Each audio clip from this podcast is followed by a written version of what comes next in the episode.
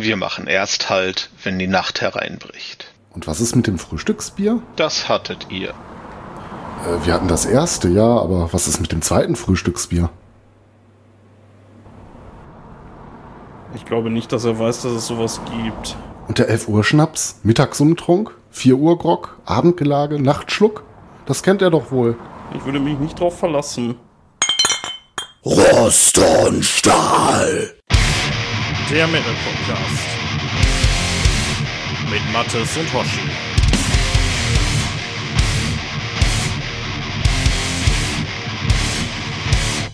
Glück auf, ihr Zwerge aus Moria und willkommen zu Folge 4 von Rost und Stahl. Und ja, fast schon so eine Art kleine Tradition, Rost und Stahl, das bin ich, der Hoshi. Und am anderen Ende sitzt heute mal wieder der. Mattes, seid gegrüßt. Wie geht's dir? Ja, ähm, sehr gut soweit. Ich habe äh, gut geschlafen, ein bisschen Bierdurst, ein bisschen viel vielleicht für den Donnerstagabend, aber ein bisschen zurückhalten. Ne, morgen Freitag, nur einen Tag müssen wir. Apropos Donnerstagabend. Ähm, da können wir direkt den Disclaimer reinschieben. naja, Disclaimer ist es ja nicht so richtig, aber wir nehmen auf am 3. November. Das äh, so als kleine Transparenz. Ja, äh, Bierdurst ist gut. Ähm, wollen wir direkt mal mit unserem Bierchen starten heute? Ich habe nämlich auch ja, Bierdurst. Aber ich war ein bisschen faul und habe jetzt auch ein bisschen gemogelt. Ich habe einen äh, Dortmunder Kronen dabei. Das wäre das Bier, was ich uns äh, primär in zwei Tagen verköstigen werde, wenn wir uns treffen und eine kleine Live-Folge aufnehmen. Ja, die habt ihr dann schon längst gehört, wenn ihr das hier hört. Das ist schon Wochen her. Aber ähm, ja, ich habe nicht gemogelt. Ich habe ein äh, helles Pülleken von Feltins. Die sind zwar sehr klein, aber ja, Donnerstagabend. Äh, egal. Erstmal Prost. Prost. Ah, geh auf hier, verdammt. Das scheitert hier am Kronkorken, kann doch nicht sein. Ja, cheers. Cheers. Ja, ähm, erstmal Bevor wir loslegen, ähm, ein herzliches Dank an den Kepler, der uns den Aragorn in unserem wunderbaren Intro gemacht hat. Ähm, ja, äh, was sagt man? Kodos keine Ahnung. Danke auf jeden Fall dafür. Wir werden sicherlich noch das eine oder andere Mal auf dich zukommen und dich hier und da mal bitten, was für uns einzuröcheln. Ja. Ähm, ansonsten, ja, ich hatte dich schon gefragt, wie es dir geht. Ähm, ich habe äh, noch eine kleine Sache, die ich noch mal ganz kurz loswerden muss. Ich war nämlich heute in Werne, hier in unserer Nachbarstadt. Und äh, da hatte ich so ein bisschen Wartezeit, dann drohte es zu riechen und habe ich mich da in eine sehr schöne Kneipe gesetzt und habe da einen Kaffee getrunken, weil es nachmittags war. Und ähm, das ist die, der Laden heißt Mauskrone und wenn ihr mal da seid, guckt mal rein. Da, ähm, ja, so von der Einrichtung her so ein bisschen oldschool äh, läuft. Also zumindest heute lief da so, so sehr oldschooliger Rock'n'Roll, so Elvis und so ein Kram. Aber da kann man sich auf jeden Fall mal reinsetzen und mal ein Bierchen trinken. Sehr netter Wirt und ja, das wollte ich einmal vorweg schicken. Ja, ihr ja. habt's gehört, die Mauskrone. Müssen wir auch mal hin. Ja, der Name ist ein bisschen strange. Aber ja, nee, ist, ist auf jeden Fall echt cool. Ist direkt in der Innenstadt von Werne. Kann man mal machen, wenn man mal da ist. Ja, ähm, was haben wir denn heute vor? Ja, also wir reden heute über ähm, J.R.R. Tolkien, über den Herrn der Ringe und seinen Bezug auf die Einflüsse, die er auf den Heavy Metal hat. Ähm, es gibt viele Alben, Songs und Musiker, die sich teilweise komplett Tolkien verschrieben haben und ähm, ich sage mal so, aus der Fantasy, so als erstes großes High-Fantasy-Werk ist er nicht wegzudenken und somit äh, steht er auch einigen ähm, Bereichen im Metal besonders nah, wenn ich an den Power-Metal denke, so mit der ganzen Symbolik, die dahinter steht, äh, aber wie wir auch hören werden, ähm, gibt es da sehr viele Bezüge äh, für Black Metal Bands und ähm, Tolkien hat auf jeden Fall einen erheblichen Einfluss auf den Heavy Metal gehabt, wie wir ihn heute kennen und das wollten wir neben ein paar biografischen Daten und einer kleinen Zusammenfassung äh, mal näher beleuchten und uns heute drüber unterhalten. Genau, also im Zentrum wird sicherlich der Herr der Ringe stehen von der ganzen Übung heute äh, weil das ja, ja vermutlich unangefochten das Hauptwerk ist. Und ähm, bevor ich mich jetzt hier in solche äh, Aussagen verstrick, direkt mal der Disclaimer vorweg. Wir sind beide Fans, würde ich sagen, ne? Kann man so sagen. Wir oder? sind Fans, aber wir sind ähm, nicht die großen Tolkien-Experten, die es ja auch wahrscheinlich unter unserer Zuhörerschaft gibt. Also wir haben, glaube ich, alle mehrfach den Herrn der Ringe gelesen und feiern die Filme auch derbe und haben uns auch so ein bisschen ähm, die Randerscheinungen angeschaut, äh, wie die Hobbit-Trilogie und ich glaube, du hast auch ein bisschen Sekundärliteratur gelesen, aber wir haben es beide nicht studiert und äh, ich könnte mir gut vorstellen, dass der ein oder andere Hörer äh, weitaus mehr Ahnung von der ganzen Thematik hat als wir, denn das ist ja schon so eine Wissenschaft für sich. Ich glaube, du kannst ja so Genau, in England deswegen- an irgendeiner äh, Uni ähm, Tolkien komplett im Hauptfach studieren. Ja, oder man verschreibt sich einfach sein ganzes Leben dem Zeug, weil da kannst du echt eine Menge draus ziehen. Ähm, also wenn ihr mal wirklich Experten reden hören wollt, da gibt's eine ganze Menge YouTube-Channel zu, die echt jede Kleinigkeit aufarbeiten. Da habe ich mich auch ein bisschen durchgeklickt so. Aber ähm, nochmal, wir sind Fans, wir kennen uns auch ein bisschen aus so in dem Ganzen, aber wir sind jetzt nicht so tief drin, dass wir jetzt irgendwie, ja, uns damit irgendwie messen wollen würden, der da echt Ahnung von hat.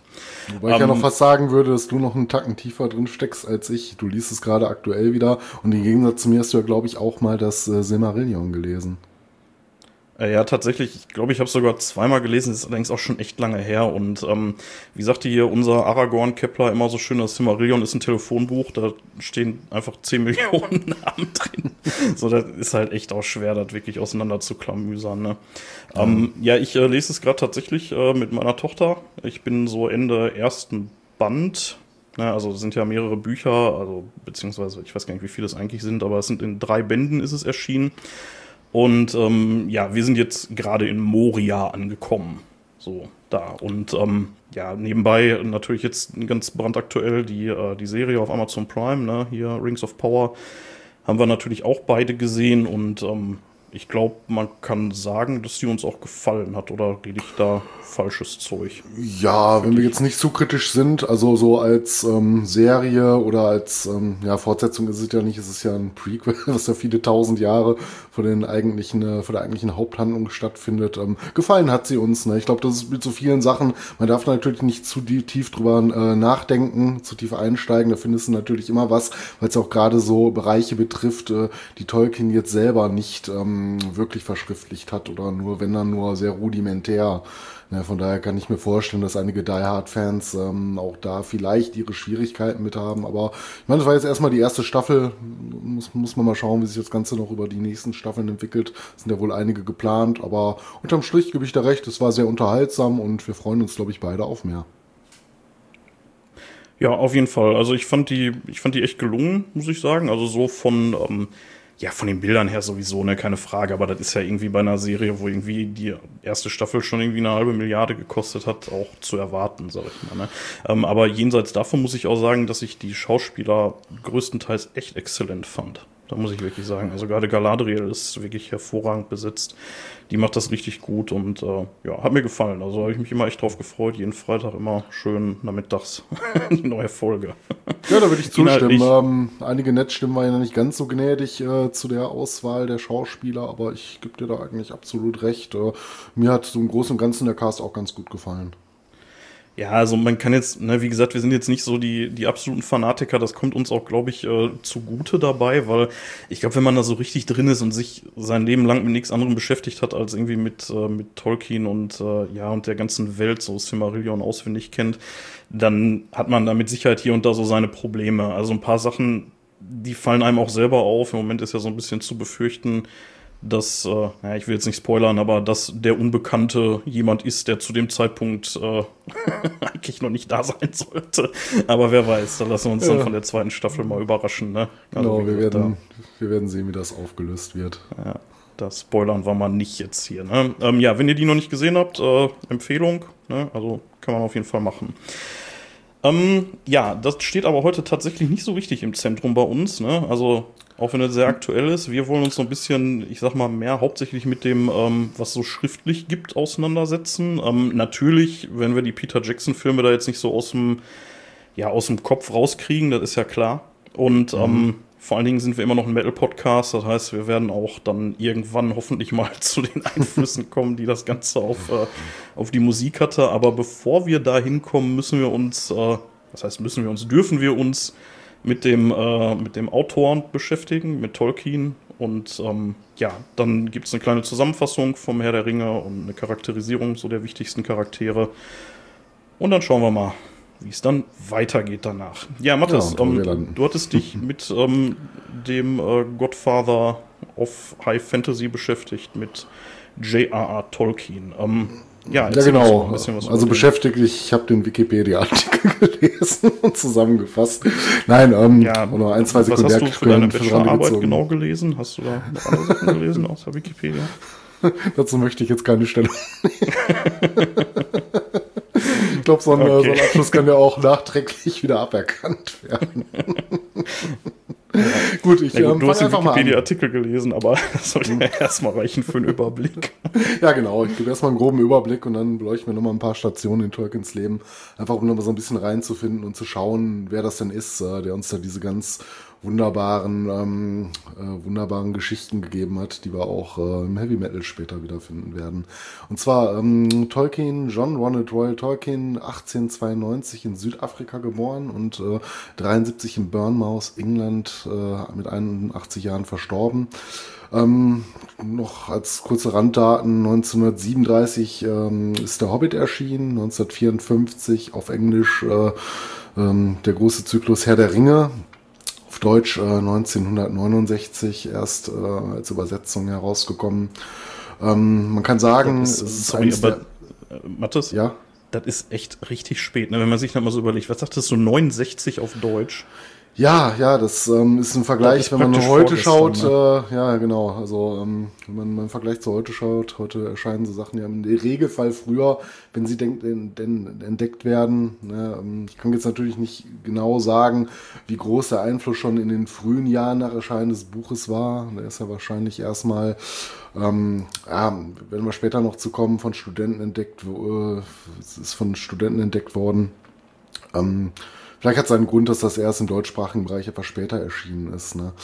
Ähm, man kann sagen, das ist eines der erfolgreichsten Bücher des Ähm, letzten so- Jahrhunderts. sorry. Mathis, äh, noch, Ja? noch mal ganz kurz. Äh, weißt du zufällig, ähm, was darüber, also auf Deutsch ist das ja erschienen, ich meine im Klett-Cotta Verlag, ne? Und ähm, das hatte ich letzte Tage irgendwo gelesen und mit irgendwo meine ich Spiegel Online. da gab es irgendwie so einen Artikel darüber, dass, äh, ja, dass das wohl den Verlag gerettet hat, damals, als sie das rausgebracht haben. Ähm, da habe ich Das, tatsächlich äh, gar nichts zu, ähm, was da weiter passiert ist. Ja, die, also die waren jetzt wohl nicht so unmittelbar von der Pleite bedroht, aber so richtig ähm, gut lief es wohl nicht bei denen und dann äh, haben sie das rausgebracht und das hat denen wohl echt den Arsch gerettet damals. Egal, ich äh, unterbreche dich die ganze Zeit. Ähm, erzähl uns was über den, den Meister. Ja, ähm, sind ja erstmal nur ein paar kurze Randdaten. Ähm, wie ich schon gerade angefangen hatte, äh, eines der erfolgreichsten Bücher des letzten Jahrhunderts gewesen. Ähm, Referenzwerk der fantastischen Literatur, das auf jeden Fall. Äh, Tolkien selber war äh, Philologe, also Sprachwissenschaftler und später auch äh, Professor an der Universität Oxford geworden. Ähm, jetzt steigen wir mal ein in die frühe Kindheit. Die ersten, allerersten Jahre äh, verliefen relativ ereignislos. Ähm, etwas prägend für ihn später muss wohl gewesen sein, dass er mal in frühen Kinderjahren von einer Tarantel gebissen wurde. Äh, da muss man sich jetzt natürlich zurückbesinnen, äh, der Mann kam aus Südafrika. da laufen ein paar mehr von rum als bei uns.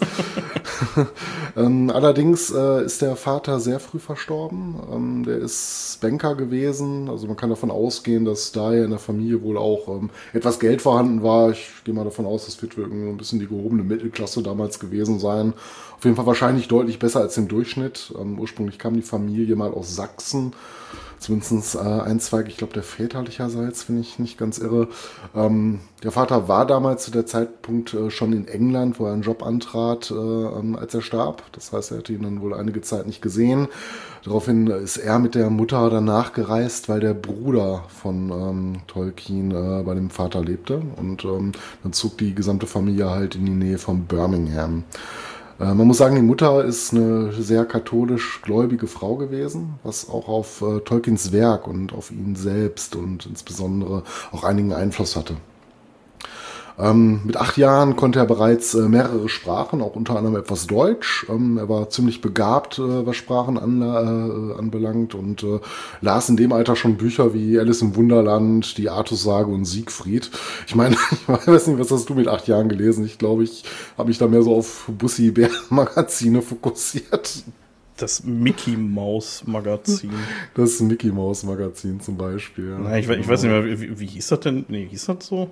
Ich weiß, weiß gar nicht mehr, diese bescheuerte Dinge da. Lustige Taschenbuch Aber- gab's, naja, auf jeden Fall mehr so Kindersachen und. Ja, aber es, aber es, gab doch auch immer irgendwie einmal die Woche so ein dummes äh, Kindermagazin von Disney. Hieß das nicht irgendwie Mickey Mouse? Und, Mickey äh, Mouse, ich glaube, das war Mickey ja, Mouse. Das hieß ja. einfach so, ne? Wo, wo, dann immer irgendein Gimmick drin war, ne? Und dann gab es die Konkurrenz, das Yps-Heft, da waren die besseren Gimmicks drin. Das war dann für die coolen Kids. Mit den ja. Uhrzeitkrebsen.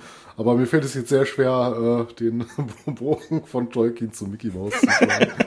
Sorry, aber ich, äh, ich, muss den, ich muss den leider noch mitnehmen. Also das heißt, ähm, Tolkien wurde in Südafrika von einer Spinne gebissen und ist äh, kein Superheld geworden. Was denn da passiert? Er ist kein Superheld geworden, aber wie wir später feststellen werden oder ähm, gesehen haben, spielen natürlich Spinnen auch ähm, keinen so ganz äh, unrelevanten Teil in seiner yep. Literatur. Ich kann jetzt natürlich nicht viel über Gedichte sagen. Das ist Marion habe ich jetzt nie gelesen, aber ähm, wir alle kennen den Herrn der Ringe.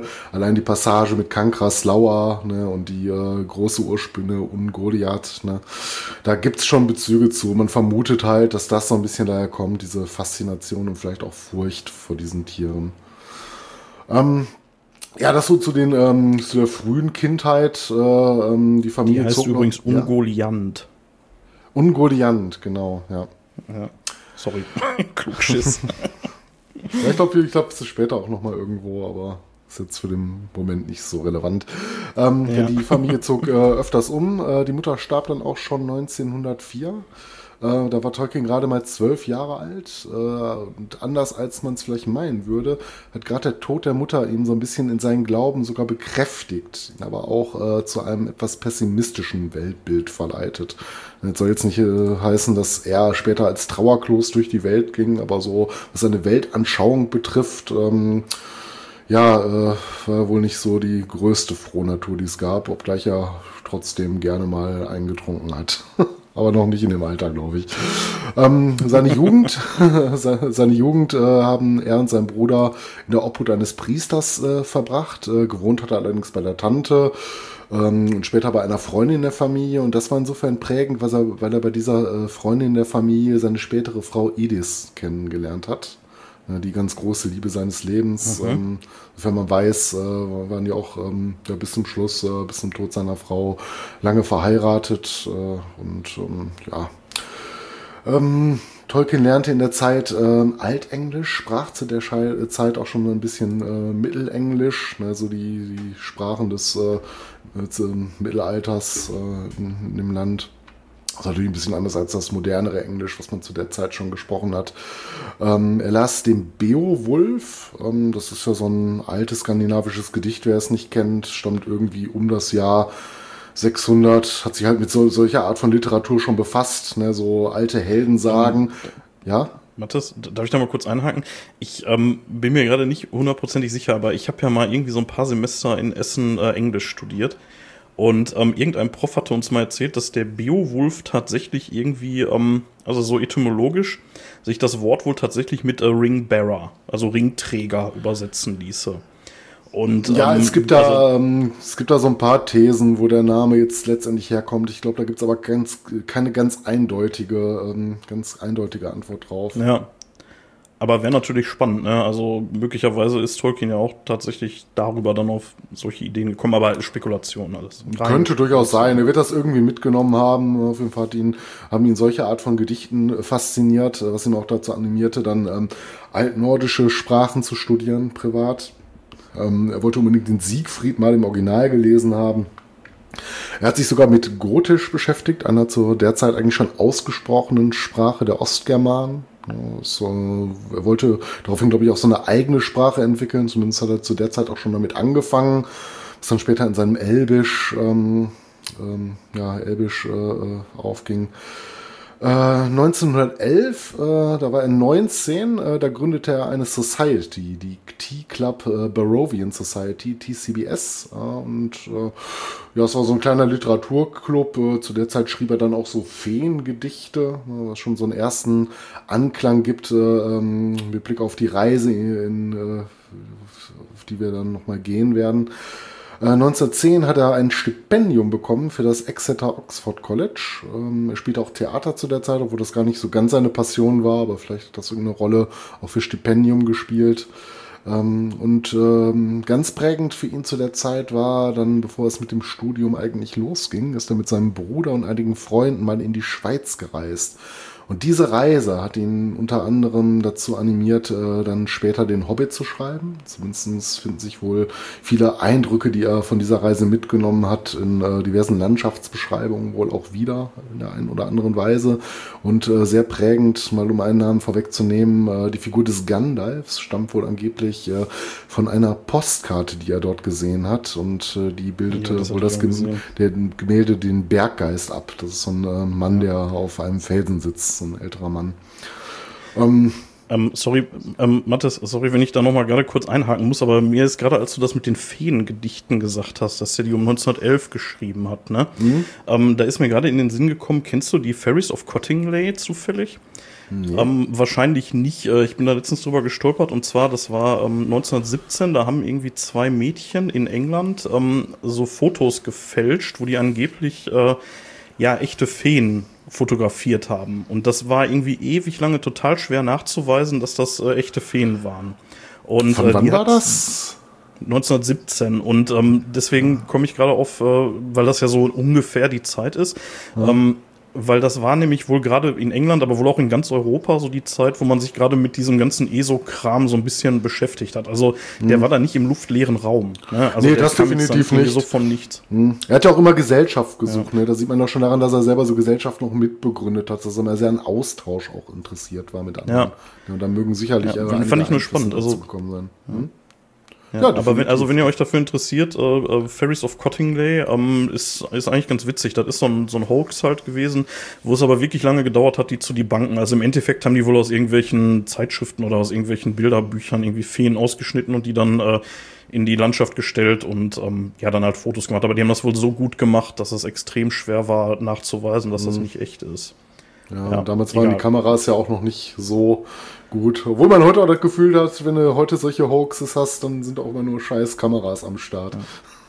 Immer. Ist da tatsächlich nicht. Also wenn du dir die Bilder mal anguckst, also wenn man danach googelt, die sind wirklich echt hochauflösend. Ne? Also das ist, äh, das ist kein Scheiß. Die sind schwarz-weiß, aber ähm, die sehen wirklich nicht schlecht aus. Kann man wirklich nicht anders sagen. Ja, muss ich mir mal angucken. Ja. Ähm, ja, wo waren wir? Ähm, da so ein bisschen bei seiner Jugendzeit. Äh, dann begann auch schon sein Studium. Er hat dieses Stipendium bekommen und studierte zunächst klassische Sprachen äh, wie Latein und Griechisch. Das fing ihn aber an, nach einer gewissen Zeit ein bisschen zu langweilen und dann wandte er sich eher den vergleichenden Sprachwissenschaften zu und ähm, entdeckte dann irgendwann so ein bisschen die Liebe zum Walisisch für sich, zumindest zeitweise. Ähm, er beschäftigt sich zu der Zeit auch mit äh, Finnisch, äh, was insofern interessant ist, dass ihn das wohl zur Entwicklung einer äh, elbischen Hochsprache äh, geführt hat, und zwar Quenya. Ähm, Im Studium selber, das hat so ein bisschen darunter gelitten, dass er natürlich immer wieder so ein bisschen seinen Privatinteressen gefolgt ist, sich dann anderen Sprachen zugewandt hat, als die, die er eigentlich studieren sollte. Und dann äh, hat er wohl nur, in Anführungsstrichen, nur mit einer 2 abgeschnitten und äh, sich dann wieder so ein bisschen auf das Altenglischen besonnen und ähm, sich äh, mit religiösen Richtungen beschäftigt. Und das ist insofern interessant, da ist er auf ein Gedicht gestoßen ähm, von einer Figur namens äh, Erendel. Da hat er später auch selber ein ähm, nicht ähnliches Gedicht, aber inspiriert von diesem Gedicht äh, etwas verfasst, äh, was äh, auch dann später mal für den Herrn der Ringe eine Rolle spielen sollte. Und das Ge den Namen des Gedichts habe ich jetzt gar nicht, aber in der Übersetzung so die erste Zeile: ähm, Heil dir, Erandel, strahlendster Engel, über Mittelerde dem Menschen gesandt. Ja, man sieht schon ähm, so ein sehr elbisch an, äh, anmutender Name und äh, das Wort Mittelerde fällt, fällt hier. Und das hat er dann, glaube ich, auch für Ah, sich okay. dann für seinen späteren Zyklus vereinnahmt.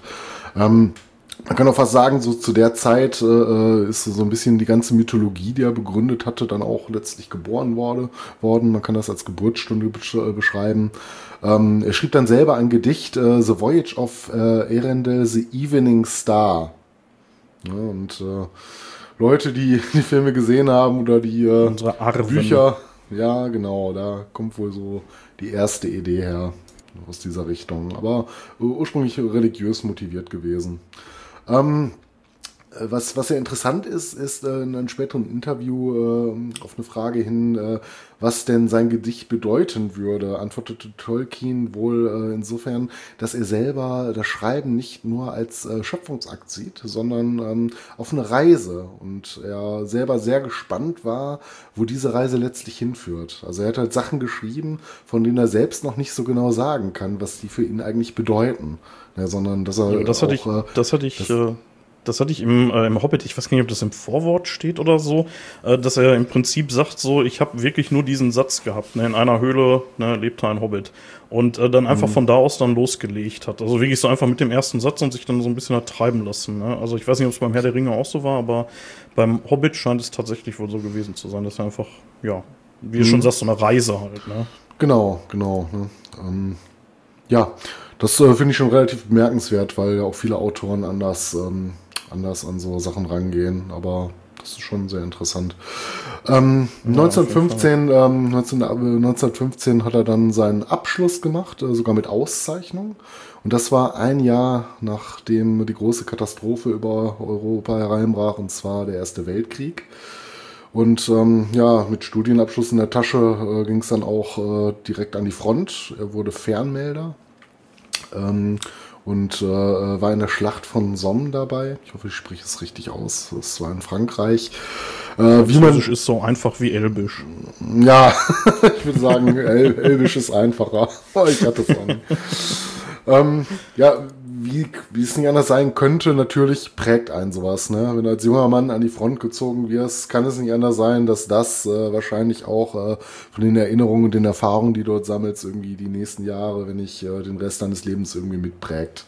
Und wir alle kennen die äh, Schlachten aus den Romanen. Ich denke mal, da werden wohl einige Erfahrungen auch äh, eine gewisse Rolle gespielt haben. Wir ähm, kennen die vor allen Dingen von Sabaton, wenn wir ehrlich sind. Ja, das auch. ähm, man kann nicht sagen, ja, oder vielleicht kann man sagen, zum Glück äh, ähm, erkrankte Tolkien daraufhin an Fleckenfieber und wurde zurück äh, in die Heimat nach England geschickt. Äh, zu der Zeit verstarb auch ein guter Freund von ihm und die letzten Zeilen, die er ihm hinterließ, äh, inspirierten ihn wohl auch letztlich dazu, dann später seine große ähm, Fantasy-Welt zu erschaffen. Ich habe den Wortlaut jetzt gerade hier leider nicht parat, aber es gab wohl einen sehr ähm, emotionalen äh, letzten Brief, immer halt seinen Freund dazu aufgefordert hat, äh, doch ähm, ja quasi seine eigene Welt zu kreieren, was er dann später auch tat. Ähm, Tolkien zu der Zeit äh, hatte vermehrt gesundheitliche Probleme, erkrankte immer wieder. Ähm, ja, äh, wo sind wir jetzt gerade nach dem Zweiten Weltkrieg? Ähm, seine Söhne wurden dann auch alsbald geboren. Also er hat dann wohl irgendwann kurz danach geheiratet. Ich habe das genaue Datum jetzt gerade gar nicht präsent. Äh, 1917 wurde er halt das erste Mal Vater von seinem John, John Francis. Ähm, ein paar Jahre das später. gesagt, wir sind nach dem Zweiten Weltkrieg? Äh, Entschuldige, natürlich nach dem Ersten. Das ist natürlich ich wollte schon sagen. ein großer nee, Zeitsprung gewesen. Nein, nein, nein. Das, äh, nur ein Versprecher. Ähm, ja, 1917 erstmal Vater John Francis, äh, ein paar Jahre später Michael Hillary und äh, 1924 Christopher John. Auf den Namen werden wir hier das ein oder andere Mal nochmal stoßen. Und 1929 ja. wurde seine Tochter Priscilla Ann geboren.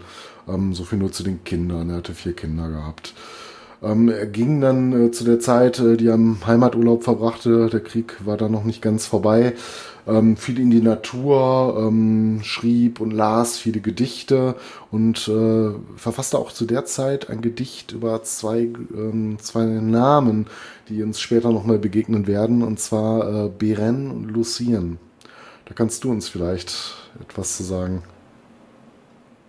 Ähm, ja, tatsächlich hast mich da jetzt noch ein bisschen auf den falschen Fuß erwischt. Also, ähm, äh, jetzt muss ich aufpassen, dass ich nicht anfange, jetzt Scheiße zu erzählen, aber ich meine, Bären war der Mensch und Luthien war die Elbin.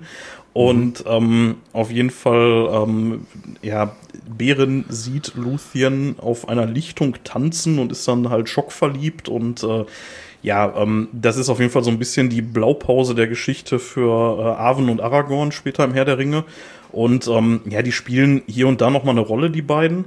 Also, ähm, ich weiß gar nicht, die, die greifen dann auch noch irgendwie Morgoth an oder irgendwas. Ich, ich weiß nicht mehr genau. Auf jeden Fall, die, die tauchen noch mal auf, aber das war ja schon, also diese beiden Charaktere waren ja für äh, Tolkien schon wichtig. Ne? Ja, ich glaube, wenn ich das ähm, noch richtig in Erinnerung habe oder gelesen habe, das hatte ich mir jetzt gar nicht weiter notiert gehabt, ähm, dieses, dieses Gedicht oder äh, zumindest die Geschichte dieser beiden bildet auch irgendwo das Zentrum ähm, im Silmarillion ab. Äh, ja, das, äh, das kann gut sein. Ja, das, das kann absolut mhm. sein. Ja. Ja. Ähm, ja, 1918 äh, ist er wieder erkrankt, ähm, nutzt die Zeit, um auch ein bisschen Russisch zu lernen. Da war aber auch Gott sei Dank schon das Kriegsende in Sicht und ähm, da braucht er wohl auch nicht nochmal zurück an die Front, äh, soweit ich das äh, recherchiert habe. Und ähm, ja, kümmerte sich dann darum, äh, seine erste richtige Anstellung nach dem Studium zu bekommen. Und zwar äh, bekam er einen Job beim New English Dictionary in Oxford. Und da sind wir dann auch schon bei seinen äh, ähm, ja, Berufsjahren.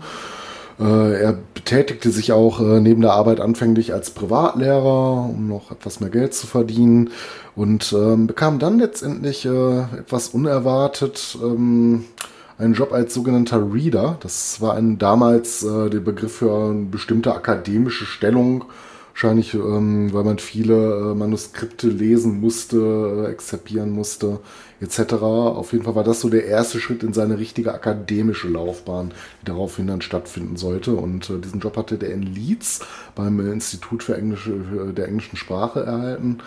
Äh, ich glaube, das war auch so ein bisschen Vetternwirtschaft. Den äh, hat er dann über einen Bekannten oder einen Freund bekommen, den er äh, zu früherer Zeit mal kennengelernt hatte. Ähm, er lernte dann auch äh, den äh, Kanadier Eric Valentine Gordon kennen und gründete, gründete mit ihm den Viking Club. Das ist doch mal so schon fast Heavy Metal, oder? Zumal, ja. ähm, wenn, man es nicht weiß. Die Wackinger. Die Wackinger, genau. Äh, es ging darum, um ähm, Bier zu trinken und nordische Trinklieder im Original zu singen. Also ich glaube, zu der Zeit konnte man seine Zeit schlechter verbringen. Alter, das ist so spleenig. Es ist fast so spleenig wie Bier zu trinken und über Metal in Mikrofone zu labern. Ja. Oh je, Gedenken an den Weichen sag ich mal Prost. ja, Prost. ja, daraufhin äh, bekam er dann auch seine erste Professur. Ähm, er entwickelte ein paar Figuren, die dann später im Herr der Ringe äh, auftauchen sollten und äh, schrieb ein Gedicht über den Glib. Äh, das war dann eine Figur, die von ihrer Beschreibung her wohl dem sehr nahe kommt, wie dann später äh, der Gollum in den Geschichten äh, im Herr der Ringe und dem Hobbit beschrieben werden.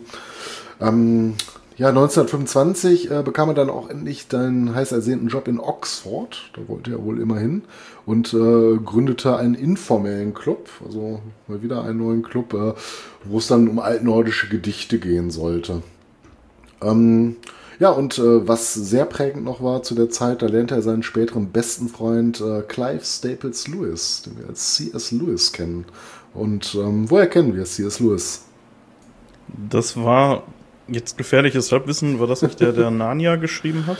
Ja, genau, unter anderem die Chroniken von Narnia. Das ist auch das, wofür ich ihn kenne. Er hat aber noch viele andere äh, ähm, Science-Fiction-Literatur, auch noch andere Fantasy-Literatur verfasst. Ähm, muss wohl auch viele Fachbücher geschrieben haben, weil er auch aus äh, der Philologie ähm, kam. Also auch äh, wahrscheinlich eine, eine Figur, über die man auch nochmal eine Stunde füllen könnte, wenn man sich jetzt nur mit C.S. Lewis befassen würde.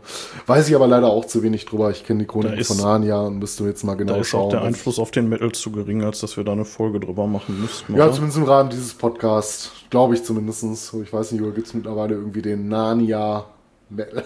Keine Ahnung. Metal.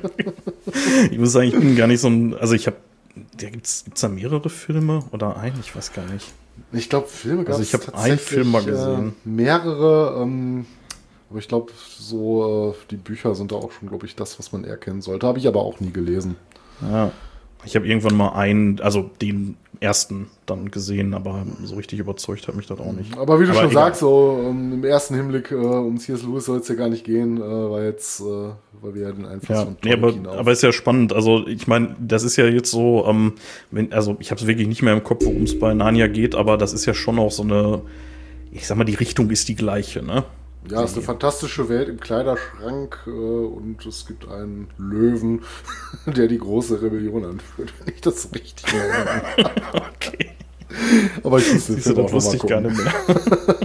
ja, vielleicht erzähle ich auch gerade Unfug. Das war ein ganz anderer Film, aber das ist das, woran ich mich jetzt glaube, noch zu erinnern. Ja, C.S. Lewis, okay. auf jeden Fall ähm, ein großer Name, ne, ähm, aber das ist wahrscheinlich was für einen anderen Podcast. Äh, ja, und dann sind wir auch schon so im ähm, Kernstück seines Schaffens. Ähm, er schrieb den Hobbit und den Herrn der Ringe. In den 30ern begann er damit, äh, den Hobbit zu verfassen. Und ähm, äh, ja, 37 kam das Buch dann ja letztlich raus. Äh, der Verlag wollte auch ganz gerne ein Nachfolgewerk haben von ihm. Also das hat wohl so gut gefallen oder kam auch so gut an, dass man direkt äh, ja, weitere Literatur bei ihm Auftrag gegeben hat.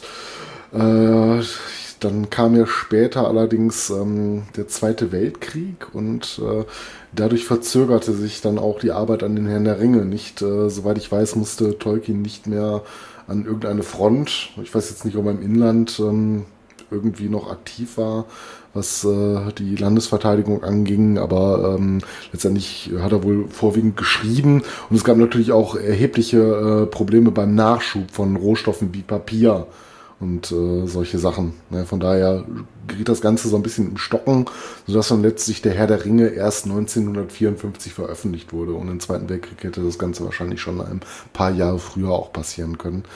Äh, Tolkien war ein Perfektionist und ähm, ja, äh, bahnte dann einen Verlagswechsel an und äh, ging zum Collins Verlag, äh, weil er bei seinem ursprünglichen Verlag äh, Allen und Unwin ähm, der wollte ja ganz gerne sein Silmarillion dort auch veröffentlichen, nur das wollten die nicht. Das war dem wohl so ein bisschen, ja, ich meine, der Hobbit war halt äh, damals eine Kindergeschichte, ist vielleicht aus heutigen Maßstäben vielleicht nicht unbedingt was für die Kleinsten, aber schon eine interessante Fantasy-Geschichte, die man mal lesen kann. Das Silmarillion ist ja an sich äh, ein komplett anderes Werk. Ne? Das ist ja, äh, sag ich mal so, ähm, umfasst ja sehr viel von der ganzen Welt an Gedichten und Worldbuilding, ähm, ein Fundament halt, ne? was halt schon erheblich schwieriger zu lesen ist. Und da haben ja. wir wohl kein großes Also man muss, man muss beim Hobbit, also man muss beim Hobbit auch sagen, ähm, ich habe den äh, jetzt vor dem Herr der Ringe äh, mit meiner Tochter gelesen und ähm, man merkt da schon deutlich, dass der so im Laufe der Geschichte macht er so eine Wandlung durch. Also am Anfang ist das sehr kinderbuchmäßig. Also, also gerade so diese Beschreibung von den Hobbits und so, das wirkt alles irgendwie so ein bisschen märchenmäßig. Und, ja, die ähm, Zwerge halt, ne, wo das erstmal die Zwerge auftauchen. Ja, die dann auch irgendwie so, die dann so Disney-mäßig irgendwie beschrieben werden, so mit Zipfelmützen und so. Ähm, und das wird aber nachher wird's dann halt mehr so das, was man dann so von ihm kennt. Ne? Also es wandelt sich auch relativ schnell, muss man sagen. Das ist dann auch tatsächlich vielleicht, also finster ist das falsche Wort, aber finsterer wird als am Anfang. Ähm, und ja, aber wie gesagt, also da, da ist schon so ein, so ein Bogen drin. Am Anfang ist es sehr kindlich, so sehr märchenmäßig und ne, nachher wird's dann halt ein bisschen härter. So, ne? Ja. Ja, und äh, Silmarillion ist ja so, ich, ich weiß nicht, ob du da noch drauf kommen willst, aber ähm, das wirkt so ein bisschen ja wie die Edda, ne? Sag ich mal. Mhm. Also wie diese nordische Mythensammlung. Das sind ja viele so einzelne Geschichten, die dann äh, zum Teil zumindest auch abgeschlossen sind. Und äh, ja, also da kann man sich auch mal auch mal eine Geschichte von durchlesen. Äh, sind auch einige einzeln erschienen. Ich habe, bevor ich äh, das Silmarillion mhm. äh, bekommen habe, habe ich zwei Bücher gehabt, die tatsächlich als Bücher selber erschienen sind. Äh, mhm. Die hatten dann so, lass mich nicht lügen, sowas um die 100, 120 Seiten. Äh, wo dann jeweils immer so eine Geschichte aus dem Silmarillion drin war. Natürlich noch mit ein bisschen Begleitliteratur, ne? So irgendwelche ja. Analysen und so ein Kram, aber das, also kann man durchaus äh, auch Einzelgeschichten erstehen. Würde ich nicht mhm. machen, weil das Silmarillion an sich, das ist jetzt äh, auch nicht so wahnsinnig fett. Ja, ja aber ist schon eine schwierigere Kost, ne? vielleicht ein etwas anderes Publikum auch. Ja, ähm, jedenfalls ähm, ja. wechselte er den Verlag äh, zum Verlaghaus Collins und ähm, ja, da passierte das, was er eigentlich gar nicht wollte und äh, sein ähm, äh, Epos, den äh, Herrn der Ringe, den er dann gerne herausbringen wollte, äh, wollten die kürzen. Das wollte Tolkien aber nicht. Und äh, dann äh, ist er nochmal zu seinem alten Verlag, äh, zum äh, Anwin Verlag, Alan Anwin, äh, zurückgegangen und hatte etwas Glück, denn ähm, der damalige Junior-Chef aus der Familie Anwin, der hatte auch äh, wohl damals auch mit dem Hobbit zu tun, hatte das wohl, ich weiß jetzt nicht, ob er das lektoriert hatte, ähm, er war wohl irgendwie an der Begutachtung des Werks beteiligt, bevor es veröffentlicht wurde, ähm, konnte sich so sehr auch für sein neues Werk begeistern, dass er gesagt hatte, das könnten die auch durchaus ohne entsprechende Kürzung verlegen. Und so kam es dann dazu, dass er wieder zu seinem alten Verlag zurückgegangen ist. Ähm, man muss leider sagen, damals war das Papier halt sehr knapp. Ne? Es hatte auch die ganze, äh, den ganzen Schaffensprozess etwas in die Länge gezogen. Und ursprünglich sollte das Werk der Herr der Ringe als ein komplettes Buch erscheinen. Das war aber damals aufgrund der Papierknappheit nicht so ohne weiteres möglich. Papier war sehr teuer. Und ähm, um es den Leuten überhaupt zu ermöglichen, die Bücher kaufen zu können, hat man sich dann dazu entschieden, das Ganze dann als äh, Trilogie herauszubringen. Wobei sich Tolkien immer Zeit seines Lebens gerade auch gegen diesen Begriff gewehrt hat, weil das Ganze als ein Werk versteht. Man kann vielleicht von was äh, größeren Unterkapiteln lesen, die vielleicht auch ein bisschen anders äh, literarisch verteilt werden und auch verteilt wurden, als wir es in den Filmen gesehen haben. Das ist nicht ganz analog zu dem, äh, wie die Bücher vorgehen, von der Erzählreihenfolge her. Aber ähm, das war. Ja, aber die heißen gleich, ne? Also die Ja, haben ja die- die, die Filme so genannt wie die, wie die Bände. Die, Die heißen gleich, aber ich glaube, die Kapitel sind teilweise überlappend. Ne? Ich glaube, dieses Kankra-Kapitel Ja, das- ähm, kommt, glaube ich, in einem anderen Buch, als äh, es im Film dargestellt wurde. Ich bin mir jetzt auch gerade nicht hundertprozentig sicher. Jedenfalls ja, ähm, ich sollte auch nicht, aber ich glaube, sonst wäre der zweite auch echt langweilig geworden. das kann sein, ja. ja. Ähm, ja, jedenfalls sollte es ursprünglich als ein Buch erscheinen, aber aufgrund der ähm, Knappheit halt äh, wurde es dann als äh, drei, äh, in drei Büchern verlegt. Äh, war auch ein einigermaßen guter Erfolg gewesen. Und dann kam ein amerikanischer Verleger auf die Idee, das Ganze doch als Taschenbuch herauszubringen, weil das natürlich äh, nochmal etwas günstiger wäre und nochmal zusätzlichen Absatz generieren würde. Äh, da hatte Tolkien aber gar nicht so richtig Bock drauf und ähm, hatte das erstmal unterbunden. Ja, und wie so ähm, der amerikanische Geschäftsmann halt so ist, äh, hat das dann einfach trotzdem gemacht, weil er herausgefunden hat, dass wohl in den USA die, äh, die rechte Lage gar nicht so klar war, was die äh, Taschenbuchrechte eines Buchs betreffen. Und äh, da wurde auch erstmal gegen geklagt. Äh, in erster Instanz äh, bekam dann der Verleger Recht. Äh, Das Ganze wurde dann auch ein Riesenerfolg unter Studenten und das Buch wurde richtig populär. Gerade so, ich will nicht sagen nur unter Akademikern, aber äh, primär so in ähm, der ganzen Studentenriege ne, wurde es wohl ein Werk, was man damals gelesen haben musste, wenn man sich so ein bisschen für den Bereich interessiert hat. Und ähm, letztendlich gelang es Tolkien dann zu der Zeit, aber es äh, trotzdem äh, diese Taschenbuchausgabe verbieten zu lassen. Und ähm, so konnte das dann auch in den USA nochmal in seiner ursprünglichen Form erscheinen, so wie der Autor das vorgesehen hatte. Äh, an der Stelle sind wir auch schon so bei seinen letzten Jahren. Halt der Herr der Ringe ist erschienen, nochmal in den USA neu verlegt worden. Ähm, und in den letzten Jahren widmete er sich dann der Vervollständigung und der Arbeit an seinem Silmarillion. Man muss aber sagen, das hat er dann bis zu seinem Lebensende nicht mehr komplett fertig bekommen und das ist dann erst äh, posthum. ja, das ist fragmentarisch tatsächlich nur, ne? Fragmentarisch ist es nicht abgeschlossen worden und wurde dann erst von seinem Sohn Christopher zu späterer Zeit herausgebracht. Ähm, Aber da gibt es noch diese ganzen Millionen Briefe, oder? Es gibt noch eine Menge an äh, Sekundärliteratur, er hat halt immer geschrieben. Ne? Ähm, und da gibt es auch diverse Sammlungen, die habe ich jetzt alle nicht im Einzelnen verfasst, äh, weil wir uns ja so ein bisschen hier noch in aller Kürze auf die Hauptwerke beschränken wollten. Aber ja, es gab noch ein paar ähm, Zusammenfassungen von Briefen, von Gedichten. Da gibt es noch so ein paar Werke, die unter dem Banner Tolkien halt erschienen sind, aber von ihm halt selber nicht mehr, äh, sag ich mal, herausgebracht wurden, ja. Ja. sondern dass dann posthum alles passiert ist. Äh, da war wohl sein Sohn Christopher, den wir halt früher erwähnt haben, wohl so ein bisschen federführend in der Familie.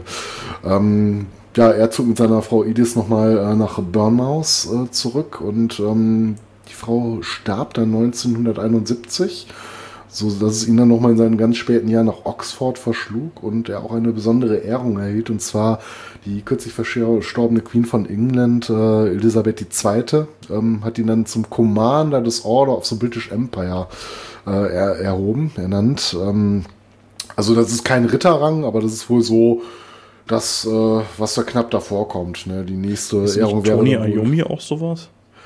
Das kann sein, das weiß ich jetzt nicht. Ja. Ich guck da mal eben nach. Ich meine, der wäre das irgendwie, aber. Also ich glaube, der Grund dafür war auch, ähm, er hat ja auch noch viele andere Sachen gemacht, ne? war da auch so ein bisschen Hans Dampf in allen Gassen und ähm, über hat wohl irgendwie zu einer Zeit, ich weiß nicht genau wann, äh, wohl für die äh, Jerusalemer Bibel, das muss wohl so eins der äh, katholischen Bibelwerke zu der Zeit gewesen sein, äh, das Buch Jona übersetzt, äh, müsste im Deutschen dann äh, das Buch Jonas sein, Geschichte mit dem Wal.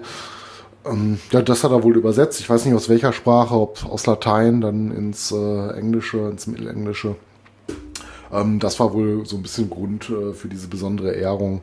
Aber viel mehr als dass du dann deinen Titelkürzel hinter deinen Namen schreiben darfst, hatte das, glaube ich, auch nichts gebracht, außer vielleicht noch so ein bisschen Ansehen halt in den entsprechenden Gesellschaften. Ähm, ich habe mit, äh, mit Tony Iommi, ich konnte da jetzt gerade auf die Schnelle nichts finden, vielleicht erzähle ich doch Quatsch, aber ich meine, dass irgendwelche Metal-Musiker auch irgendwie ständig irgendwelche Ehrungen bekommen haben. Das kann gut sein. Wie gesagt, das ist dann halt nochmal so die Stufe, die vor dem äh, Sir, also vor dem Ritterschlag kommt. Das kann gut sein, dass da einige, ja. einige äh, Musiker aus diversen Gründen so eine Ehrung erhalten haben. Ähm, zu, er, also ganz äh, am Ende arbeitet er auch noch an einem Nachfolger zum Herr der Ringe.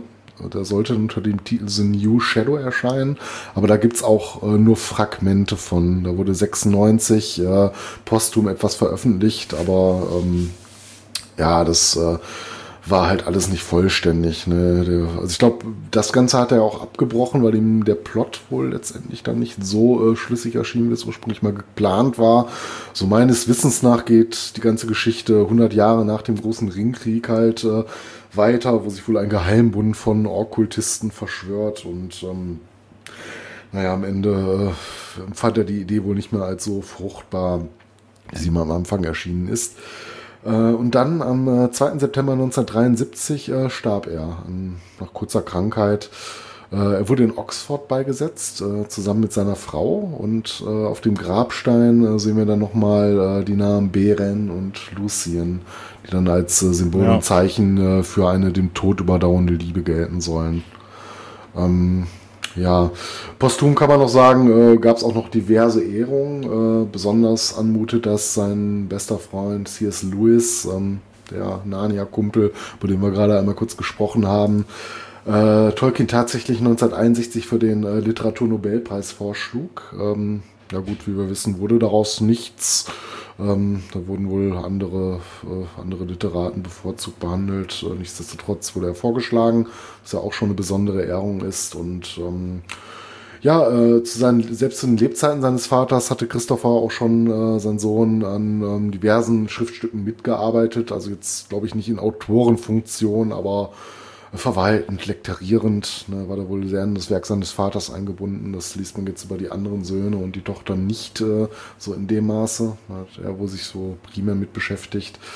Ähm, ab äh, 1977 äh, wurde dann auch äh, das äh, Silmarillion veröffentlicht, äh, zwischen 83 und 96 halt äh, Geschichtensammlungen, Histories of Middle-earth und ähm, ja, abschließend kann man noch sagen, in Deutschland hat sich besonders hervorgetan die Deutsche Tolkien-Gesellschaft, die DTG, äh, die seit 97 äh, sich mit dem Leben und Werk äh, von Tolkien ähm, beschäftigt und das Ganze noch so ein bisschen vorantreibt und verwaltet. Und ja, das ist auch dann ein schönes Schlusswort, was man so über den Autor in groben, groben Umrissen sagen kann. Es ist doch ein bisschen mehr geworden, als ich eigentlich dachte.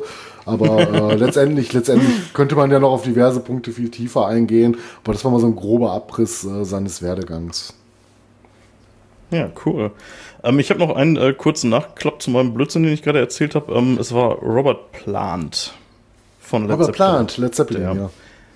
Genau, also der hat einen äh, Verdienstorden bekommen. Ich weiß nicht genau welchen, aber irgendeinen hat er bekommen.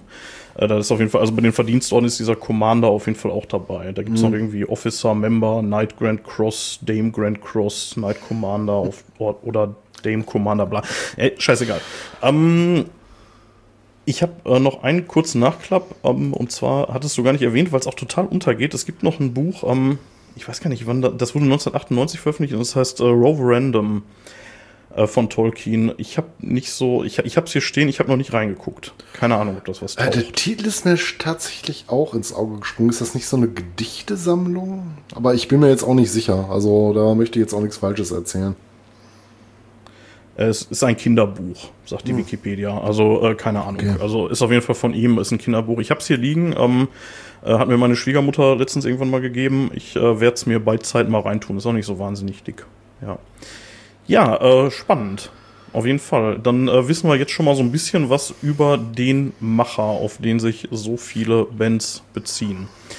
So, nach einer kurzen Pause sind wir wieder da und äh, jetzt hatte ich euch ja etwas äh, über den Autoren erzählt und mal so einen kleinen Einblick in seinen Werdegang gegeben und äh, du, mein lieber Hoshi, du hast etwas äh, vorbereitet, äh, du hast dich nochmal mit den Handlungssträngen der wichtigsten Geschichten, das heißt vom Hobbit und äh, vom Herrn der Ringe ähm, auseinandergesetzt und willst uns da nochmal eine kleine, kleine, einen kleinen Überblick, eine kleine Zusammenfassung geben.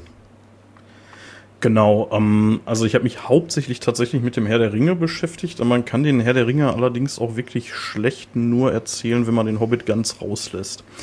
Ich fasse mich da trotzdem ein bisschen kurz. Ähm, Im kleinen Hobbit geht es im Wesentlichen darum, dass äh, Bilbo Beutlin zusammen mit einer Schar von Zwergen und Gandalf aufbricht, um ähm, den einsamen Berg zurückzuerobern, der von einem Drachen ja, wie sagt man, besetzt ist. ja. Auf jeden Fall die Vorfahren der Zwerge wurden aus diesem Berg, ne, also das ist, das ist halt auch so ein, so ein Zwergenkönigreich, wurden die vertrieben. Und ja, die brechen auf und auf ihrer Reise erleben die eine ganze Menge Abenteuer. Und ich denke, das Wichtigste, ohne dass man halt den Herr der Ringe schlecht erzählen kann, ist, dass äh, im Nebelgebirge der Bilbo dann in den Besitz des Rings kommt. Und die zwar ist die Geschichte. Genau, die Misty Mountains. Und äh, die Geschichte so äh, grob zusammengefasst, äh, die landen durch diverse Verstrickungen da in Gefangenschaft der Orks und ähm, Bilbo kann sich dann befreien und dringt dann tiefer in den Berg vor und findet irgendwann dann einen See und auf einer Insel in diesem See sitzt Gollum, der auch noch äh, sehr tragend wird in der Geschichte. Auf jeden Fall, äh, dieser Gollum, das ist halt so ein schleimiges, fieses Wesen, was da drin äh, lebt, wird schon ziemlich deutlich beschrieben, finde ich. Jetzt muss man beim kleinen Hobbit allerdings auch sagen, dass Tolkien den wohl nachher noch mal ein wenig umgeschrieben hat, nachdem der Herr der Ringe rausgekommen ist, um ein paar Sachen noch anzupassen. Ja, darf ich da Und, mal kurz ähm, fragen? Ähm, du sagst der kleine Hobbit, das habe ich auch schon mal gelesen. Wie heißt die Geschichte? die deutsche Version. Die deutsche ja, Version heißt der kleine Hobbit, okay. Ja, ja, also zumindest die Ausgabe, die ich habe. Es kann sein, dass es mittlerweile auch einfach nur noch als der Hobbit erscheint, aber mhm. die Version, die ich habe, die heißt der kleine Hobbit. Ähm, und äh, ja, im Englischen hieß das Ding schon immer The Hobbit. Ne? Also mhm. das, äh, der Kleine, das ist so ein, so ein deutsches Ding, keine Ahnung. Also dadurch wird auch noch mal so ein bisschen mehr so dieses Kinderbuchmäßige deutlich da drin. Ja. Auf jeden Fall ähm, wird ja Gollum ähm, ja möchte dann äh, ja eigentlich äh, Bilbo fressen. Tatsächlich möchte der den erwürgen und dann auffressen und äh, lässt sich dann aber auf ein Rätselspiel ein. Dann gibt es so allerhand Rätsel, die sie sich dann gegenseitig um die Ohren hauen und ähm, am Ende gewinnt dann Bilbo, indem er sagt, was habe ich in meiner Tasche? Und ja, was hat er in seiner Tasche? Den Ring, den er kurz vorher mhm. gefunden hat im Dunkeln. Ne? Und äh, ja, das kann, das kann Gollum dann zunächst nicht erraten. Und Bilbo entkommt dann auch mit Hilfe des Rings und hält ihn dann erstmal eine ganze Zeit lang geheim und benutzt ihn dann auch noch ein paar Mal in, im Verlauf der Geschichte.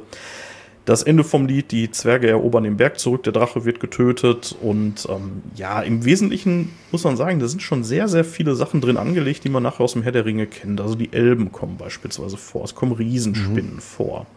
Die Drachen spielen im Herr der Ringe jetzt nicht so eine Rolle, aber ja, die Zwerge auf jeden Fall natürlich, ne? Die spielen nachher immer noch eine Rolle im Herr der Ringe, also eine ganz entscheidende sogar. Und ja, ich glaube, Drachen gibt es zum Zeitpunkt, wo Herr der Ringe spielt, eigentlich so bekanntermaßen nicht mehr. Müsste ich jetzt tatsächlich lügen. Mhm. Es könnte tatsächlich sein, dass äh, Smaug, so heißt der Drache im Hobbit, dass der der letzte mhm. war. Zumindest der letzte, der letzte Bekannte oder sowas. Ja, mhm.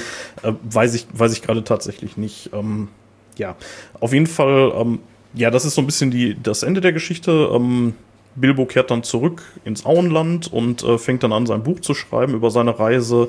Er wird äh, von den anderen äh, Auenlandbewohnern wird er schief angeguckt, weil er halt auf Abenteuer gegangen ist. Und das macht man ja nicht als ordentlicher Hobbit. Da sollte man vielleicht noch dabei sagen, das Auenland ist die Heimat äh, der Hobbits für die ganz wenigen, die die Filme vielleicht nicht mehr so präsent so, ja, haben oder gar nicht gesehen haben. Ja. Ja, für, äh, für Bilbo ist, äh, also neben dem Ring, den er mit nach Hause bringt, ist äh, sicherlich wichtig, dass er halt steinreich nach Hause kehrt, weil er halt seinen Anteil an dem, an dem Drachenschatz halt, an dem Drachengold bekommt, ne? Mhm. Und ja, der lebt dann da erstmal eine ganze Zeit und ähm, ja, dann an seinem 51. Geburtstag setzt dann die Geschichte des Herrn der Ringe an. das ist so, ah, jetzt, jetzt habe ich es nicht nachgeguckt, aber ich meine, das wäre so 50 oder 60 Jahre nach dem Hobbit spielt der Herr der Ringe. Ja. Ohne Und, dir jetzt ähm, weiter zwischengrätschen zu wollen, ähm, Ach so, das ich dir spielt jetzt, ja, ähm, spielt jetzt äh, fürs Buch, äh, für das Buch, glaube ich, nicht so die tragende Rolle, wenn ich mich richtig erinnere. Aber im Film sehen wir ja ganz am Anfang noch die äh, große Vorgeschichte dazu. Genau, da würde ich nämlich jetzt dann auch drauf kommen, weil ähm, jetzt habe ich den Hobbit schon so schön erzählt, aber das ist tatsächlich nur die Vorgeschichte für den Herrn der Ringe. Was äh, die so fürs Worldbuilding ziemlich entscheidend ist, dass ähm, das Sauron, der große Antagonist im Herr der Ringe, der ist im, im Hobbit ist der noch nicht bekannt, der wird kein einziges Mal namentlich erwähnt. Der ähm, schmiedet den Meisterring in den Flammen des Schicksalsbergs, um damit die anderen Ringe der Macht zu beherrschen. Er hat die anderen Ringe der Macht nicht geschmiedet, aber er hat den Elben dabei geholfen im Vorfeld. Der ist die also hintergangen. Der hat den Elbenschmieden Celeborn hat er geholfen, die zu schmieden und hat dann heimlich den Meisterring geschmiedet. Und, Das sieht man äh, auch äh, kurz zwischen zu grätschen äh, in ähm, äh, äh, Rings of Power. Diese Vorgeschichte. Genau, also am Ende der ersten Staffel. Nein, nee, nee lass mal nicht spoilern. lass mal hier nicht spoilern. Das Ende der ersten Staffel, das wäre ein bisschen doof. Aber darum dreht sich ja im Prinzip die ganze Serie, ne? Und ähm, ja, das ist ja so dieses, ne, sieben für die Zwerge, neun für die Menschen und drei für die Elben, ne, die Ringe. Und ähm, Sauron schmiedet eben den einen, lässt in diesen einen Ring eine Menge seiner Macht einfließen, um damit dann die anderen eben zu beherrschen. Die Zwerge scheinen dagegen immun zu sein. Die Elben sind zwar nicht immun, aber schlau genug, die nicht so zu benutzen. Nur die Menschen, die verfallen dem, die neuen Menschen. Daraus werden dann die Ringgeister, die Nazgul. Ja, ähm, lange Rede, kurzer Sinn. Ähm, das äh, letzte Bündnis aus Menschen und Elben kann dann Sauron besiegen. Und Isildur, des Königs Sohn, wie es so schön heißt, schlägt Sauron mit dem zerbrochenen Schwert seines Vaters Elendil den Ring von der Hand. Und daraufhin ist Sauron dann vorerst besiegt und verschwindet. Allerdings verpasst Isildur die Chance, den Ring in den Schicksalsberg zu werfen. Also in die Flammen des Schicksalsbergs.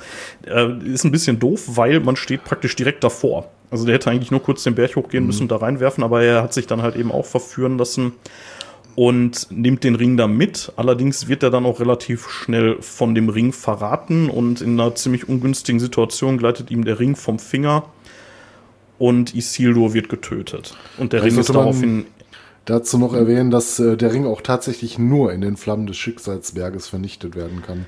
Ja, richtig. Gut, dass du es sagst. Ja, darum dreht sich ja alles. Ne? Aber ja. Auf jeden Fall, Isildur wird getötet, der Ring ist erstmal verloren und wird dann Jahrhunderte später, wie viel genau, weiß ich nicht, da gibt es irgendwie auch so unterschiedliche Angaben, aber es scheint wohl eine ganze Zeit später zu sein, ähm, wird er dann gefunden und zwar von Deagol. Das ist so eine, ja, das, äh, die werden immer als Hobbits bezeichnet. Ich weiß nicht, ob das wirklich Hobbits sind. Also im Film wird so ein bisschen dargestellt, wie ist so eine Art Hobbit, aber ja, die Sekundärliteratur ist da eigentlich schon recht eindeutig, das sind wohl Hobbits. Und zwar gehen Smeagol und Deagol angeln am Geburtstag von Smeagol und Deagol wird von einem großen Fisch ins Wasser gezogen und findet am Grund dann den Ring im Schlamm.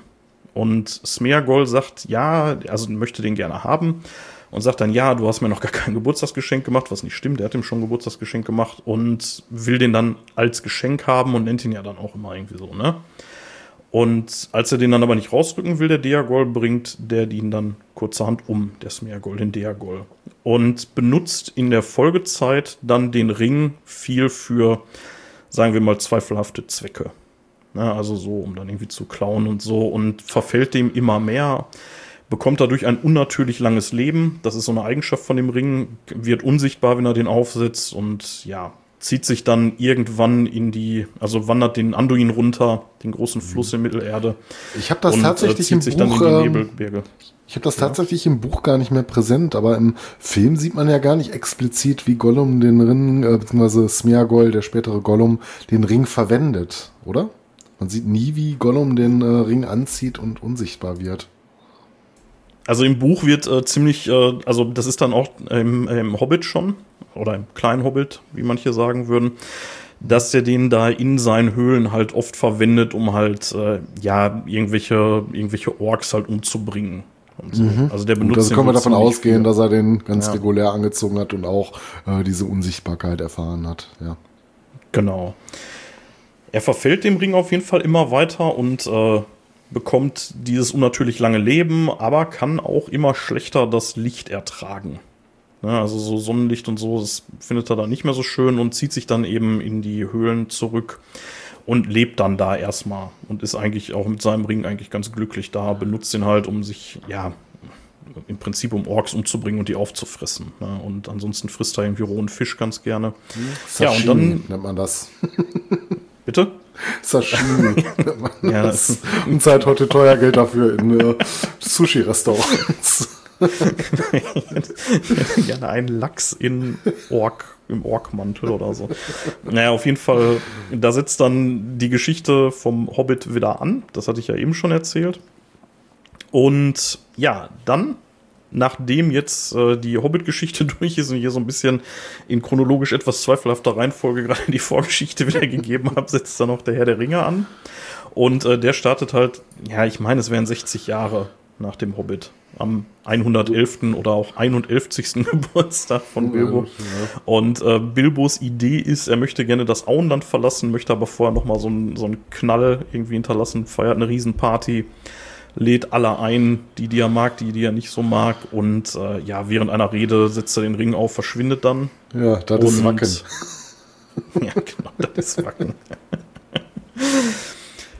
ja, er möchte sich allerdings tatsächlich zunächst nicht von seinem Ring trennen. Also er, er will halt weg. Ne? Er will aus dem Auenland verschwinden und lässt auch alles da, hin- hinterlässt alles seinem Neffen Frodo. Also und ähm, also Frodo ist sein Neffe und auch sein Adoptivsohn. Und den Ring will er ihm aber eigentlich nicht so richtig hinterlassen, weil er auch schon zu viel Macht über Frodo gewonnen hat.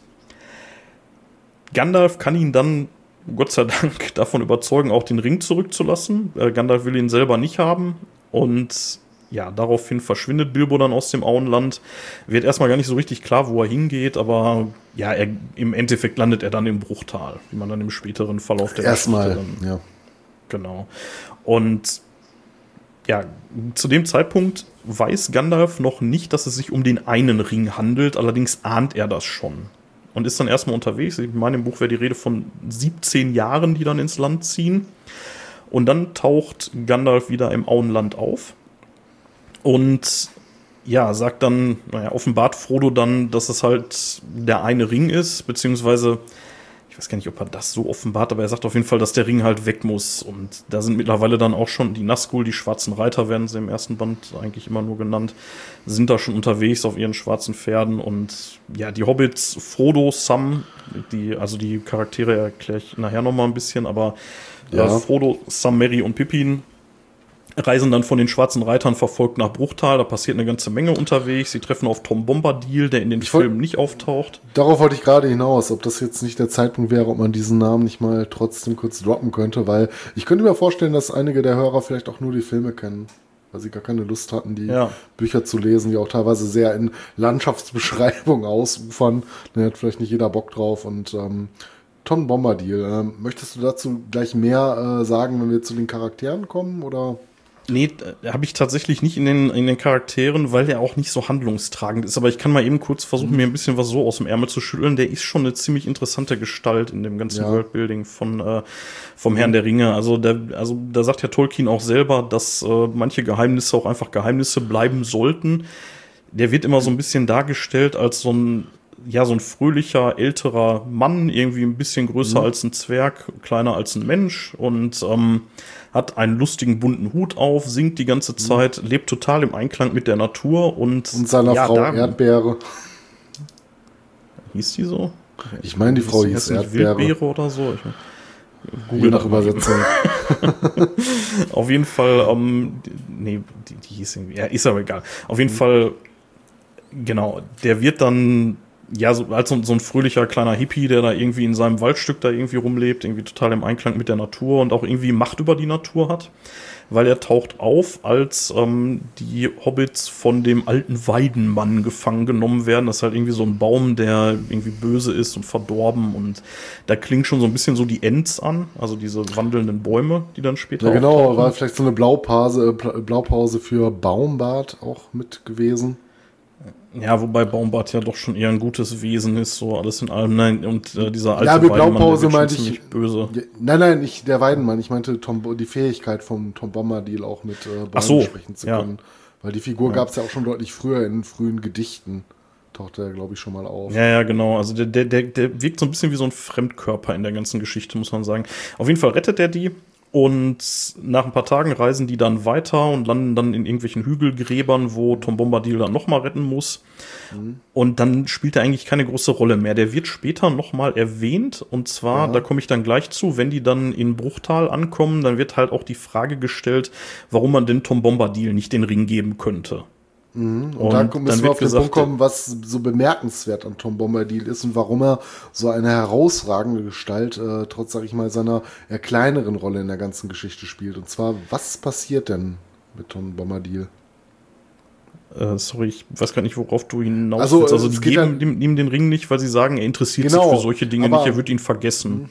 Aber sie haben ihnen ja mal den Ring gegeben in einer Begegnung. Und was ist daraufhin passiert? Stimmt, du hast recht. Als sie bei ihm im Haus sind, äh, geben die dem. Er setzt den sogar auf, wird aber nicht unsichtbar ne, und äh, nimmt ihn auch einfach wieder ab und gibt ihn halt irgendwie fröhlich pfeifend wieder mhm. zurück. Das findet also Frodo irgendwie halt, gar nicht so witzig in dem Moment, aber ja. Genau, man sieht genau, also einfach, der Ring hat Ring keine Macht. Keine, genau, keine Macht über Tom Bombadil hat. Ja. Und das lässt zumindest erahnen, auch wenn Tolkien nie geklärt hat, wer Tom Bombadil ist oder welche Rolle im ganzen Worldbuilding spielt spielt, könnte man zumindest sagen, dass er eine äh, dermaßen große Macht besitzt, dass zumindest der eine Ring keinen Einfluss auf ihn hat. Ja, allerdings äh, wird nachher dann auch in dem, äh, in dem Rat von Elrond wird halt auch gesagt, ja, dann wird er da halt mit seinem Ring in, in seinem Wäldchen da sitzen und äh, die Welt um ihn herum würde untergehen und irgendwann würde auch er fallen. Also das ist nicht so, dass der irgendwie unverwundbar wäre und deswegen entscheidet man sich dann dagegen. Nee, ich hatte das anders in Erinnerung. Ich hatte ähm, in Erinnerung, dass sie gesagt haben, die geben ihm den Ring nicht, weil er ihn einfach vergessen würde und eines Tages dann irgendwann wegwerfen oder verlegen würde. Genau. Aber ja, genau. Ja, ja, das, das hm. stimmt. Also äh, beides stimmt tatsächlich. Also sie sagen, er, er wird sich äh, nicht dafür interessieren, er wird den wahrscheinlich verlieren oder so. Äh, oder selbst wenn das nicht passieren würde, irgendwann würde auch er dann fallen. Also wenn um ihn herum dann alles dann mhm. halt Sauron unterworfen wäre, dann könnte er auch nicht ewig stehen. Na gut, so. 10 Millionen Orks oder sowas, ne? Ja. Spricht halt für sich. Genau, auf jeden Fall, dann sind sie da wieder weg und dann schaffen sie es unter ja, allerhand Mühsal nach Bruchtal unterwegs wird Frodo auf der Wetterspitze noch verwundet von einem der schwarzen Reiter. Da werden sie dann gestellt von fünf von den neun schwarzen Reitern. Und ähm, ja, der eine, der Hexenkönig von Angmar, der stößt Frodo, habe ich gerade Bilbo gesagt? Nee, Frodo hoffe ich, äh, stößt ihm auf jeden Fall ja sein Messer in die Schulter und die bricht dabei auch noch ab, mhm. blöderweise. Man müsste und vielleicht noch kurz ergänzen, die schwarzen Reiter sind die weltliche Manifestation der Ringgeister, die Nazgul. Genau, das sind die, die, ja, das sind die Nazgul, genau. Die neuen äh, Menschenkönige mit den Ringen genau. damals. Mhm. Ja. Genau. Und dann wird Frodo da auf jeden Fall ziemlich schwer verletzt und äh, kann dann auch nicht mehr so richtig weiter. Also der, der geht dann erstmal noch eine Zeit lang, aber fällt ihm halt zusehends schwer. Und am, ja, er wird dann unter, ja, unter allerlei verschiedenen Schwierigkeiten dann noch nach, äh, nach Bruchtal gebracht. Und kurz vor Bruchtal werden die Reiter, die sie da nochmal stellen wollen, dann auch äh, von einem Fluss weggespült. Das kann jetzt die Reiter nicht umbringen, aber zumindest die Pferde sind dann weg. Und mhm. damit ihre Bindung ja, so gelangen sie dann nach Bruchtal zu Elrond. Ja, Elrond in Bruchtal kann Frodo dann heilen, zumindest soweit es geht, also so richtig wohl nicht. Frodo fühlt sich immer noch so halb in der Geisterwelt, aber naja, er ist auf jeden Fall nicht mehr akut bedroht und kommt erstmal wieder klar. Ja, hier trifft er dann auch, ähm, auch Bilbo wieder. Und es wird beschlossen, dass der Ring vernichtet werden soll. Und dazu wird Frodo mit acht Begleitern ausgewählt, auf die Reise zu gehen. Und ja, das ist dann die, ähm, ja, die Ringgemeinschaft und die besteht aus äh, Gandalf, Legolas, Gimli, Boromir, Aragorn, Sam, Merry und Pippin. Und ja, warum jetzt insgesamt neun Leute? Weil man halt eben den neun Ringgeistern oder den neun schwarzen Reitern auch neun Gefährten gegenüberstellen will. Ne? Ach, das war mir gar nicht klar. Warum ja, das, äh, das ist so, das, das wird ja. so, so gesagt. Das ist irgendwie ein bisschen komisch, weil ich sag mal, die so 1 zu 1 Kampf. Ich, ich wollte gerade sagen, die machen jetzt so keinen uh, One versus One in so einem Ring und bashen sich. Es tritt an der Hexenkönig von Angmar gegen Frodo. Hm, also hat schon aus der Maul. ja. Ja. Naja, auf jeden Fall bricht man dann auf und versucht dann nach Mordor zu kommen, um da den Ring dann zu vernichten, weil, ne, hat es ja schon gesagt, der Ring kann nur in den Flammen des Schicksalsbergs vernichtet werden. Naja, die Gemeinschaft kann auf jeden Fall den Karadras-Pass nicht überqueren und äh, da ist so eine Sache, im, im Film wird das ziemlich deutlich dargestellt, als wenn Saruman, einer der Zauberer, der mittlerweile allerdings übergelaufen ist oder zumindest seine eigene Agenda ja, verfolgt an der Stelle. Als ja. ob der da so deutlich für sorgen würde, dass er da irgendwie den, den Ja, ja genau, man nennt immer wieder ein, wie in dem Zuge halt ein Zauberspruch. Ähm, Zauberspruch das ist im Buch nicht so deutlich. Also nee. es wird zwar immer gesagt, es sind Stimmen in der Luft und es wird auch so angedeutet, dass Saruman da vielleicht was mit zu tun haben könnte, aber so klar ist das nicht. Also im Gegenteil, also man hat eher den Eindruck, dass der Berg, also dieser Karadras, dass der eher verhindern will, dass die drüber kommen. Also wird immer gesagt, der Karadras entscheidet, wen er hier drüber lässt und wen nicht. Ne, als ich wenn der Berg nicht, so selber ähm, so ein ähm, Wesen wäre. Wusste zu dem Zeitpunkt schon Saruman, dass äh, die über den einen Ring verfügen? Ich bin mir da gerade gar nicht mehr so sicher. Ich glaube, doch, doch, Gandalf doch. hatte mit ihm über den Ring gesprochen, aber war da schon klar, was für ein Ring das sein wird? Ja, ja, der weiß das. Ja, der weiß das okay, zu dem Zeitpunkt, ja. ja. Ähm, es ist auch schon klar, dass, ähm, dass Saruman halt böse ist. Also der hatte zu dem Zeitpunkt ja schon irgendwie Gandalf auch irgendwie gefangen gehalten und so. Und äh, also mhm. der weiß da schon Bescheid. Ja. Naja, ähm, Ja, stimmt, ja. Auf jeden Fall können sie den Karadras-Pass nicht überqueren und müssen deswegen den Weg durch Moria wählen.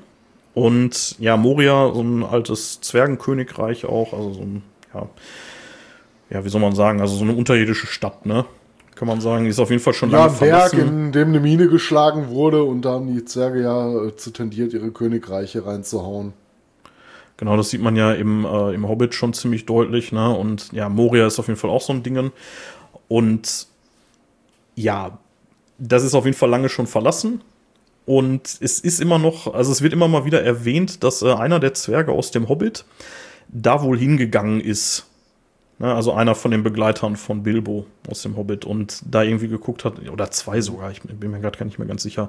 Naja, auf jeden Fall, sie finden Moria ziemlich verlassen und kaputt vor und werden dann irgendwann auch von einem Balrog, das ist so, ein, so eine Art Dämon von Morgoth, dem großen Feind der Welt, der ja früher mal der Chef von Sauron war, ja, werden sie angegriffen. Ende, ne? Also man entdeckt ja, dass sich da wohl auch schon diverse Orks äh, niedergelassen haben und daraufhin versucht man dann da schnell genau. rauszukommen, ja. zu entkommen und am Ende taucht dann halt dieser Dämon auf. Genau. Jetzt muss ich an dieser Stelle tatsächlich sagen, das ist so ziemlich die Stelle, wo ich gerade äh, bei meinen abendlichen Vorlesesessions äh, mit meiner Tochter bin. Deswegen ab jetzt kommt viel aus Erinnerung äh, von vor längerer Zeit. Keine mhm. Sorge, die das ist, jetzt so, so das erste Buch. So. Also okay. das, das ist nicht mal das erste Buch. Hier, ne? ähm, allerdings, ähm, ja, sie werden dann von, von, dem, äh, von dem Balrog angegriffen und äh, Gandalf wird von diesem wohl auch getötet. Das ist nicht ja, so ganz das, klar, finde ich. Ich sagen, das wissen wir nicht so genau. Zumindest kämpft er gegen ja. das Balrog. Die sind auch erstmal relativ gleich auf. Allerdings äh, schafft er es dann irgendwie auf einer ähm, kleinen Brücke, auf einer kleinen Übergehung zum Ausgang hin, das Balrog aufzuhalten. Wird aber kurz, zumindest im Film, stellt sich das so da nach äh, Brust, nach ähm, ja, getanem Schlag und äh, das Balrog fällt in die Tiefe, schafft es aber Gandalf noch äh, mit sich zu reißen. Und daraufhin genau. erfahren wir dann später, was passieren wird. Ich weiß tatsächlich nicht so richtig, wie es im Buch ist tatsächlich, weil das ist zu lange her, dass ich die mhm. Passagen dann gelesen ja, habe. Ja, tatsächlich kann ich mich dargestellt, als wird daran noch mit dem halbwegs, Kämpfen, ne? halbwegs erinnern. Der, der, der, Fall dauert wohl ewig, weil das wirklich mega tief runtergeht. Also mhm. unvorstellbar mhm. tief wohl ist und die äh, kämpfen unvorstellbar lange und kämpfen sich dann, glaube ich, anschließend auch nochmal bis auf den Gipfel zurück. Und ähm, das mag falsch sein, das weiß ich jetzt nicht mehr, aber ich habe es irgendwie noch so eine Erinnerung, dass sie halt ewig kämpfen und am Ende Mhm. Gandalf in sich zusammensackt und ähm, über dessen Schicksal wir dann, sag ich mal, später noch erfahren, ob er dann noch dabei bleibt oder nicht. Genau. Auf jeden Fall dadurch, dass äh, Gandalf gegen den Balrog kämpft, können die anderen dann entkommen. Allerdings wird äh, kurz danach, nachdem sie dann aus Moria entkommen sind, wird dann Boromir getötet von Orks. Ja, den haben wir, glaube ich, noch gar nicht erwähnt, ne? Den Ja, Boromir ist der Sohn des Truchsesses von Gondor. Den habe ich auch äh, später, wenn wir auf die Charaktere ein bisschen eingehen, auch ein bisschen ausgeklammert, weil ich finde den jetzt nicht so super wichtig. Nee, das nicht. Also der Typ, der halt äh, Gondor ähm, regiert, Ja. bis denn der äh, reguläre König wieder da ist. Genau, und, und Boromir ist halt der Sohn von ihm und ja, auf jeden Fall, der wird getötet und äh, daraufhin ja, zerfällt dann die Ringgemeinschaft. Und ähm, ja, Merry und Pippin werden dann im späteren Verlauf von Orks von Saruman gefangen genommen. Und Aragorn, Gimli und Legolas verfolgen sie und werden dabei von den Rohirrim, das sind die Einwohner von Rohan, ne, dieses Reitervolk, äh, ja, werden die unterstützt. Und Merry Ja. und Pippin, bitte? Ähm, nur um kurz einen Bogen zu schlagen, das äh, ähm, sieht man zumindest erst im zweiten Film, wo die Reise letztlich hingeht. Ne, man sieht, dass die Gemeinschaft sich trennt, ne, dass ähm, Ja. Frodo und äh, sein Begleiter Samwise, den wir glaube ich noch gar nicht erwähnt haben, sein Gärtner, der mitkommt, aber noch Ja. eine sehr tragende Rolle spielt, äh, mit äh, Frodo auf eine separierte Reise geht, äh, Mary und Pippin äh, gefangen genommen wurden und der Rest der Gemeinschaft versucht, die beiden, die Überlebenden, äh, die beiden zu befreien. Genau, auf jeden Fall ähm, Aragorn, Gimli und Legolas äh, sind es konkret, die dann versuchen, die zu befreien. Wie gesagt, mit Hilfe der, der Reiter von Rohan. Äh, Schaffen es allerdings nicht. Äh, Merry und Pippin können aber dann selbstständig entkommen und treffen auf Baumbart. Das ist der End, den ich vorhin schon mal gedroppt hatte irgendwann. Ja, und äh, kurz darauf kehrt dann auch Gandalf zurück, allerdings jetzt nicht mehr als Gandalf der Graue, sondern als Gandalf der Weiße. Das heißt, er hat ja im Prinzip Sarumans Platz eingenommen. Ne? Ja, Also der ist man könnte, man könnte vielleicht auch, äh, man könnte, ja, da, äh, Saruman lebt zu dem Zeitpunkt ja auch noch. Man könnte auch vielleicht einfach sagen, dass er irgendwie reinkarniert ist. Ne? Ich weiß nicht, ähm, wie tief man jetzt ins Detail gehen soll. Ähm, Gandalf gehört ja zu den Wesen, die man in dieser ganzen Mythologie als Istari ein kennt. Istari. Ob, ob, ob für die überhaupt so Kategorien wie Leben und Tod und äh, was deren eigentliche Manifestation ist, in dem Fall vielleicht eine körperliche, nicht etwas schwierig zu erklären sind mit unseren Begriffen. Aber wie Ja. gesagt, wir wissen es nicht genau, er kehrt aber zurück und Genau. Du hattest jetzt gerade gesagt, äh, dass Saruman zu dem Zeitpunkt noch lebt. Tatsächlich ist es im Buch wohl so, dass Saruman die ganze Übung komplett überlebt. Also der ist am Ende geschwächt, aber lebt wohl noch. Also Ähm. dieses, die, dieses Ganze im Film wird er ja, zumindest, ich glaube im Director's Cut wird er ja getötet, ne? ja, ist das nicht sogar genau anders, dass es erst im Film diese Szene nicht gab und äh, ja, am Ende von, äh, ich will gar nicht vorgreifen, aber Grima Schlangenzunge dann im Hobbitdorf mit der ganzen Episode, die es ja nicht gibt, mit der Industrialisierung später äh, Ja. erstochen wird. Ich bin mir da Das, jetzt da, gerade- da sagst du, was das kann sein. Auf jeden Fall diese Nummer, dass er da irgendwie äh, Mhm. da von Isengard, da von seinem Turm da runterfällt. Äh, das war nicht sein Ende im Buch. Genau, ähm, wie, wie heißt der Turm denn nochmal? Ähm, Ähm, der, ähm, ja, ich, ich hab's äh, Ortank. Ortank, genau, in Isengard. Mhm. So. Äh, auf jeden Fall, äh, das ist wohl so im Buch nicht drin. Aber wie gesagt, da bin ich auch gerade so ein bisschen noch auf Zusammenfassungen. Äh, die, die Zusammenfassung, die ich hier in großen Teilen, äh, ja, zitiere wäre jetzt übertrieben, aber die ich mir so als Grundlage jetzt hier für meine Zusammenfassung genommen habe, die verlinke ich natürlich auch. Da will ich mich jetzt nicht mit fremden Lorbeeren schmücken. Naja, ähm, genau, aber genau, jetzt äh, treffen sie auf äh, Baumbart den End. Gandalf kehrt zurück und ja, dann kommt es zum Kampf zwischen Sarumans Orks und den Menschen. Vorher muss allerdings noch Theoden, der König der, äh, ja, der König von Rohan, der muss noch von Sarumans Einfluss befreit werden. Das ist die, die Geschichte mit Grima Schlangenzunge. Und Der Lakai von Saruman zu der Zeit. Genau, der da so als, ja, was auch immer, irgendwie Berater oder was auch immer, irgendwie bei Saruman unterwegs ist. Naja, auf jeden Fall, der flüstert dem halt irgendwie was ein und, äh, naja, davon befreit Gandalf ihn dann, ja. Die äh, Menschen von Rohan haben sich äh, in die Festung Helms Klamm zurückgezogen und da kommt es dann auch tatsächlich zur ersten großen Schlacht im Herr der Ringe. Und da kommt es dann zum Kampf zwischen Sarumans Orks und den Menschen und die Menschen wehren den Angriff ab und zerstören im Anschluss Isengard. Allerdings meine ich mich zu erinnern, dass sie eben Ortank selber nicht zerstören können. Nee, das weiß ich nicht. Die Ents spielen, glaube ich, im Film auch eine Rolle. Ich weiß jetzt gar nicht mehr genau, wie das in den Büchern war, ob das da irgendwie von Das abgewichen weiß ich ist. gerade auch nicht. Aber ich meine, die helfen dabei mit. Ja, sonst wäre es wahrscheinlich auch sehr schwierig, äh, Isengard komplett abzureißen ne, und Ja. ähm, dem Erdbogen gleich zu machen. Ja. Ja, unterdessen wandern Frodo und Sam weiter Richtung Mordor und treffen unterwegs Gollum. Und ja, dann wird er so ein bisschen, also Gollum wird so ein bisschen von Frodo dazu gezwungen, ihn einen Weg zu zeigen nach Mordor. Äh, macht Gollum dann auch, verrät sie allerdings dann an die schon erwähnte Riesenspinne Kankra, die dann Frodo, der kriegt's immer ab, der wird mal wieder kaputt gestochen von der Spinne, äh, also die haut ihm dann irgendwie so ein Gift rein. Und die Spinne überwältigt Frodo damit eben und äh, ja, kann im Endeffekt dann allerdings von Sam befreit werden. Also Sam kämpft dann gegen die Spinne und kann sie dann auch vertreiben. Ich weiß gar nicht, ob er die umbringt. Auf jeden Fall ähm, verletzt er die wohl. Ich glaube, Und zum dann Ende hin ähm, sticht er halt äh, ähm, sein Schwertstich, äh, was Ja, er in, ähm, Das ist, äh, ist allerdings auch wieder aus dem Film. Ne? Also, so, das das weiß ich aus dem Film nicht auch so? noch, ob das im Buch so ist. Ja. Naja, auf jeden Fall tauchen Orks auf und äh, nehmen den bewusstlosen Frodo mit und äh, bringen den dann in so einen, so einen komischen Turm. Ja, zu dem Zeitpunkt dachte, glaube ich, Sam, dass Frodo tatsächlich tot wäre. Genau, Frodo da, sagte, dass er tot. Äh, Sam dachte, dass Frodo tot ist und lässt ihn da liegen. Und naja, auf jeden Fall ähm, kommt es dann im Turm zum Streit unter den Orks. Und ja, da geht es dann so ein bisschen hoch her. Die bringen sich dann gegenseitig um. Und Sam kann mit Frodo dann entkommen. Ja, Sauron hat zwischendurch gemerkt, dass er irgendwie so einfach nicht an den Ring drankommt mit seinen, mit seinen Nazgul und greift deshalb Gondor an, die, ja, die Hauptstadt des Menschenreichs, ne? die direkt an Mordor angrenzt, also Ja. direkt vor Mordor liegt. Da wäre so die Und- zweite große Schlacht dann, ja. Ja, die, ja, ja, die kommt noch, ne? Also, der, im, im, also am Anfang wird, wird Gondor erstmal belagert, ne? Von, von, von Sauron. Die Menschen können dem Angriff erstmal widerstehen. Und ja, währenddessen können Sam und Frodo den Schicksalsberg erreichen. Und hier ist jetzt dann die, ja, da, da geht es eigentlich schon stark aufs Ende zu. Äh, Frodo ist mittlerweile so sehr vom Ring beeinflusst, dass er ihn selber nicht in die Flammen werfen kann. Also im letzten Moment sagt er dann, nee, das mache ich nicht. Ich will den behalten, den Ring.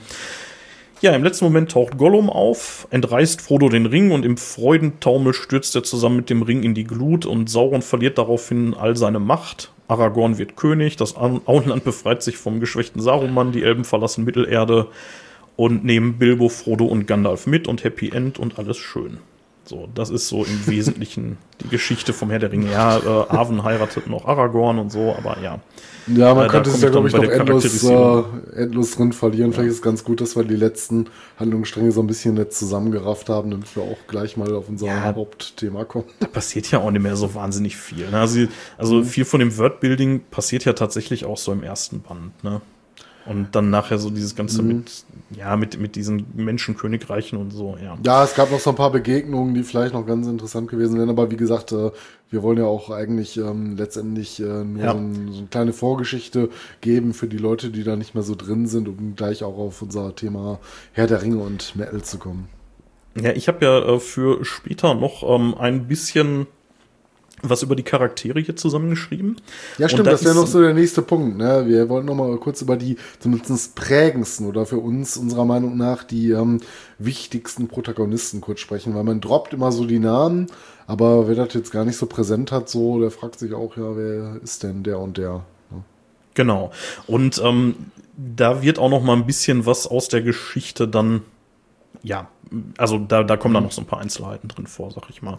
So, wir haben jetzt was über die Handlung, über die Zusammenfassung der Haupthandlung gehört und ähm, jetzt wollen wir noch mal ganz kurz die wichtigsten Charaktere unter die Lupe nehmen. Also da beschränken wir uns jetzt auch tatsächlich nur auf die, die auch eine ganz tragende, ähm, tragende Rolle für die Haupthandlung spielen. Und da reden wir über wen?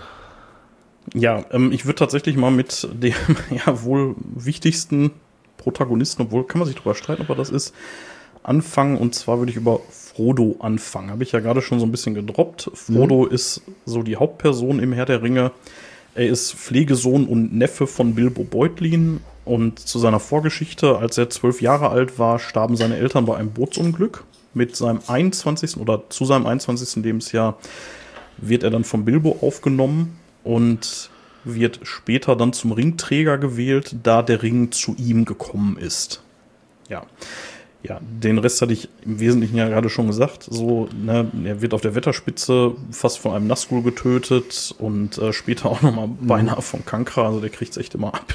Ja, ist halt auch so, ähm, was ihn so wichtig macht, der ist eigentlich auch der ganz der Protagonist der ganzen Geschichte. Ne, es geht zwar um eine Gemeinschaft und es gibt natürlich noch viele weitere wichtige Charaktere, aber wenn wir darüber reden würden, wer der Protagonist ist, dann wäre es wohl Frodo. Ja, aber auch nur, weil er diesen McGuffin mit sich rumschleppt. Ne? Ja, genau.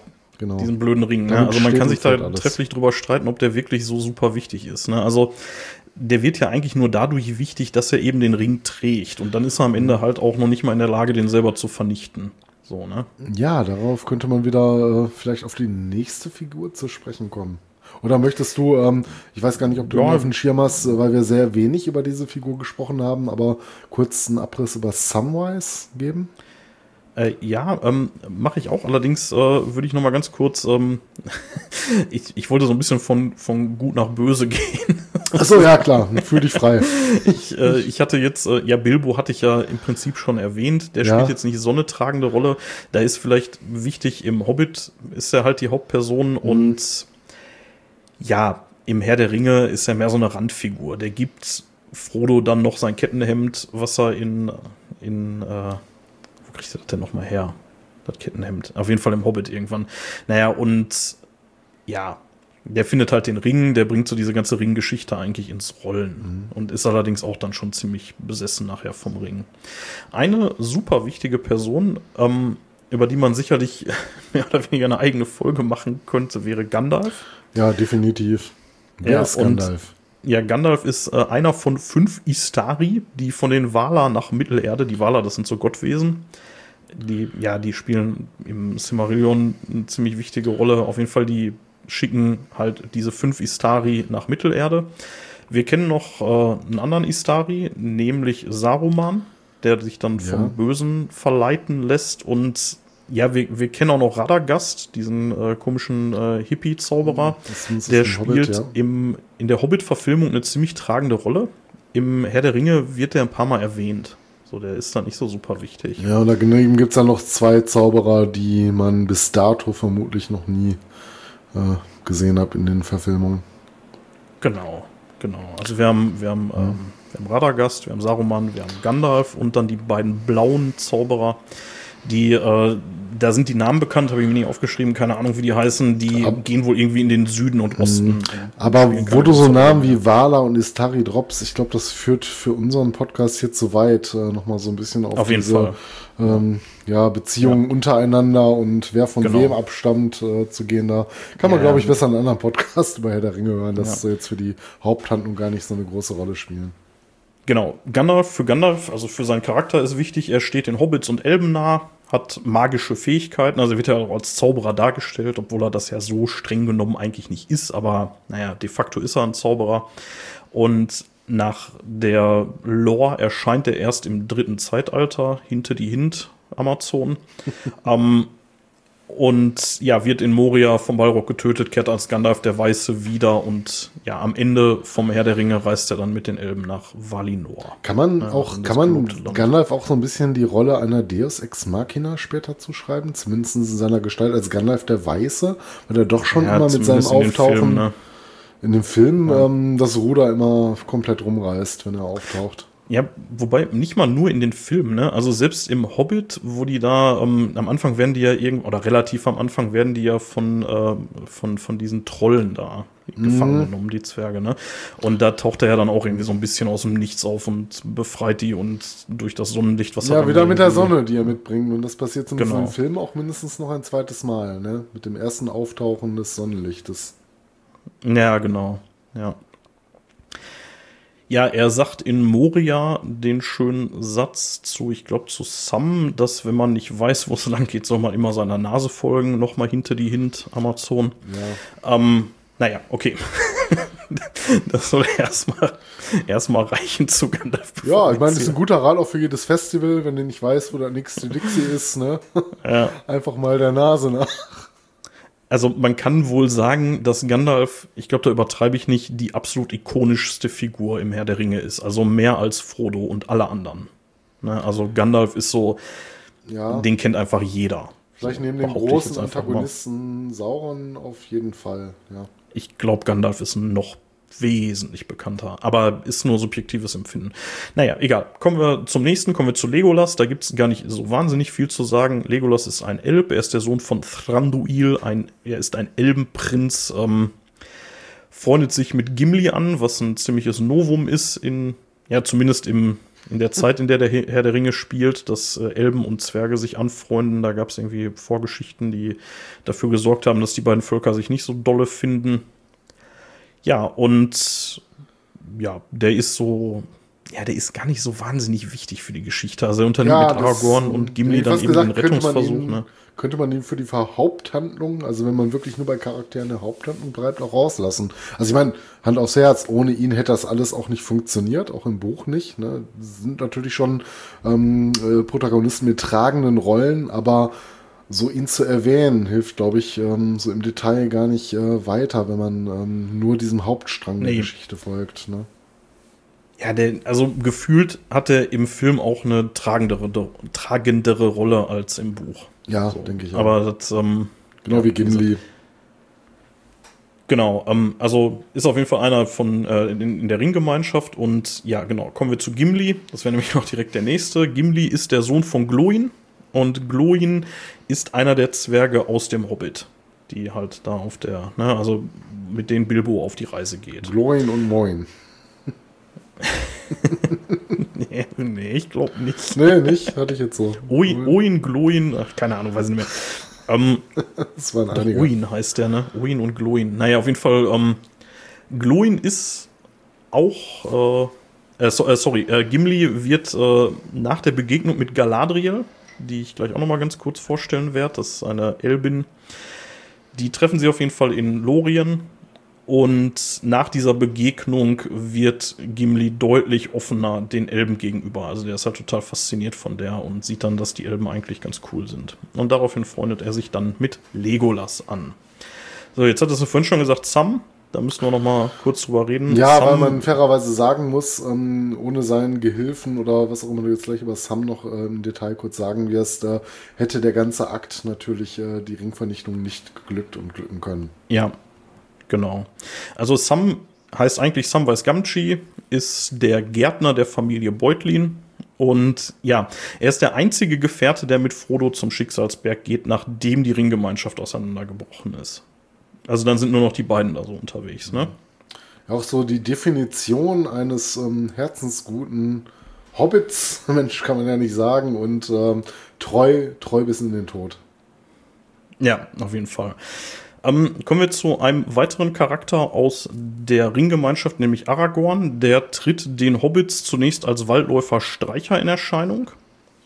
Da musste ich heute übrigens dran denken, ne? Dieses, ähm, wo die den treffen da, ne? In diesem, in diesem Gasthaus zum tänzelnden Pony in Bre. Da musste ich heute so dran denken, als ich da in dieser Kneipe saß, was ich da eingangs erwähnt hatte. ne? Dann, also, das hat damit nicht viel zu tun, die Kneipe, aber die war so urig und dann auch so dieses halbschummrige Dunkel irgendwie. Da war schon, da dachte ich so, ja, boah, so eine Kneipe wie dieses tänzelnde Pony, das hätte ich auch gerne. Wäre super.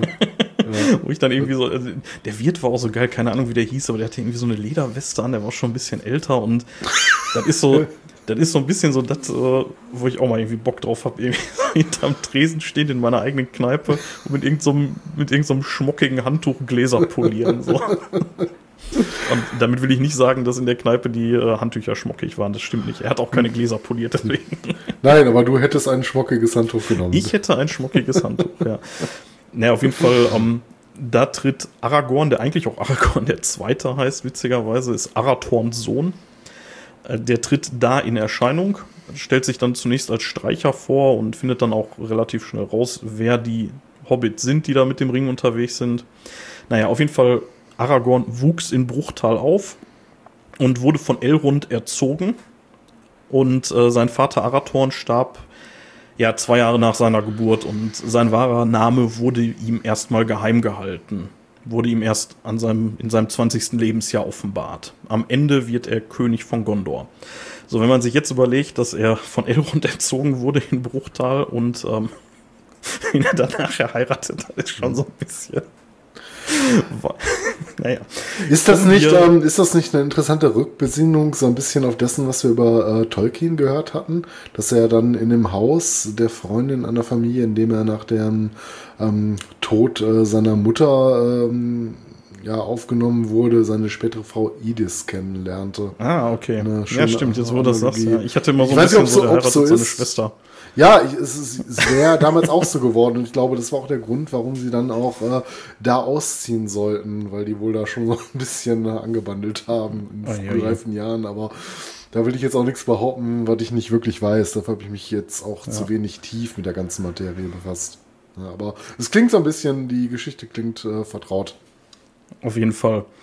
Kommen wir, hatte ich gerade schon gedroppt, Elrond, kommen wir zu dem. Ähm, er wird beschrieben von Frodo, dass, also er wird beschrieben als sein Gesicht wäre zeitlos, irgendwie, naja, egal. Auf jeden Fall ähm, Elrond, der Herr über Bruchtal oder Rivendell, wie es im Original heißt. Ähm, so heißt es übrigens in meiner Übersetzung auch. Also in der, in der Hobbit-Übersetzung, die ich habe, heißt das Ding auch Rivendell. Im Herr der Ringe nicht, da heißt dann schon Bruchtal. Bruchtal ja. Ist ja wohl auch so ein bisschen so die ja, die anerkannte deutsche Übersetzung davon. Ne? Zumindest seit es die Filme gibt. Im Buch bin ich mir nicht sicher. Aber ich meine, da heißt also, es auch Bruchteil. In der Übersetzung, die ich habe, und da könnte man ja auch nochmal triggern, da gibt es ja auch, glaube ich, zwei, drei renommierte Übersetzungen zum Herrn der Ringe. Ich muss ja, ja. dabei sagen, ähm, ich habe es nie im englischen Original gelesen. Ich kenne äh, Dito habe ich auch nicht. Ähm, also in der, die ich habe, heißt es definitiv Bruchteil. Ich lese sie ja gerade. Und in der Hobbit-Übersetzung, die ich habe, heißt es auf jeden Fall Rivendell. Also die haben es einfach nicht übersetzt. Die haben es einfach als Eigenname genommen damals. Naja, egal. Auf jeden Fall, Elrond hatte einen Zwillingsbruder namens Elros. Und beide waren Halbelben. Und das ist jetzt allerdings nicht so, dass irgendwie die Mutter Elbin war, der Vater nicht. Die hatten wohl einfach nur beide elbische und menschliche Vorfahren. Und beide konnten wählen, ob sie ein menschliches oder elbisches Schicksal wollten. Also sprich, ob sie ne, sterblich sein wollten oder nicht. Und Elros entschied sich für das menschliche Schicksal und Elrond für das elbische. Und um mal einmal kurz einzuhaken, ähm, wer denkt, dass ja? diese Namenswahl unkreativ ist, der muss sich mal ähm, etwas näher mit den Zwergen befassen. Im Sinne von Dorin. Sohn des Dorin, Sohn des Durin, ja, Sohn des Durin. Ja. Ja. Entschuldige, aber mach ruhig weiter. genau, auf jeden Fall, ähm, ja, was kann man, äh, was kann man zu Elrond noch sagen? Ähm, er hat sich eben für das elbische Schicksal entschieden und ja, der war eben auch schon in der, in der Schlacht beteiligt, in der Gandalf, äh, Gandalf, Blödsinn, Sauron, der, der Ring von, von der Hand geschlagen wurde und so. Der ist auf jeden Fall schon ziemlich lange da unterwegs und ähm, ist äh, Mitglied des Weißen Rates und rief den Rat von Elrond zusammen. Das ist, ja, das ist im Prinzip das Meeting, in dem man dann beschlossen hat, dass man den, den Ring dann kaputt machen muss und die Ringgemeinschaft zusammenstellt. Ist eigentlich bekannt, ob Elben erstmal so tendenziell mal, abgesehen von Auswirkungen äußerlicher Natur, unsterblich sind? Oder sind die einfach nur extrem langlebig? Ja, es, das ist so eine Sache. Also da muss ich jetzt auch wieder auf gefährliches YouTube-Video-Halbwissen zurückgreifen. Soweit ich weiß, die können natürlich getötet werden. Ne? Mhm. Ne? Also in dem Sinne sind die schon mal nicht unsterblich. Ja, aber so auf einer natürlichen um, Wege. Ja, also die altern halt nicht. Ne? Die entschwinden. Also das wird so ein bisschen, das wird so ein bisschen schwammig immer beschrieben, dass sie halt irgendwie entschwinden. Das Licht der Elben verlischt in Mittelerde so. Ne? Mhm. Und äh, ja, ob die jetzt wirklich in dem Sinne sterben, keine Ahnung. Ist nicht genau also die, erklärt die müssen halt da irgendwie dann halt auch aus Mittelerde abhauen. Ich, mhm. Da bin ich nicht tief genug für drin. Auf jeden Fall, so sind sie erstmal unsterblich in Mittelerde. Das heißt, ja, Elrond ist halt irgendwie super alt. Der ist irgendwie im ersten Zeitalter geboren worden und lebt dann da jetzt. Ja, ich meine, die haben halt Schwächen. Ich meine, ähm, ohne jetzt auch wieder spoilern zu wollen, da sieht man ja auch so ein bisschen dann in der neuen Amazon-Serie, über die wir auch schon ein, zwei Mal kurz gesprochen haben. Aber so ähm, auf biologischem Wege ähm, wissen wir es einfach nicht, ne?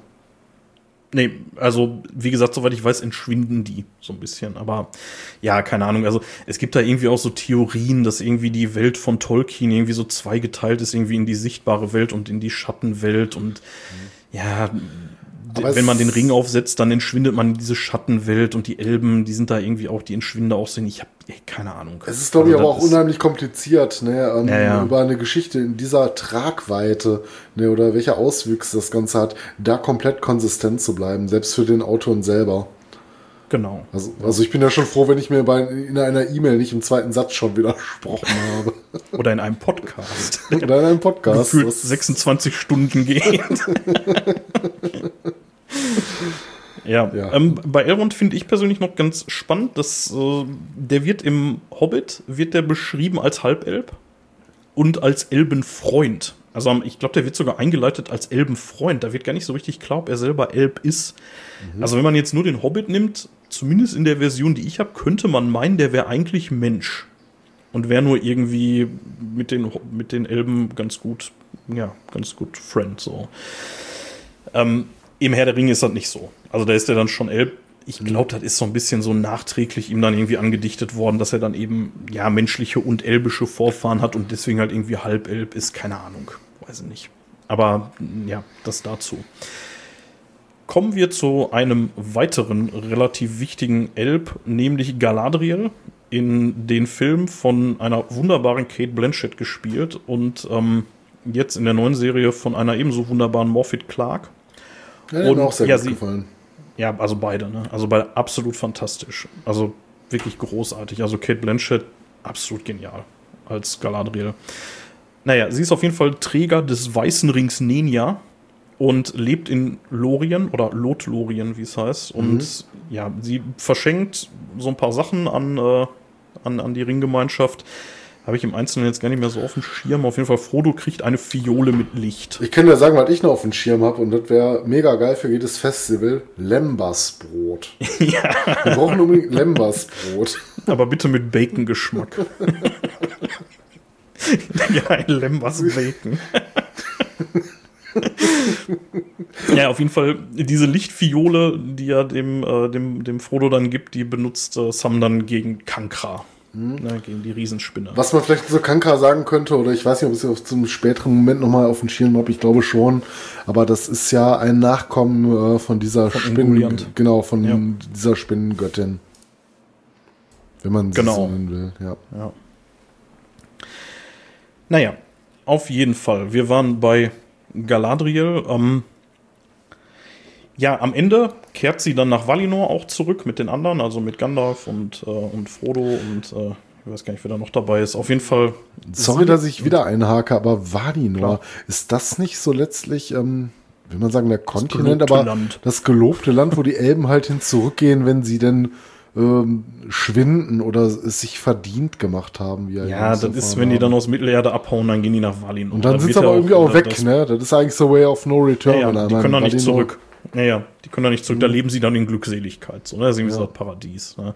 Ähm, ich meine mich zu erinnern, dass im äh, Silmarillion irgendwie gesagt wird, dass durch irgendeine Begebenheit Ada, also die Welt, die, die Erde im, äh, im, im Kosmos vom Herr der Ringe, dass die halt rund gemacht wird zu einer Kugel und dass die Elben, wenn sie nach Valinor gehen, den geraden Weg gehen müssen. Und relativ am Anfang jetzt von der Amazon-Serie sieht man ja auch, da, da soll Galadriel ja schon nach Valinor zurückgehen. Ne? Ja, ist das vielleicht so ein bisschen die so. äh, Flat Middle Earth Society? Irgendwie so. Auf jeden Fall, also in der Serie, da wird ja dann irgendwie, da geht ja dann irgendwie der Himmel auf und alles wird weiß und bla und keine Ahnung. Ne? Und naja, auf jeden Fall müssen die ja irgendwie übers Meer für. Also die fahren da immer mit Schiffen irgendwie ne? von den grauen Anfurten aus. Auf jeden Fall, Galadriel hat mit Celeborn eine Tochter, Celebrian heißt die. Und diese wiederum hat mit Elrond zusammen eine Tochter, also eine Enkelin, und das ist Arwen. So, und jetzt hatte ich vorhin schon bei, äh, bei Aragorn gesagt, irgendwie, der heiratet seine Schwester. Stimmt natürlich jetzt nicht so ganz, aber Arwen ist die Tochter von Elrond und der Tochter von Galadriel. Ne? Und ja, die wachsen halt da zusammen auf und irgendwann ist Aragorn unterwegs und also auch irgendwie wohl relativ lang und als er dann zurückkommt, da verliebt er sich dann in Arwen. Elrond möchte allerdings nicht, dass Arwen, ich bin jetzt, falls du es noch nicht gemerkt hast, schon in der Charakterisierung von Arwen angekommen, möchte, also Elrond möchte nicht, dass sie Aragorn heiratet. Er sagt, wenn überhaupt, wenn du überhaupt einen Sterblichen heiratest, dann nur den König von Gondor. Ne? Weißt du, was irgendwie witzig ist, aber eigentlich auch gar nicht mal so witzig, wenn man sich das mal vor Zunge zergehen lässt. Im Prinzip beschreibst du ja so ein bisschen so eine Redneck-Situation, wo dann jemand irgendwie mit einer Verwandten oder einer Halbschwester, Schwester ja. irgendwas hat, ne, aber dann irgendwie, äh, naja, rechts genug ist, dann irgendeine andere Verbindung außerhalb der Familie zu untersagen. Also, es klingt mir einigermaßen lächerlich. Ja, auf jeden Fall. Naja, auf jeden Fall Arwen ähm, von, äh, wie, wie hieß die Schauspielerin, verdammt, die Tochter von, äh, hier von dem Aerosmith-Sänger. Ähm, äh, Liv Taylor. Nicht ja. Liz Taylor, sondern Liv Taylor. Auch Tyler. unfassbar hübsch, ne? Also in dem äh, in der in der Verfilmung unfassbar hübsch. Also da, da treffen sie es echt. Er wird auch beschrieben als Ebenbild von Luthien. Mhm. Und da ist ja auch wieder diese Geschichte, ne, Bären und Luthien, dass äh, Bären eben Luthien heiraten möchte und äh, Luthien dann ein sterbliches Schicksal wählen muss und genau so passiert es dann auch mit Arwen. Nachdem dann Aragorn König von Gondor geworden ist, erlaubt Elrond dann die Hochzeit der beiden und damit wählt Arwen dann das sterbliche Schicksal. Und ja, sie stirbt äh, ziemlich genau 120 Jahre nach Aragorn. Also die lebt dann noch eine ganze Zeit. Also die leben beide noch ewig. Aber ja, ich weiß gar nicht. Ähm, meine kurze Zwischenfrage. So. Zwei Sachen. Einmal dadurch, dass sie dieses äh, sterbliche Leben wählt, wie der Name schon sagt, ähm, ähm, ist sie dann doch schon, ähm, sagen wir, den zeitlichen Veränderungen unterworfen. Aber zum anderen hatte ich den Eindruck, zumindest sofern ich mich meiner letzten Lesung des Herrn der Ringe zurückbesinne, ähm, dass ähm, Arwen gar nicht so die Manifestation im Buch hatte, die sie in dem Film erfahren hatte, sondern das mehr ja. so aus Erinnerungen und Geschichten ja. und mehr so, so auf so einer Metaebene. Ähm, ja, absolut. Also ich äh, kann sagen, also ich bin jetzt mit dem ersten Buch so mehr oder weniger mal wieder durch. Sie wird erwähnt, sie wird genannt, als sie da in Bruchtal mhm. ankommen und dann da irgendwie zusammensitzen. Da taucht die dann irgendwann auf. Und es ist auch schon so, dass sie da als wahnsinnig hübsch beschrieben wird und alle sind total begeistert von ihr, aber die spielt dann irgendwie nicht so eine große Rolle mehr. Ja, so gar also, nicht mehr, nur noch von äh, Nennungen und Erzählungen, Gedichten und Geschichten, ne? Ja, im Anhang tatsächlich. Also im mhm. Anhang vom, äh, vom Herr der Ringe wird dann diese ganze Story von Arwen und Aragorn dann erzählt. Und da ist sie natürlich super wichtig, aber während der eigentlichen Geschichte mhm. nicht so wirklich. Ich glaube, den Anhang habe ich nie gelesen. oh, doch. Das ist eigentlich das Beste. Ja? Das ist Nein, nee, aber da, da, da steht noch eine ganze Menge an Worldbuilding drin. Ja. Also da steht wirklich noch eine ganze Menge drin. Ja, ich kann mich daran nicht erinnern. Also müsste ich vielleicht nochmal reinschauen. Ich habe es hier mehrfach, mehrfach liegen. So, jetzt habe ich also wir hatten sie zwar schon gedroppt, äh, Mary, Pippin und Boromir, die habe ich jetzt so ein bisschen aus zeitlichen Gründen rausgelassen. Da gibt es auch nicht so wahnsinnig viel zu, zu sagen. Also Mary und Pippin ja. sind Hobbits, sind Freunde von Frodo. Äh, Boromir, ne, hatten wir ja schon vorhin gesagt, hier Sohn vom Vielleicht kann man es auch kurz Denethor. abkürzen. Es gibt noch diverse Figuren, die insgesamt natürlich für den erfolgreichen Verlauf der Geschichte extrem wichtig sind, aber an sich in ihrer Eigenschaft gar nicht äh, so den, die große Rolle für die Haupthandlung spielen. Zumindest ja. wenn man sich nur darauf beschränkt. Ne? Ja, man, man könnte jetzt bei Mary und Pippin diese ganze Nummer mit äh, hier mit Baumbart und so, das ist schon nicht so ganz unwichtig, ne? Aber egal. Komm, also kommen wir, äh, gehen wir weiter und zwar jetzt sind wir mit den Guten auch durch. Jetzt kommen wir noch zu den zu dem Bösen und äh, da wäre natürlich ähm, Gollum zu nennen.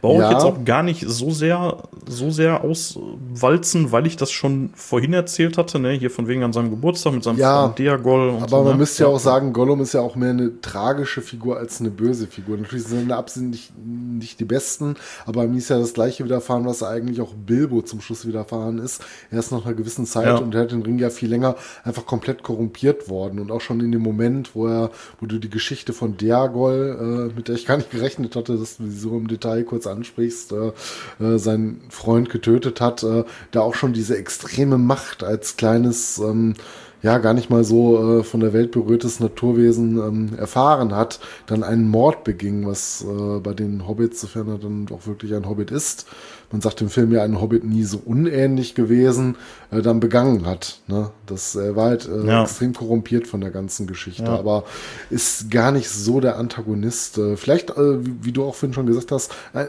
ein Teil des, äh, eine andere Seite des Protagonisten. Also bei dem ist halt relativ interessant, es wird ja gefragt, warum der, ähm, ja, war es Gandalf? Also irgendwie relativ am Anfang, ich glaube in dem Rat bei Elrond wird gesagt, dass die den irgendwo gefangen genommen haben und dann wird gefragt, ja, warum habt ihr den denn nicht umgebracht? Und dann sagt Gandalf so Das kam in ähm, Moria und äh, da ja, fragte Frodo. Buch das, ja? Im Buch kommt das vorher schon. Also okay. im Buch kommt das schon äh, vorher tatsächlich in diesem Rat. Auf jeden Fall, äh, da wird ja dann gesagt, dass er noch eine Rolle zu spielen hat zum Guten mhm. oder zum Bösen. Ne? Und das, das ist auch, glaube ich, so ein bisschen das Interessante daran, weil er ja dann, obwohl er dem Ring so krass verfallen ist, ne, obwohl er ja nichts anderes kennt als diesen bescheuerten Ring, mhm. dass der ja dann letzten Endes, wenn auch unabsichtlich, derjenige ist, der ihn vernichtet. Wollte ich gerade sagen, oder aber nicht, in der mit Lage Absicht, ist. Nicht, nicht mit Absicht. Der hätte den Ring nie mit Absicht Nö, weil der halt oder sich in den Tod gestürzt, aber es ist halt passiert aufgrund seiner Gier und äh, seiner Verfallen. Genau. An den Ringen. Genau, ja. ja. Genau, ähm, mehr, also Gollum auch eine total ikonische Figur, gar keine Frage, ne? Also auch hier von, ähm, ah, wie heißt der, der Schauspieler, Ser Serkins oder so? Äh, ähm, an, Andy, Andy Serkis, glaube ich. Serkis, ja. Äh, auch fantastisch gespielt. Also wirklich absolut großartig. Ist ja so mit so einem Motion Capture Suit da irgendwie gemacht, aber also absolut genial. Äh, also auch gerade so dieses Schizophrene, ne? Dieses, wenn er dann immer mit sich selber redet und dann wieder sagt, ich bin eigentlich Asmergol und so, ne? Ja, aber genauso, also, ähm, du hast, hast du mal die ähm, Szenen gesehen von Benedict Cumberbatch, wie er den äh, ähm, Drachen spielt? Ähm, wie er wen spielt? Sorry. Den Benedict Cumberbatch spricht da im Englischen äh, den Drachen Smaug. Ach so, ja, ja, ja, ja, auch, das ist auch großartig. großartig, ja. wie er da im ja, Studio ja. bei Dovat. Fantastisch. Ja. Finde ich allerdings auch äh, die Übersetzung auch ziemlich gut, muss ich sagen. Also die deutsche Variante ist auch sehr, sehr gut getroffen. Ja. Naja, egal. L lass uns nicht so lange aufhalten. Aber Nein. wir, äh, wir haben schon zu also, viel gesagt, Zeit verloren. Ach ja, was heißt verloren? Ne? Ja, ja der Dinge, da können wir morgen noch drüber reden. naja, auf jeden Fall Gollum schon sehr tragend, sehr wichtig, sehr ikonisch. Ähm, äh, ja, ziemlich wichtig noch die Nazgul die am Anfang in Erscheinung treten und da erstmal wirken wie die eigentlichen Antagonisten. So, ne? Also im ersten Buch denkt man die ganze Zeit, hä, die werden von irgendwelchen schwarzen Reitern verfolgt.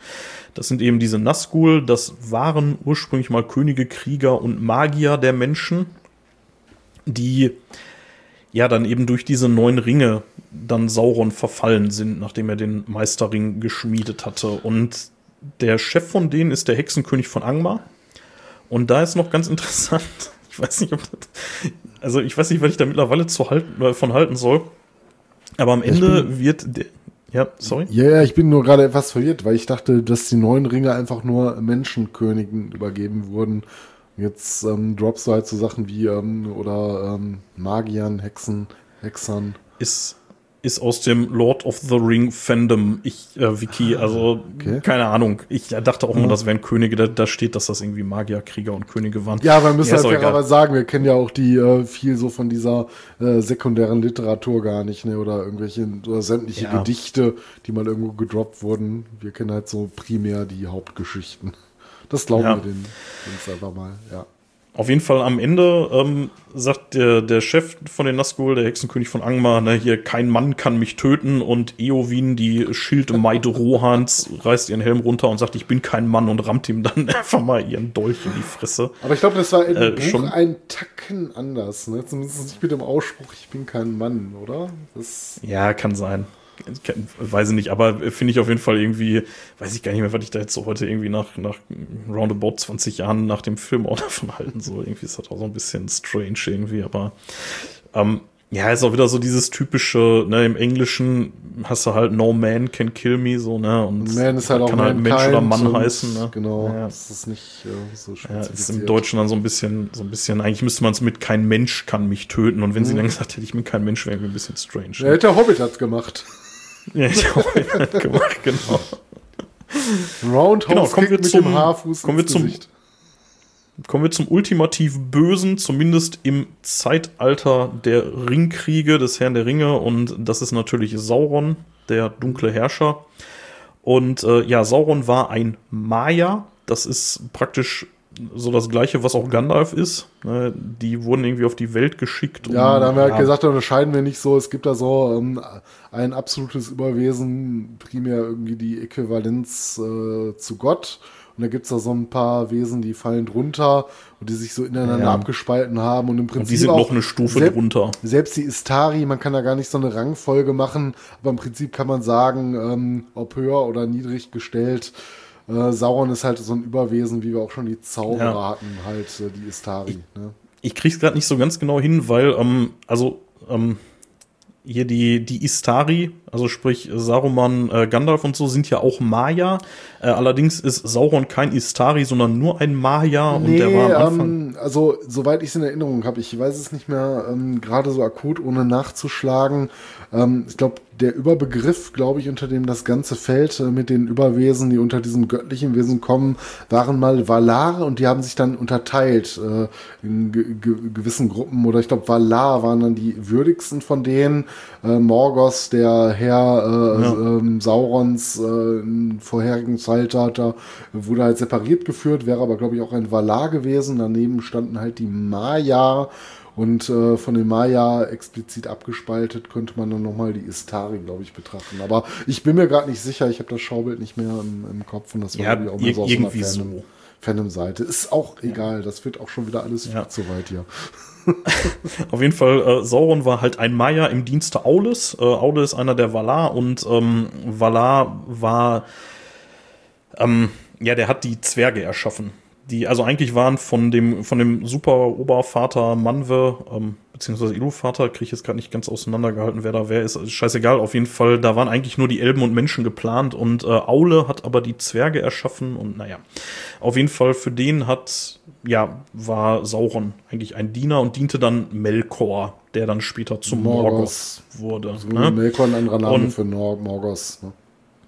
Genau, und auf jeden Fall, Sauron äh, gab sich nach Morgoth Niederlage als Elb aus und ähm, ja, half den Elbenschmieden beim Herstellen der Ringe und schmiedete dann eben den Meisterring im Schick- Schicksalsberg, mit dem die anderen Ringe dann beherrscht wurden. Und ja, den Rest, ja, der Rest ist Geschichte, ne? Wurde Ich gerade sagen, und das sind aber Ring- äh, das sind aber Sachen, die man dann im Silmarillion auch nachlesen kann. Genau, genau. Also interessant ist vielleicht noch, nachdem er dann äh, von Isildur dann den Ring genommen bekommen hat, erscheint er später noch mal als Nekromant in Dol Guldur. Wird noch mal wichtig, Gleich glaub eine ich, Rolle der Name. spielen. Genau, und äh, baut dann den äh, dunklen Turm Barad-dûr, auch noch mal wieder wichtig, äh, baut, baut den wieder auf und äh, sucht dann mit Hilfe seiner Nazgul, seiner Ringgeister dann eben nach dem Ring. Es ist nicht so ganz klar, was mit Sauron passiert, nachdem der Ring vernichtet wird. Also im Buch wird geschrieben, dass er sich in eine dunkle Wolke auflöst, die dann ja in den Himmel aufsteigt und vom Wind weggeblasen Ja, man wird. Aber kann sich so ein bisschen, stirbt, man kann sich so ein bisschen, ähm, ja, sag ich mal, zusammenreimen. Ne? Ich meine, wenn man bedenkt, äh, dass äh, die ganzen Wesen, diese Überwesen ähm, von einem und denselben Wesen abstammen wie die Istari und äh, Gandalfs Wiedergeburt zum Beispiel als ähm, ja, sag ich mal, Blaupause dafür nimmt, dass er auch nicht so richtig sterben kann vielleicht, ne? Und was wir halt wissen ist, dass in seinem einen Genau. Ring halt seine Seele gebunden war, damit ein signifikanter Anteil dessen, der ihn an diese Welt überhaupt auch binden kann, könnte man sich vorstellen, warum er halt äh, gefallen ist in dem Moment, wo der Ring nicht mehr in seinem Besitz war. Aber äh, ob er dann ganz verschwindet oder überhaupt diese ganzen Überwesen ganz verschwinden können, das wissen wir, glaube ich, gar nicht. Nee, das wissen wir nicht. Ähm, jetzt muss man eigentlich auch sagen, dass er ja eben zwischendurch auch immer mal wieder besiegt wurde und dann halt zumindest nicht mehr körperlich war und sich dann immer wieder manifestiert hat. Äh, nachdem der äh, Ring dann vernichtet ist, verliert er zumindest erstmal seine Macht. Ja, kann sich Ja, halt nicht mehr körperlich, äh, körperlich in diese Welt begeben. Genau, genau. Zumindest von dem, was wir wissen. Ja, ähm, das wäre bis hierhin meine dann doch etwas ausgeuferte Charakterbeschreibung der, ja, vielleicht nicht der allerwichtigsten, aber schon so der wichtigeren Charaktere im Herr der Ringe. Ähm, ich habe garantiert ein paar vergessen. So. Ja, ich hätte jetzt auch gar nicht mehr so, so, so viel gehabt. Ähm, du hattest ja ein paar Namen auch schon zwischendurch gedroppt.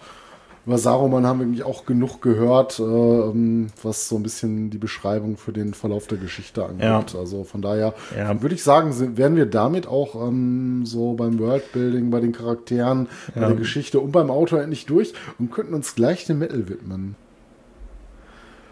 Ja, jetzt hat man noch ein bisschen was zu den äh, tragendsten Charakteren gehört und ähm, jetzt kommt der große Umschwung. Die große Frage ist, was soll das Ganze denn jetzt mit Metal zu tun haben? Äh, wir haben es am Anfang mal kurz gedroppt. Natürlich gibt es viele Bands, die sich darauf beziehen, aber nochmal zum Einstieg dann in die Thematik mit dem Metal äh, könnte man ja mal die Frage stellen, ähm, was war denn bei dir zuerst so da? Also Metal und Herr der Ringe gehen ja Hand in Hand und äh, es gibt aber Schneidungen, Bands, äh, Musiker, die sich ihr ganzes musikalisches Schaffen nur auf Tolkien begründet haben. Aber äh, was war denn bei dir so der erste Einstiegspunkt? Hast du zuerst äh, Metal gehört oder dich als Metaller empfunden oder warst du zuerst in diesem ganzen Herrn der Ringe-Kosmos drin? Also ich bin ja jetzt auch nicht so wahnsinnig in dem Herr der Ringe Kosmos drin. Also man könnte jetzt vielleicht den Eindruck kriegen, nachdem wir jetzt hier irgendwie zwei Stunden über den ganzen Quark geredet haben, ne? Aber ähm, ja, also fangen wir mal anders an. Also der Herr der Ringe begleitet mich tatsächlich länger als der Metal. Das, das muss man schon sagen. Also schon mhm. auch deutlich, glaube ich. Also meine früheste Erinnerung, die ich persönlich an den Herrn der Ringe habe, ist, ich habe bei einem Jugendfreund von mir, immer die Bücher im Schrank stehen gesehen. Das war so, boah, da, da, war ich wirklich noch jung. Also da war ich gerade in der Schule. So, weiß nicht, sieben, acht, irgendwie so um die Kante. Und wenn ich bei dem zu Besuch war, da standen dann immer diese ja, dieser Schuber, den kennt, glaube ich, jeder. Dieser, dieser ikonische grüne Schuber oder war das genau, noch, äh, dieser? Genau, genau der. Ja, genau okay. der. Äh, das ist auch die Ausgabe, die ich auch habe. Den äh, gibt es mittlerweile noch mal ein bisschen aufgehübscht, irgendwie, so mit ein bisschen mehr, mehr Bildchen drauf und so. Aber so diese ursprüngliche Version, wo dann nur so diese, ja, diese etwas seltsamen schwarzen Zeichnungen drauf sind von irgendwelchen Augen und Ringen und Schlangen und Krähen und so. Das Ding, das habe ich da immer im Schrank stehen gesehen und war da völlig fasziniert von damals. Aber allerdings da war ich auch, glaube ich, echt noch eine Ecke zu jung dafür. Also ich weiß auch nicht, ob äh, jetzt, ja, meine, meine Tochter ist in einem ähnlichen Alter gerade und ja, das ist so richtig folgen kann die der ganzen Übung, glaube ich, noch nicht, wenn ich ihr das vorlese. Ne? Aber ja, ich war damals so in diesem Alter und habe das da immer stehen sehen und war da völlig fasziniert von. Und dann kam es dazu, dass ein paar Jahre später mir aus der Klasse über mir, also dieser Schulfreund, bei dem ich das gesehen habe, der war eine Klasse über mir auch. Und von dem ein Klassenkamerad, mit dem war ich auch befreundet, der hat mir in der Pause auf dem Schulhof, hat er mir die Geschichte mündlich wiedergegeben vom Herr der Ringe. Und zwar war das so, äh, zu dem Zeitpunkt damals gab es eine WDR-Produktion, da wurde ein Hörspiel gemacht vom Herr der Ringe und ich meine, die wäre irgendwie wöchentlich oder so erschienen im WDR. Da wurden dann immer so, ich weiß nicht, wie lang die einzelnen Dinger davon waren, weiß ich, eine Stunde oder was. Auf jeden Fall erschien die wohl irgendwie so wöchentlich oder so und der hat sich das immer angehört und mir dann immer am nächsten Tag dann mündlich wiedergegeben. Das war so meine erste tatsächliche Begegnung inhaltlich mit dem, mit dem Herr der Ringe. Ist das, noch die, ähm, ist das noch das gleiche Hörspiel, was heute unter dem ähm, Label-Hörspiel vertrieben wird? Oder was du damals, als wir uns kennengelernt hast, noch gehört hast? Oder war das eine andere Fassung? Also ich meine jetzt nicht die Hörbücher, die es ja heute auch gibt, ne? Ja, das, Sondern, also die ähm, Hörbücher sind neuer. Ja, ja, ähm, klar, aber ähm, damals, ähm, ich glaube so 2006 oder sowas, als wir uns halt kennengelernt haben, war das auch schon noch das Hörspiel gewesen oder war das schon wieder ein ganz anderes? Weil ich weiß, zu dem Zeitpunkt hast du auch noch äh, oder mal wieder dich dann etwas intensiver mit dem Herrn der Ringe befasst. Ja. Kann ich dir tatsächlich nicht sagen. Die Zeit, die du jetzt gerade meinst, habe ich ihn auch tatsächlich gelesen damals. Mhm. Die Produktion, wie gesagt, das war eine WDR-Produktion und die ist auch wirklich echt gelungen. Ich weiß nicht, ob man die irgendwo frei findet, kann sein, aber also das ist halt lange, lange, lange vor den Verfilmungen gewesen. Das ist irgendwann in den 90ern ist das rausgekommen. Das muss, weiß ich nicht, 92, 93 oder sowas muss das gewesen sein. Und die war wirklich gut. Und auf jeden Fall dieser, dieser Schulfreund von mir, der hat mir das damals immer erzählt. Und der hat mir auch schon relativ viel Angst immer vor Gollum und so gemacht. weiß ich noch. Also da war ich, ich war da richtig hooked so. Ne? Also, ja, ich meine, ich früher war nicht Gollum gehört. halt creepy as fuck, als ich den Trailer damals gesehen hatte und da war ich eigentlich schon ja. ein junger Mann. früher schon längst im Krieg gewesen, ne? Aber als ich Gollum gesehen hatte, hatte ich mir echt schon fast ein bisschen in den Buchs geschissen. Ja. Naja, auf jeden Fall, da hat der mir das so erzählt und das war so das erste Mal, dass ich, ich weiß nicht, ob der mir die wirklich bis zum Ende erzählt hat. Naja, auf jeden Fall ein paar Jahre später, da war ich dann schon in der Oberstufe, da sollten wir mal im Musikunterricht, das war so eine, so eine freie Aufgabe, so eine Gruppenaufgabe machen. Da sollten wir ja selber irgendwas komponieren. Da war so ein bisschen freigehalten und ein Klassenkamerad von mir, mit dem ich in dieser Gruppe war, der kam dann auf die Idee, lass doch mal dieses ikonische Gedicht, was am Anfang vom Herr der Ringe steht, ne, hier dieses von wegen ein Ring sie zu knechten und so, lass das doch mal vertonen. Und da haben wir dann irgendwie angefangen, da Musik zu, zu schreiben. Das ist Gott sei Dank nicht erhalten, weil das war wirklich. Ich wollte gerade fragen, gibt's gibt's da noch Aufnahmen von? Nee, also Aufnahmen Zeit sowieso nicht, weil, nee, wir sollten halt mit Zettel und Stift auf, auf, auf Notenblätter schreiben, aber das war auch einfach scheiße. Also, keine Ahnung, ob das noch irgendwo hier in den Untiefen meines Schularchivs irgendwo schlummert, kann sein, aber das war nichts. Ich weiß auch gar nicht, ob wir das zu Ende gebracht haben. Ja, auf jeden Fall zu dem Zeitpunkt hatte ich dann den Herr der Ringe allerdings auch mindestens einmal schon gelesen, weil ich hatte mir dann auch irgendwann selber diesen Schuber besorgt oder meine Eltern sogar. Ich, ich weiß nicht. Ich habe den, ich habe eine Ausgabe vom Herr der Ringe, die hatte ich auch schon immer und die habe ich auch hier im Schrank stehen. Das ist die auf jeden mhm. Fall. Keine Ahnung, wie lange ich die habe. Mhm. Ja, wir haben den auch und mindestens dann, zweimal, ja. Und dann wieder ein paar Jahre später, allerdings nicht so viel später, habe ich dann von meiner damaligen Freundin, der S, die, also eigentlich, eigentlich eine total süße Geste, so konnte ich damals nicht so, zu, nicht so schätzen. Die hatte mir diese WDR-Produktion, von der ich vorhin erzählt hatte, die hatte die irgendwoher besorgt. Ich glaube, die gab es in der Stadtbücherei in Gladbeck. Und hatte mir die halt alle kopiert, das waren X-CDs. Ich weiß nicht, 10, 15 CDs oder so. Die hatte mir die, äh, hatte sie mir Sicherheitskopien von gemacht und hatte mir da auch Label für gedruckt, so Inlays für, für die CDs. Und ich meine, ich hätte die auch noch. So, das, das fand ich schon nett. Das war schon irgendwie süß. Das hat die mir zu irgendeinem Geburtstag oder so mal geschenkt. Ja, das war so, so bin ich zum Herr der Ringe gekommen. Zu dem Zeitpunkt war ich natürlich eigentlich auch schon Metalhead. Das muss man ganz klar sagen. Also da war ich schon schon richtig deep mhm. drin. Also du kanntest das halt vorher und dann ging das so fließend über und hast dich halt immer wieder so ein bisschen noch damit befasst und kam Ich habe halt das nicht übereinander gebracht. Das waren für mich komplett mhm. unterschiedliche Lebensbereiche. So, ne, das wäre jetzt so ähnlich, als hättest du gesagt, irgendwie kanntest du Star Trek oder Metal eher. So, mhm. ne? Ich bin ein großer Star Trek-Fan, wie du ja auch. Das hat für mich allerdings nie so eine echte Überschneidung gehabt. Ja. Also mir war klar, dass man den Herr der Ringe als Metal-Fan gut finden darf also, mhm. Im Gegensatz zu vielleicht anderen Sachen, den hat sich nicht ausgeschlossen. genau, das hat sich nicht ausgeschlossen, aber das hat jetzt irgendwie so viel miteinander zu tun, ja. das war mir nicht klar. Das kam dann erst so mit den Bands, über die wir gleich reden. Aber ja, genau. Ähm, jetzt habe ich, hab ich lange über mich geredet, aber wie war das denn bei dir? Ja, ich würde die Überleitung einfach genauso annehmen, wie du sie gebracht hast, ähm, weil ich, äh, ich habe eine relativ ähnliche Erfahrung gemacht. Ne? Bei mir war es noch ein Tacken anders als bei dir. Bei mir ging die ganze Geschichte Hand in Hand. Ne, wir hatten ja schon mal diverse Male erzählt, so ein bisschen, wo unsere Anfänge liegen.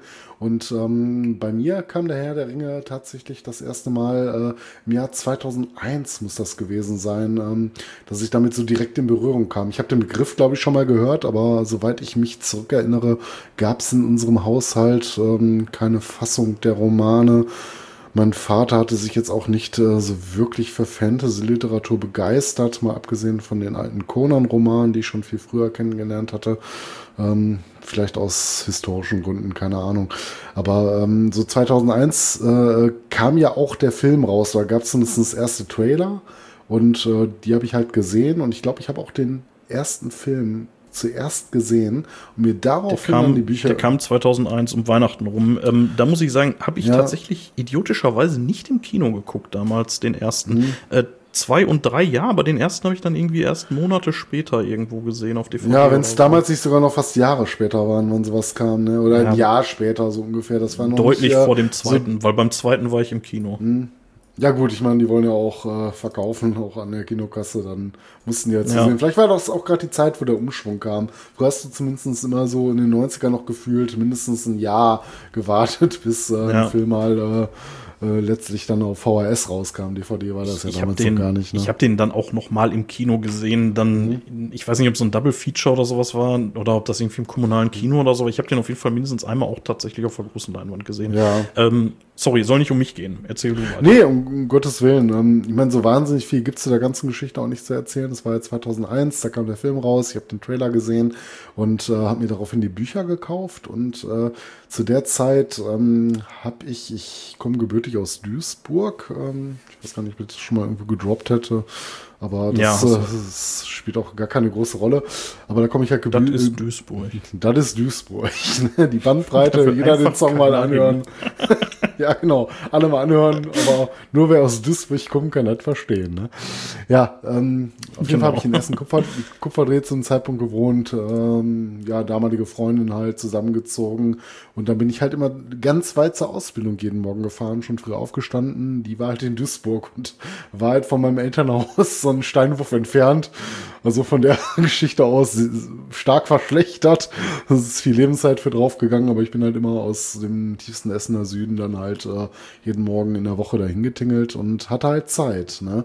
Und äh, habe mir dann halt die Bücher besorgt und die dann so im Zug gelesen. Und das ging dann auch über die Wochen dann ratzfatz, dass du es mal durch hattest. Aber das war halt auch exakt die Zeit, wo ich schon vorher Bands wie Nightwish und Subway to Sally und äh, auch Gravedigger kannte ich damals für mich entdeckt hatte.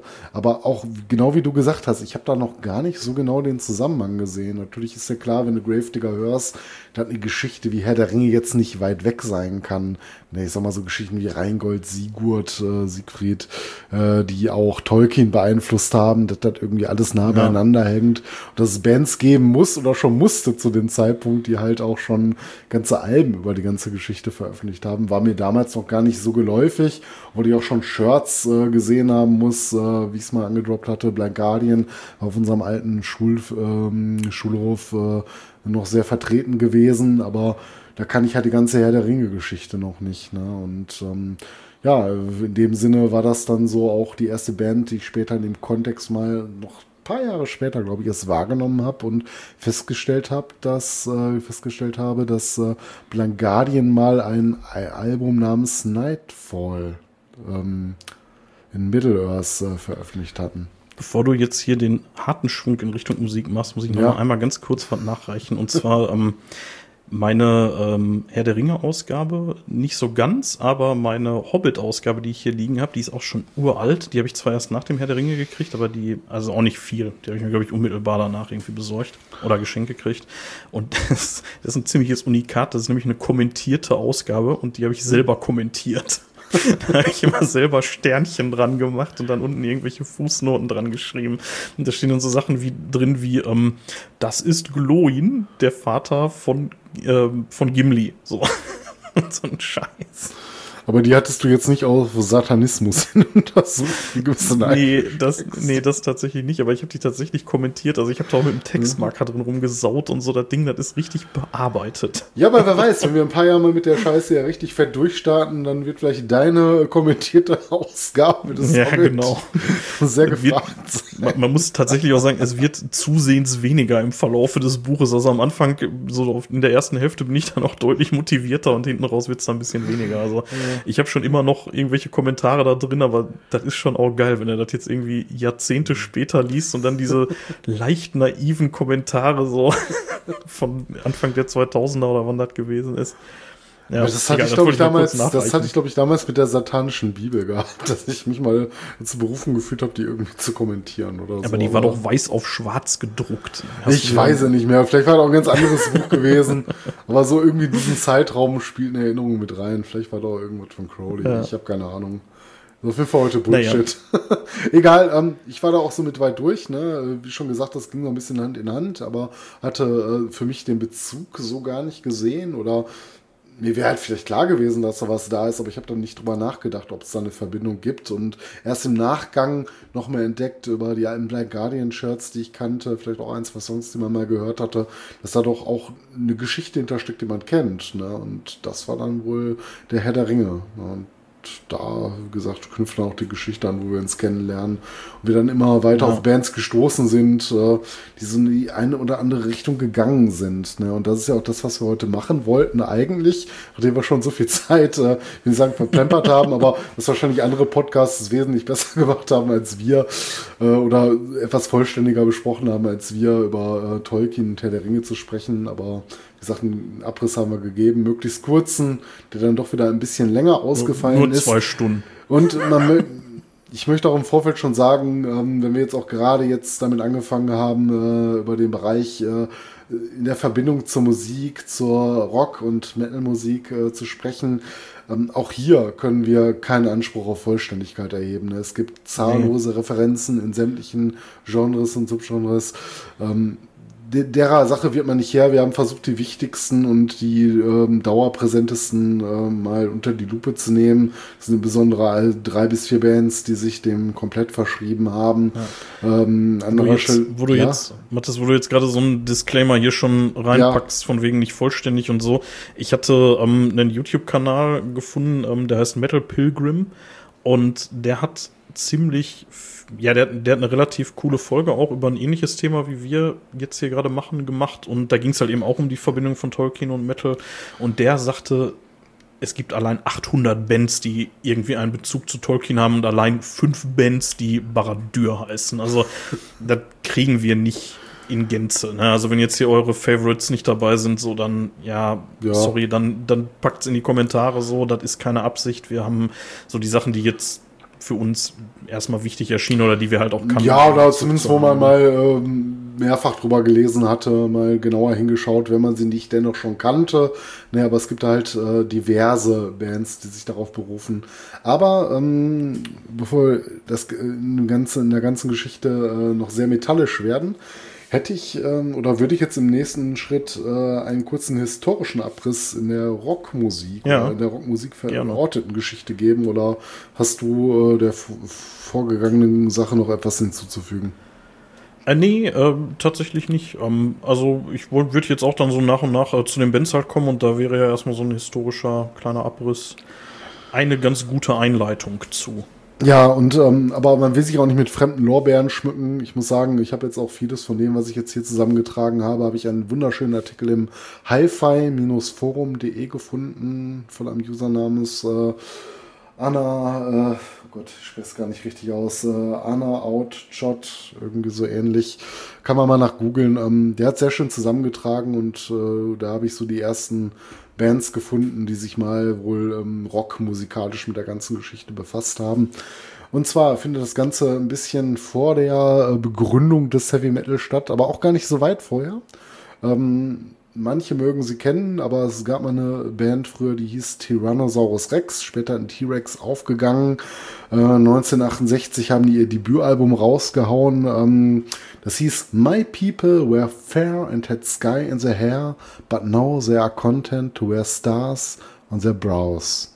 Und das Ganze stammt aus einem Gedicht, in dem es um Tom Bombadil geht, den wir auch schon ja, über die Gebühr lange vielleicht besprochen haben, aber doch eine sehr interessante und ähm, bei Fans beliebte äh, Figur im Herr der Ringe ist. Ähm, musikalisch geht das Ganze eher so in Richtung, ja, ich meine, T-Rex war später so eine Pop-Rock-Band, wird dem nicht ganz gerecht.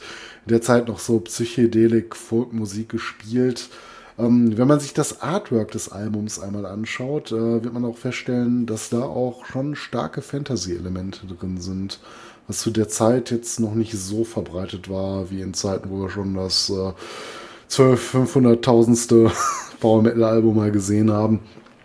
Nee, das war vom Artwork her noch ein bisschen was Besonderes vielleicht, ähm, aber so genau kenne ich mich in der Geschichte jetzt auch nicht aus. Aber es hat schon zum ganzen Thema gepasst und man könnte vielleicht noch da anführen, äh, dass äh, derjenige, der die Percussions äh, gespielt hat, der Stephen Porter, ähm, nannte sich auch zeitweilig auf der Bühne wohl gerne Steve Peregrine Tuck. Und da sind wir auch schon wieder sehr nah ähm, bei den Figuren von Tolkien. Das ist schon echt ein bisschen nerdy. Ja, auf jeden Fall. Die haben es äh, gemocht, gerne gelesen. Ich meine, das könnte man auch später noch so sagen. Du kannst ja bei so Songtexten manchmal das eine lesen, das andere raushören. Das mag alles eine vielschichtige Bedeutung haben. Ich will jetzt nicht damit sagen, wenn es Referenzen hier gibt, dass die Leute dann wirklich über Tolkien geschrieben haben oder nicht mitunter den Stoff, den sie mochten oder privat gerne gelesen haben, sag ich mal, ähm, um Bedeutungsebenen zu überlagern, wenn es dann vielleicht um den Konsum oder den Genuss von etwaigen Substanzen geht. Das kann manchmal auch eine Rolle gespielt haben. Aber dem will ich mich nicht anmaßen. Wir sind ja kein interpretativer Podcast, wo wir jetzt äh, einzelne Songs äh, angehen wollen. Kann man vielleicht vereinzelt mal machen, wenn man mal eine Folge über ein bestimmtes Album macht. Aber an der Stelle maße ich mir da kein Urteil an, aber die haben halt zu der Zeit Tolkien gerne gelesen. Damit waren T-Rex äh, meines Wissens nach so mit einer der ersten Bands ähm, im Großraum des Rockbereichs, die mal mit der ganzen Geschichte angefangen haben. Ähm, aber dicht danach kommt auch schon ein ziemlich großer Klopper. Ähm, Led Zeppelin, du hattest es ja vorhin jo. sogar schon angesprochen, Robert Plant. Ne, und äh, die Referenz auf den Herrn der Ringe. Und äh, im zweiten Album Led Zeppelin 2 im Song Ramble ähm, gibt es da direkt die Textpassage I was in the darkest depths of Mordor, I met a girl so fair, but Gollum and the evil one crept up and slipped away with her. So, da haben wir direkt schon Namen ja, wobei, gedroppt. Ja? Ähm, wobei dieses Hör ist so ein bisschen schwierig, ne? weil also die Interpretation davon ist ja, dass wahrscheinlich der Ring ge selber gemeint ist. Ne? Also es scheint ja nicht irgendwie um eine Frau zu gehen. Ach so, tiefschichtig wollte ich gar nicht gehen. Mir ging es erstmal darum, geil, die haben äh, Gollum und den Evil One erwähnt und ja. steht Mordor drin. Damit ist ja schon mal eine eindeutige Referenz auf äh, die Werke von Tolkien gegeben. Ja, definitiv. Nee, aber ich, klar, ich, ich habe das jetzt auch nur fallen lassen, weil ich das äh, auch in diesem, diesem äh, auf diesem YouTube-Channel da in diesem Video gesehen hatte und weil ich das so ein bisschen schwierig finde, irgendwie höre. Also ja, um eine Frau oder so. Ne? Weiß gar nicht, aber er sagt ja auch hier hier im Englischen äh, Gollum so my, my precious, ne? Das ist ja schon ja, ja. mal als Her. Ja. Her come to me, ich weiß gar nicht mehr. Ich, ich habe es einmal im Englischen gesehen, ich kann mich nicht mehr erinnern, was Gollum genau sagt. Oder ähm, wie gesagt, die englischen Originale habe ich leider nie gelesen. Ähm, müsste man vielleicht mal machen, aber nee. so viel anderes zu tun. Ähm, ja, könnte durchaus sein, was du sagst. Ne? So tief war ich da gar nicht drin. Mir ging es erstmal darum, so geil, du hast einen Songtext und äh, wir werden erstmal direkt so einen Namen gedroppt, ne? wie äh, ja. diese Hochebene Mordor und Gollum. Und das ist ja ganz klar, da brauchst du auch gar nicht lange drüber, um den reißen Breit um uns zu reden. Äh, das ist halt Herr der Ringe. Ne? Und, ja, äh, klar. Äh, auch später ja. noch, äh, man sagte ja, wie du auch schon äh, erwähntest, äh, Robert plant äh, einen Hang auch zu diesen Geschichten nach weiß nicht, ob Jimmy Page da auch so involviert das war. Das habe ich gar nicht gesagt. Ich habe gesagt, dass der irgendwie zum Sir da gemacht wurde. Ach so, stimmt. Ja, ja, du hast gar keinen direkten Bezug gegeben, ne? Aber zumindest äh, kann man sagen, dass die Band oder einer in der Band und es mag Robert Plant gewesen sein. Obwohl doch nicht, ich hab's, hab's mir sogar notiert, sehe ich gerade. Ähm, Robert Plant war wohl auch Fan und ähm, man könnte, wenn man wollte, auch Bezüge in Stairway to Heaven finden, genau wie in einem Song äh, The Battle of Evermore von der 4 von Led Zeppelin, ähm, mhm. wo es mehr um Avalon geht. Das ist ja mehr so diese Artus-Saga, aber das ist halt auch wieder alles sehr interpretativ. Es ist Musik, es sind Lyrics, da kannst du natürlich alles finden, was du finden willst. Ne? Ähm, schwer zu sagen, ob es da jetzt dann auch um Herr der Ringe geht, aber was wir festhalten können, haben Songs gemacht, äh, da werden eindeutig Namen gedroppt und ähm, die fühlten sich der ganzen Sache wohl verbunden, was ja auch so ein bisschen einherging mit der ganzen Zeit, wo ich ähm, schon zur Biografie Tolkiens erwähnte, dass gerade mit dem Erscheinen dieser inoffiziellen, ähm, ja, ich will nicht sagen Bootleg, aber nicht äh, autorisierten ähm, Taschenbuchausgabe in den USA auch äh, eine große Bewegung äh, ausging und Studenten sich für dieses Werk begeistern konnten was vielleicht auch nicht unmaßgeblich zum Gesamterfolg beigetragen hat. Ne? Aber das kann man jetzt ins Reich der Spekulationen verfrachten. Aber wir waren jetzt äh, 69 bei Led Zeppelin und jetzt kommen wir eigentlich auch schon fast zum Metal. Black Sabbath, ne, die auch immer gemeinhin gerne als die. Geil. Ja, ich meine, da muss man mal eine separate Folge ja. drauf machen, wo die ganze, der ganze Schwunsens herkommt. Ne, aber Black Sabbath äh, bestimmt eine, wenn nicht die erste Metal-Band, die man so nennen kann. Und ähm, auf ihrem Debüt, äh, Black Sabbath, das ja. gleichnamige Achtung, Album. Achtung, wir haben noch kein Dio an Bord. Nee, Dio äh, war da noch lange nicht in Sicht. und äh, ja, Weil den hätte man jetzt ja eher damit in Verbindung gebracht. Ja, tatsächlich, ne, von diesen Sword and Sorcery. Und wenn du über Power Metal redest, muss man natürlich auch über Dio reden, auch wenn das eher eine Rockband früher war, zumindest in frühen Ausläufern, auch mit äh, Rainbow. Aber ähm, äh, ja, Black Sabbath halt, ne? The Wizard, äh, damals mit Ozzy, äh, ja, quasi den Heavy Metal mit begründet oder begründet. Wie gesagt, darüber können wir zu anderer Stunde mal detailliert ähm, diskutieren. Äh, ja, da werdet ihr den ersten Streit in unserem Podcast hören. Ah, nein, weiß ich gar nicht. Da wissen sie ziemlich. nein, da sind wir, glaube ich, einer Meinung. Aber nein, ich wollte nur, eigentlich wollte ich nur darauf anspielen, dass das ja durchaus so ein bisschen kontroverses Thema ist. Ne? So ja, den Metal erfunden. das ist aber ähm, sehr witzig. Da finden sich ja einige Bands, wo, glaube ich, als Urheber der Sache. Aber lass uns da nicht vorgreifen, darum soll es ja auch gar nicht gehen. Ja. Das machen wir zu anderer Stunde. Und äh, da muss wohl Gisa Butler, der Bassist, ähm, wo es ihm gar nicht so gerecht wird zu sagen, er ist der Bassist von Black Sabbath, einen maßgeblichen Anteil am Sound auch mit neben Tony Iommi. Ähm, der muss wohl großer Tolkien-Fan gewesen sein, wie man liest, und äh, hatte vielleicht nicht so unmaßgeblich Anteil darum, dass dann dieser Song sich darum dreht. Aber meines Wissens nach auch der einzige, erste und letzte in der Geschichte, der da explizit ähm, ja ähm, irgendwie das Thema Tolkien aufgreift. Ähm, nicht so sehr mehr im Metal verankert, aber könnte man noch nennen äh, Bands wie Argent mit äh, äh, dem Album Ring of Fans, da gibt es einen Song Lorien, ne, oder wie du schon gesagt hast, ist äh, Lorien. Ähm, Name, der jetzt hier schon öfter gedroppt wurde, eine Band namens Camel mit dem Album Mirage und da gab es einen Song namens ähm, Nimrodel, äh, The Procession und The White Rider, wobei Nimrodel eine Elbenfrau ist, ähm, die glaube ich in einem Gedicht vorkommt, wenn ich mich nicht ganz täusche und der White Rider ist Gandalf, Gandalf der Weiße.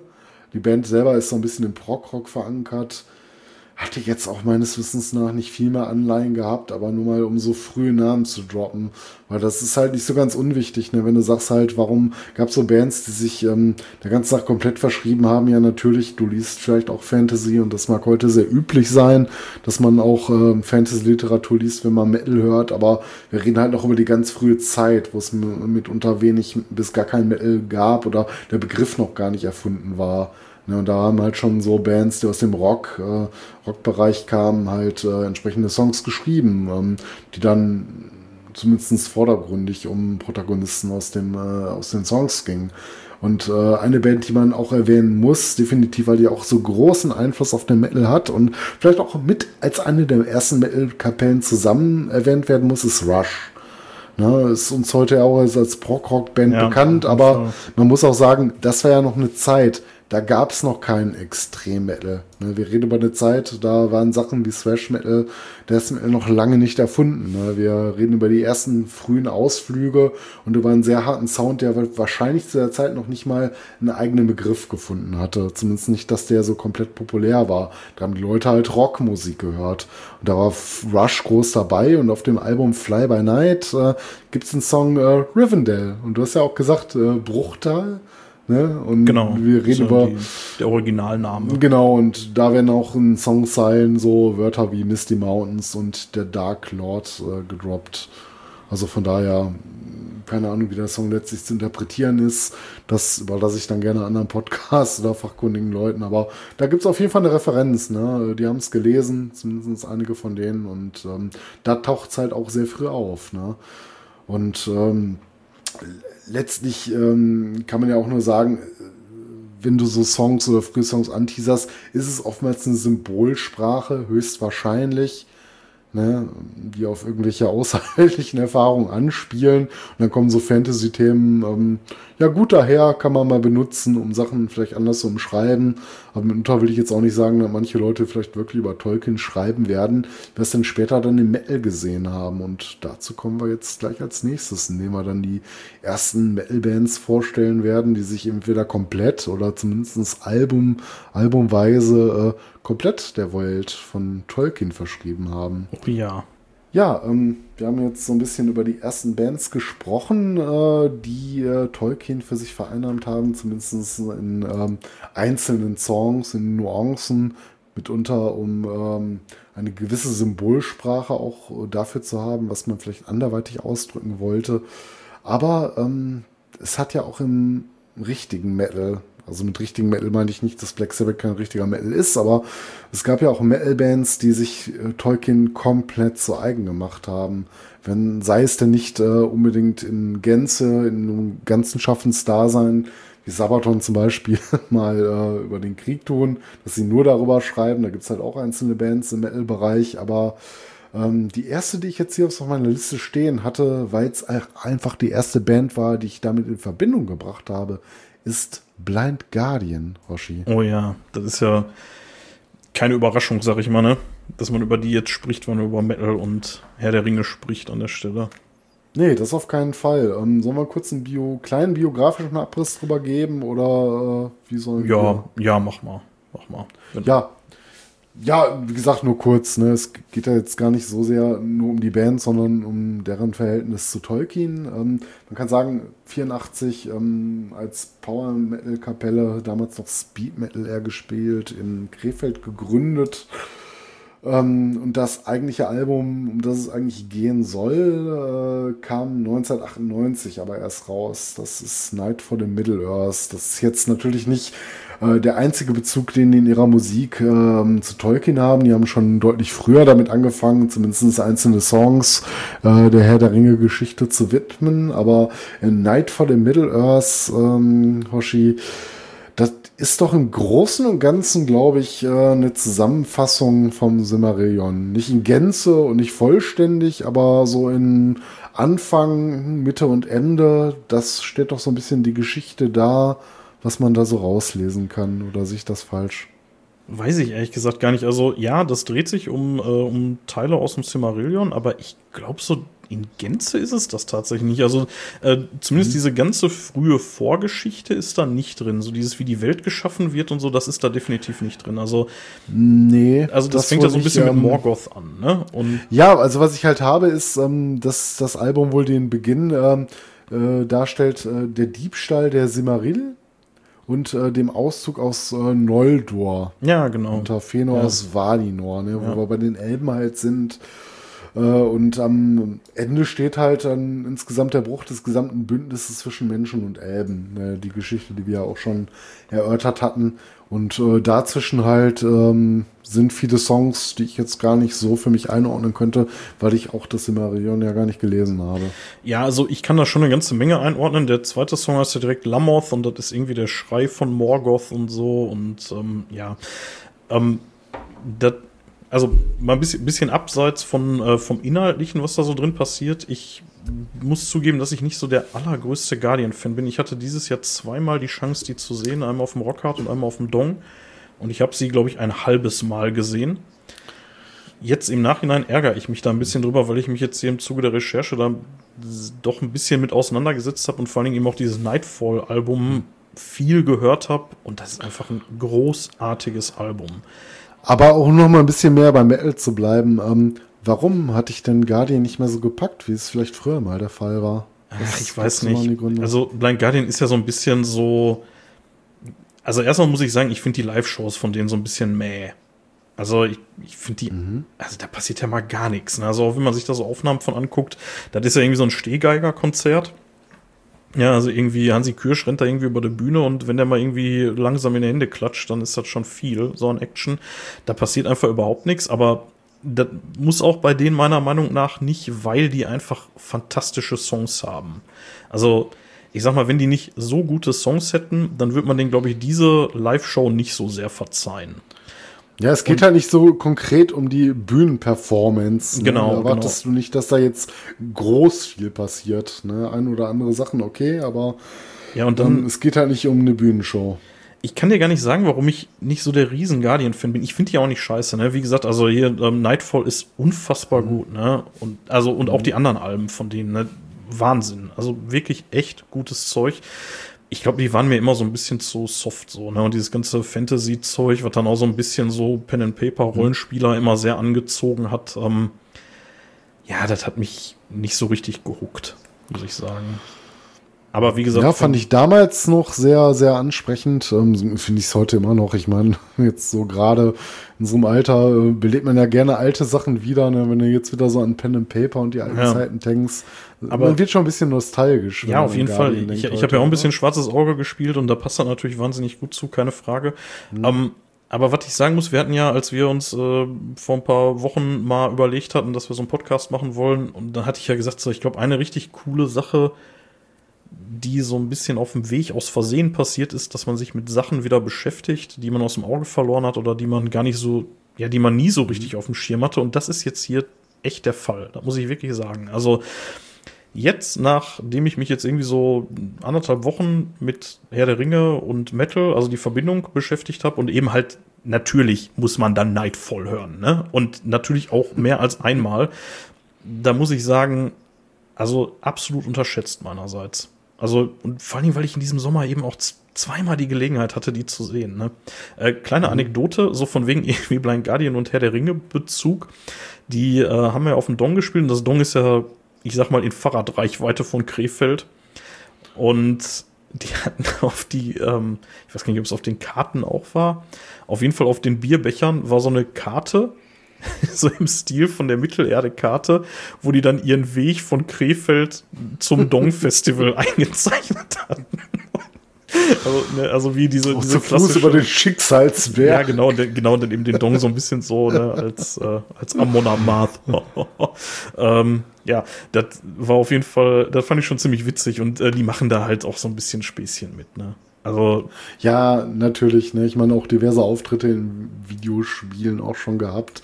Viel gemacht, Sacred, ne? aber ähm, Bei Sacred sind die mal drin gewesen. Ja, unter anderem, ich glaube, das gab noch andere äh, Geschichten, sind ja auch mittlerweile so ja. groß geworden. Ich muss sagen, ich habe sie immer gemocht. Ähm, es gibt so einzelne Alben, die mir jetzt nicht so gut gutiert haben, dass ich sie jetzt wieder und wieder gehört hätte. Aber ähm, das war mir doch schon immer eine sehr sympathische Musik, auch abseits vom aktuellen Geschmack, den man mal so hat, wenn man wieder ein bisschen mehr Extrem-Metal hört. Ne? Guardian gehen für mich zwischendurch eigentlich immer gut klar und gerade so ein geiles Album wie Night for the Middle Earth. Ne?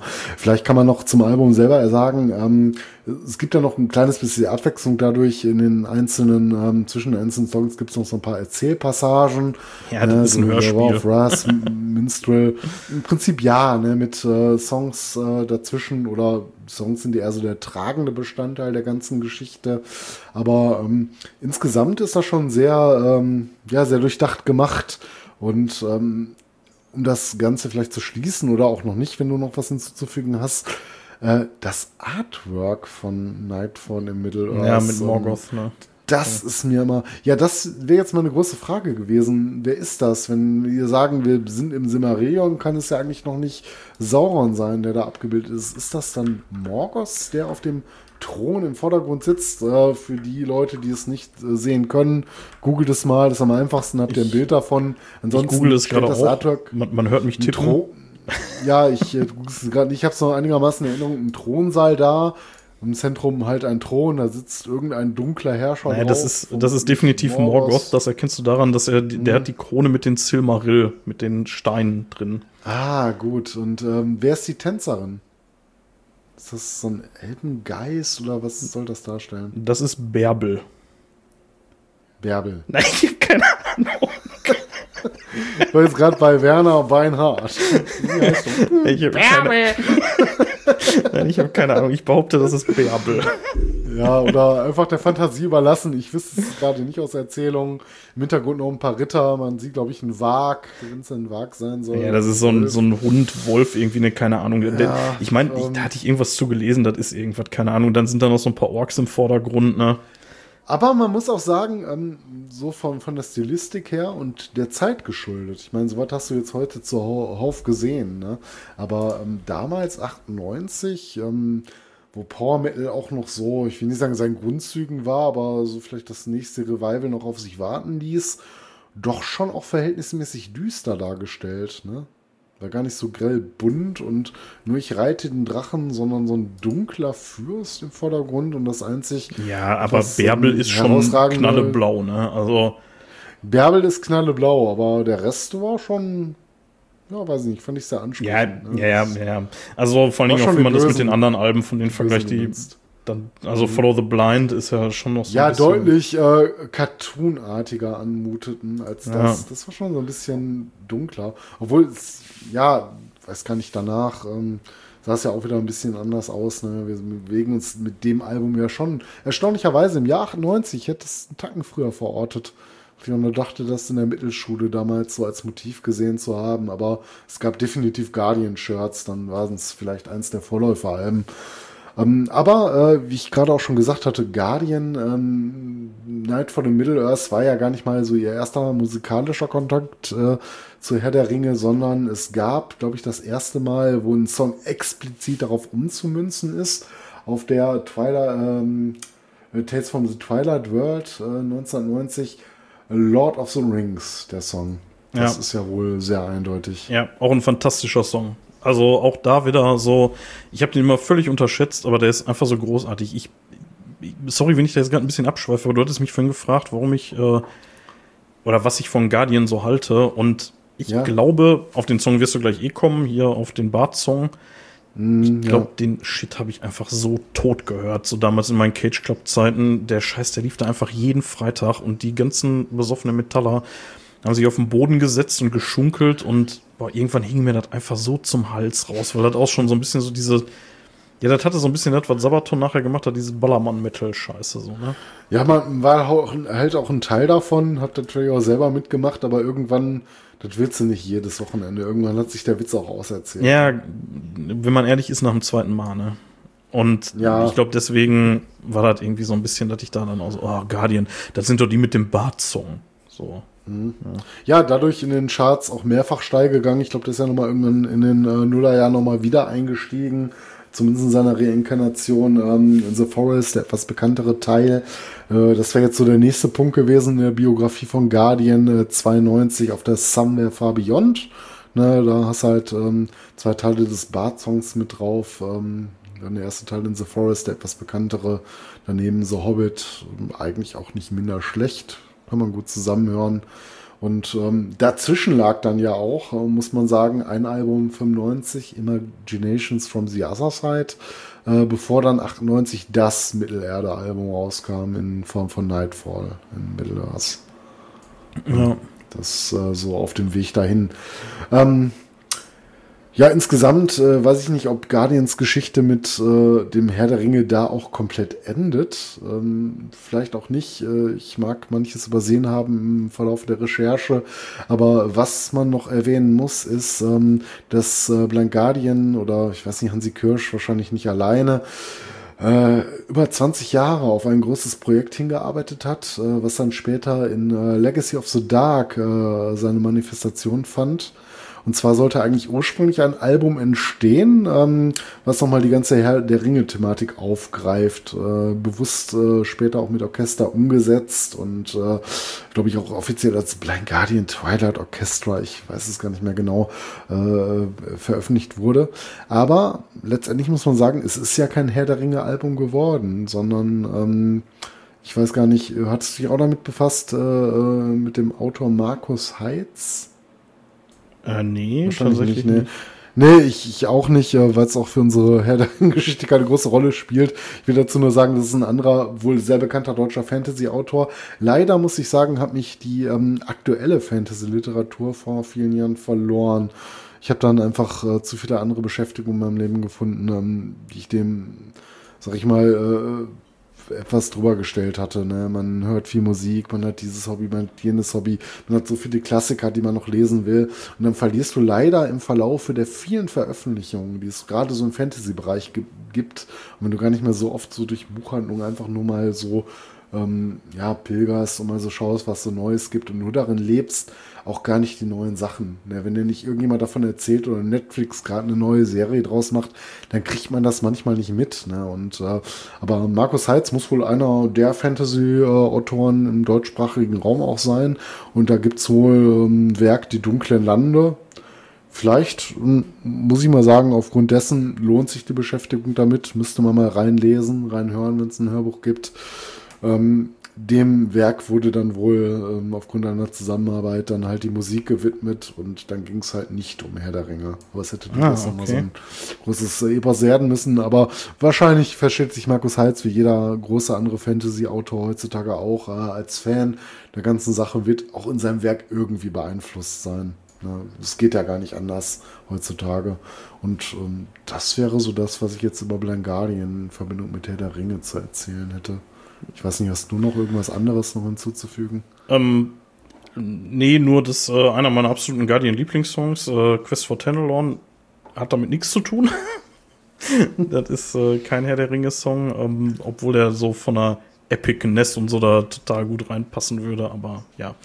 Ähm, ich hätte tatsächlich eine, ähm, nochmal so, kleine, so, so einen kleinen Rückgriff auf unsere erste Folge, wo mir, glaube ich, das erste Mal so wirklich bewusst wurde, dass es da so einen Zusammenhang geben könnte zwischen Metal und, und Herr der Ringe. Und das war bei mir mhm. mal wieder Nightwish. Die haben ja auf ihrem ersten Album, hatte ich in der ersten Folge auch schon erzählt, aus dem 1978er Film sogar Samples eingespielt, ne? Aus dem mhm. Herr der mhm. Ringe Film. Und haben dann ähm, auch später auf, ähm, auf der Wishmaster, da werden äh, Lorien und Elbereth oder Elbereth werden da genannt auch. Und ja. das ist, äh, ja, also dieses ganze Wishmaster-Album dreht sich ja sowieso so ein bisschen um diesen ganzen Fantasy-Krempel. Und naja. Das war mir gar nicht klar, muss ich ehrlich sagen, weil ich mich mit der Geschichte des Albums noch nie so auseinandergesetzt habe. Aber das hat jetzt keinen expliziten Tolkien-Bezug, oder? Ähm, also, naja, also Lorien und Elbereth schon. Das schon, aber Wishmaster, das steht jetzt nicht in Zusammenhang mit. Ähm Jein, also ähm, nicht, das ist jetzt kein Konzeptalbum oder so. Die haben auch äh, Songs, die sich äh, absolut nicht um Fantasy drehen. Also die haben ja über dieses Columbine Massacre da auch einen Song drin, den Kinslayer. Aber mhm ja, das geht schon in weiten Teilen tatsächlich um dieses ganze Fantasy-Zeug und ähm, mhm. da sind starke Tolkien-Bezüge drin, definitiv. Ja. Also gerade, ähm, ja, wie gesagt, in dem Song Wishmaster, aber auch in Phantasmic, dem letzten so, da, also da geht es ein bisschen allgemeiner um Fantasy oder Fantasy. Aber wie gesagt, Lorien, Elbereth, ne, sind da auch drin. Mhm. Und ähm, ja, da hört es dann allerdings auch schon relativ schnell auf. Ne? Also die hatten halt auf dem ersten Album, auf der Angels Fall First, da hatten sie halt diesen sehr starken Tolkien-Bezug, dann nochmal auf der Wishmaster, was ja das dritte Album war. Und danach wüsste ich jetzt nicht, dass das nochmal irgendwo eine Rolle gespielt hat. Ja. Ich habe noch, ähm, wo wir gerade bei der ersten Folge sind, damit hatte ich dich, glaube ich, gestern schon ein bisschen überrascht. Die andere Band aus unserer ersten Folge war nämlich Sabaton. Und die haben tatsächlich auch einen Song über ein Herr der Ringe gemacht, nämlich auf der Metalizer. Den ja, Song das hatte ich gar nicht so auf dem Schirm, wo ich gesagt habe, genau das Album, äh, was halt mal nicht explizit um Krieg geht, ja. weil es einfach eine Zusammenfassung von äh, alten Demos Genau, ist, wo ich so ein bisschen dumm behauptet habe, dass äh, Sabaton nur zwei Songs haben, die sich nicht um Krieg drehen. Ähm, offensichtlich der Song Shadows auf der Metalizer auch nicht. Äh, da geht es nämlich um die Nazgul, also um die Ringgeister. Mhm. Ja. Aber da müssen wir auch sagen, da hatten wir zum Abgang hin auch noch einige Bands, wo man äh, so latente Bezüge herstellen könnte. Ne? Also gar nicht mal so die ihr gesamte Schaffen oder gewisse Alben komplett um die Welt von Tolkien gedreht haben, sondern Bands, wo das man in, ja. in, im Namen oder in vereinzelten Songs vorkam. Da habe ich, äh, da habe ich eine ähm, eine kleine Liste gemacht, so mit so ein paar Bands, die äh, einen direkten Namensbezug haben. Ich, äh, äh, wollen wir das jetzt schon droppen oder wollen wir noch erstmal auf die großen Bands vorher eingehen? Wir können auch gerne noch auf die großen Bands. Also, ja, wir noch, ja, stimmt, wir haben noch ein, Ja, so viele sind es jetzt nicht, ne, aber wir haben uns, glaube ich, drei große ja. rausgesucht. Und äh, die nächste meiner Liste, ich weiß nicht, wir könnten jetzt über Summoning oder Battlelore reden. Ähm, nee, lass mal, lass mal Summoning machen. Okay, Summoning. Ähm, soll ich anfangen? Äh, ja, bitte. Du ja. hörst die auch, glaube ich, deutlich mehr als ich. Ja, deutlich mehr ist äh, großes Wort. Äh, es gibt ein paar Alben, die ich sehr liebe. Ich bin jetzt nicht mit ihr gesamte Schaffen vertraut, aber das ist halt eine österreichische Band, äh, die aus dem ähm, ja, Black Metal Umfeld stammt. Ich möchte sie nicht konkret nur als Black Metal Band bezeichnen, weil das wird der Band einfach nicht gerecht. Ne? Das ist eine Band, die nicht ihr gesamtes Schaffen halt äh, nur das gespielt hat, was Black Metal ausmacht. Aber sie haben halt zumindest halt so begonnen als ähm, Trio damals gegründet, 1993. Äh, mit äh, Selenius und Pro äh, Protector, die heute noch da sind. Äh, damals noch der Schlagzeuger äh, mit dem ja, Künstlernamen äh, äh, äh Trixie von ein bisschen lustig finde. Oh Wie so ein Gott. alter Gallier. Aber egal. Um, ähm, da haben sie damals noch so, sagen wir, in dem Black Metal ihre Wurzeln gehabt, haben sie auch, glaube ich, heute noch, äh, weil die ganze Band und Musiker in Österreich, das ist ja auch alles so ein Kommen und Gehen. Ne? Und da sind viele Musiker in diversen Projekten verankert und sind vielleicht auch nicht so ganz statisch irgendwo nur drin. Aber ähm, naja, auf jeden Fall so aus diesem Black Metal-Umfeld kommen die. Und äh, man könnte auch sagen, hier Selenius, äh, der Sänger, der war auch bei Abigor, was vielen ähm, Konnoisseuren des Black Metal Begriff ja, sein dürfte, als eine der bekanntesten und größten ähm, ja, zumindest wenn du dich für Black Metal interessierst. Ne? Jetzt nie einen Sprung über ein großes Label geschafft, weit über die Grenzen äh, von deutschen Landen hinaus, aber ähm, man kennt Abigor, wenn man sich mit äh, Black Metal etwas tiefer bei uns befasst. Ne? Das fällt auf jeden Fall mal. Man kann es mögen, aber man kann es nicht mögen, weil auch sie ihre eigene Art von Musik gefunden haben. Ähm, müsste man sich an anderer Stelle mal drüber unterhalten, weil Abigail jetzt auch nichts mit Tolkien zu tun haben, aber Summoning halt und äh, da war Selenius halt damals auch aktiv. Ähm, 1995 erscheint das Album äh, äh, Look Boss, ähm, was so viel heißt wie Schwarzer Turm. ja, das ist der Baradur, ne? Also das ist, in der, das ist, der ist das tatsächlich auch der Baradur? Ja, okay. ja. Das ist gut. Ja. Ähm, ähm, also Lukburz, ich, also ich meine, dass Lukburz in der dunklen Sprache Mordor Mordors einfach äh, Baradur heißt, also der dunkle Turm. Ja, genau, da, da kommt das her, aber ja. den direkten Bezug hatte ich jetzt mindestens hier nicht notiert gehabt. Also Burz, aber, kommen wir gleich auch noch drauf, heißt irgendwie dunkel. Ja, stimmt. Äh, äh, ja, zum anderen Zeitpunkt. Ja. Mit der Passione Knirschen kommen wir da gleich noch drauf. Ähm, ja, äh, die Lookboss äh, ist ein bisschen anders als die anderen Alben, die man von äh, Summoning kennt. Ähm, das würde noch fast als, ich will nicht sagen lupenreines, aber immer noch als so ein sehr augenscheinliches Black Metal Album durchgehen. Das war wesentlich rauer als die Sachen, die wir danach bekamen. Ähm, definitiv ähm, nicht sehr massentaugliches, aber ich finde, man kann sich das heute auch noch gut anhören.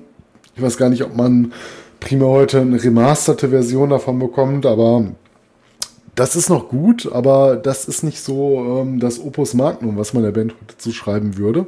Aber da, da beginn, begann halt damals alles. Ähm, das war aber nicht deren klassische Besetzung, die dann erst später einsetzte. Ne? Es gab da ein bisschen Knatsch in der Band. Äh, der Schlagzeuger äh, Trixie von, von Gallien verließ die Band. Und, ähm, der in dem Römerlager ja, Aquarium stationiert war. Höchstwahrscheinlich und heute noch ist. Nein, keine Ahnung, nichts für ungut, falls du zuhörst. Das ist nicht böse gemeint, ich kenne die nähere Geschichte nicht, aber ich habe halt rausgehört, man, man ähm, trennte sich halt irgendwie nicht so ganz im Guten, aber es ist viele Jahre her und äh, äh dementsprechend fand die Band dann erst zu so ihrem ikonischen Sound, der sich dann in insbesondere in den ersten beiden Album niederschlug und natürlich auch tragend für die weitere Geschichte der Band war. 1995 veröffentlichte man dann ein Album namens Minas Morgul und ja. 1996 direkt den Nachfolger Dol Guldur. Die ähm, hatte ich mir, dazu muss ich, hatte ich mir gegeben. Also ich ja, genau. in Vorbereitung auf, äh, auf den Podcast heute, die hatte ich mir mal reingetan. Ich äh, war mit Summoning tatsächlich überhaupt nicht vertraut. Du hast immer mal wieder davon erzählt und dass du die auch ganz gut findest. Mhm. Aber ich boah, das war so, das war mir völlig fremd. Ich kannte den Namen und das war's. Also ich wusste nicht mal, dass ja. die irgendwie so einen Tolkien-Bezug haben. Aber die Scheibe ja, also hat mir gegeben.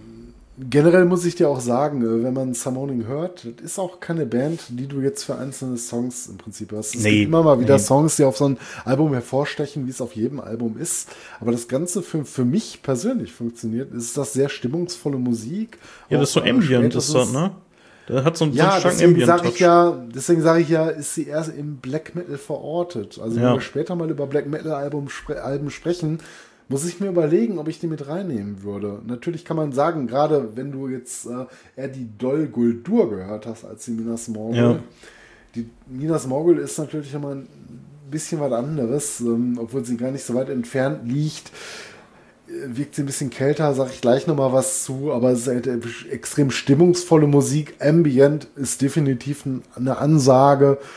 Die spielt halt so ein bisschen in einer eigenen Liga, aber sie ist trotzdem im Black Metal-Feld verortet. Allein schon deswegen, du hast äh, Screams im Gesang hauptsächlich ein Merkmal, äh, was du im Black Metal oft hast. Äh, also die Vocals sind auf jeden Fall, könntest du bedenkenlos zum Black Metal zählen die Musik an sich ist etwas anders. Ne? Und ähm, überhaupt sind ja ab da dazu äh, übergegangen, ähm, die Gitarre gar nicht mehr im Vordergrund zu stellen. Das wäre ja total unüblich für jede Metalband, die wir uns vorstellen, für jedes äh, Genre, äh, Genre, über das wir reden.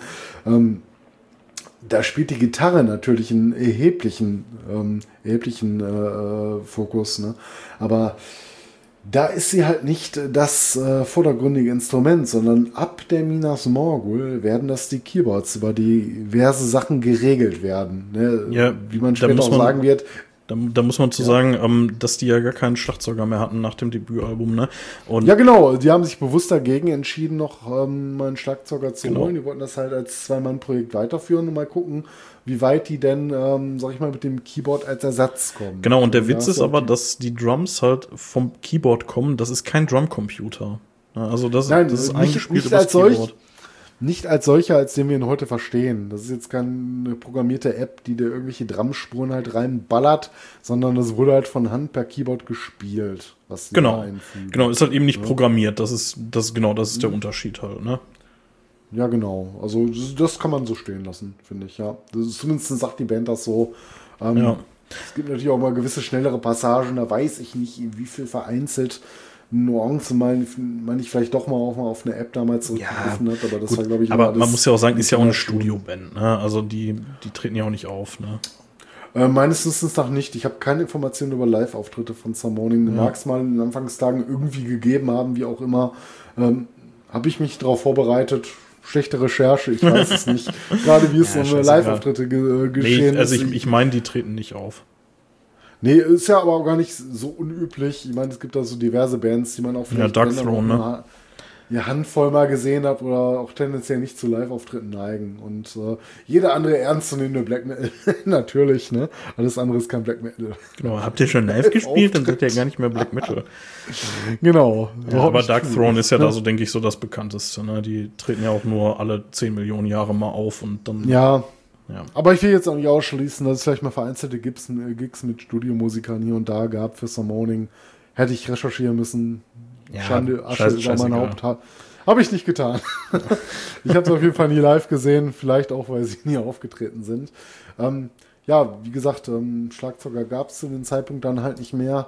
Ähm, ja, was könnte man noch sagen? Ähm, zu Summoning insbesondere, warum das so eine wichtige Band auch äh, für diese ganze Tolkien-Geschichte ist, ist, dass äh, bis auf ganz wenige Songs, auch in späteren Alben, ähm, geht man immer wieder auf diese Tolkien-Thematik ein und ähm, das, die Texte sind halt teilweise eins zu eins äh, Ja. aus dem Herrn der Ringe übernommen. Abgeschrieben, ne? Also, ja, aber auch bewusst. Ja, ja. Dazu sage ich auch gleich nochmal was, äh, warum die Band sich auch dafür entschieden hat.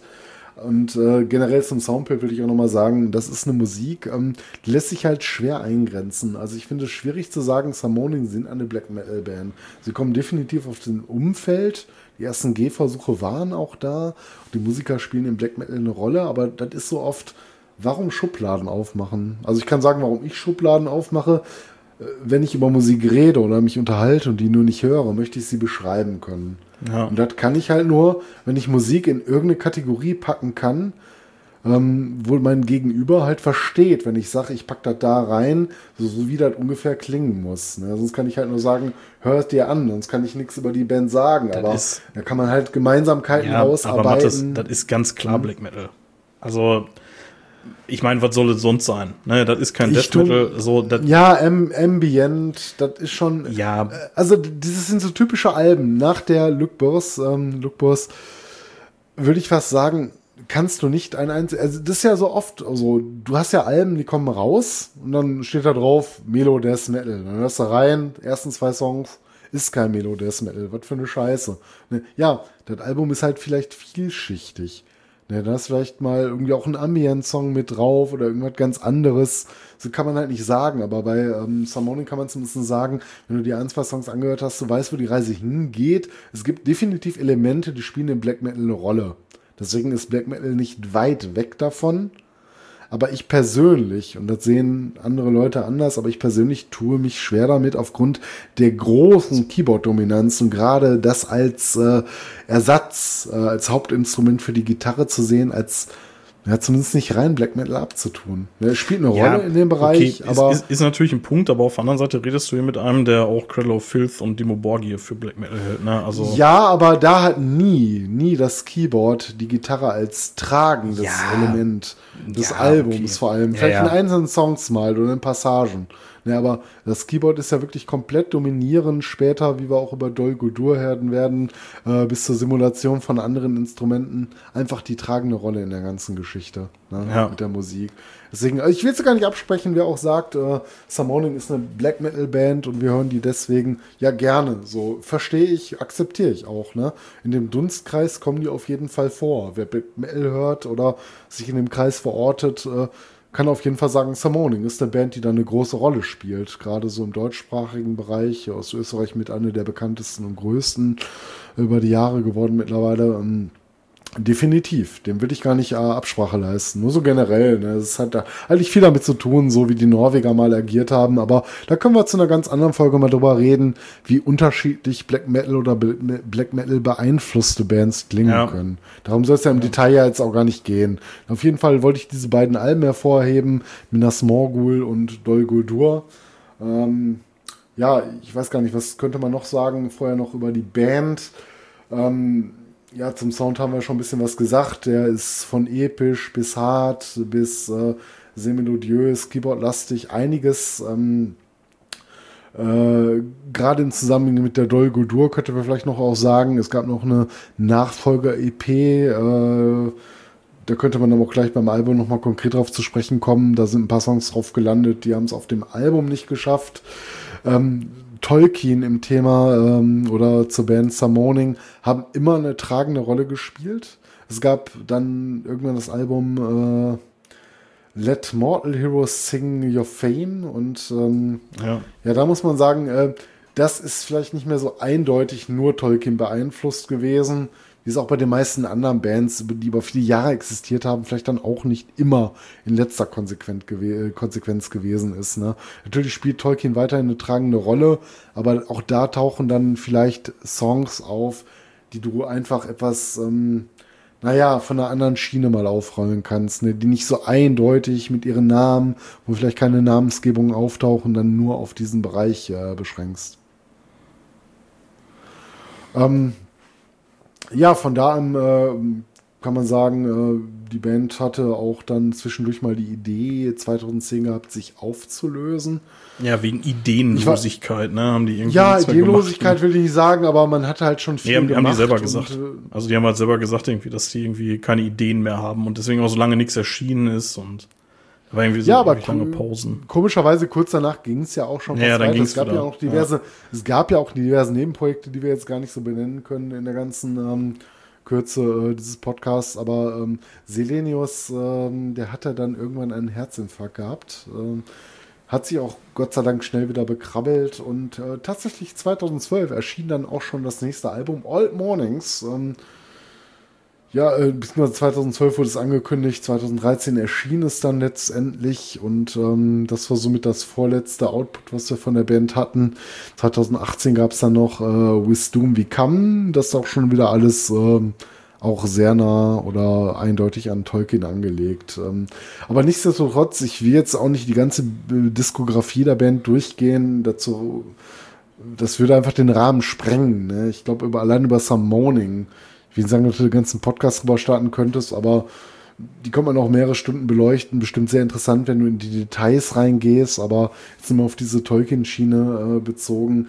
Ähm, möchte ich zwei Alben gerne hervorheben, die ich auch besitze. Ähm, Ergo kann ich dazu am meisten sagen. Und das ist einmal für mich deren bestes Werk, die Minas Morgul.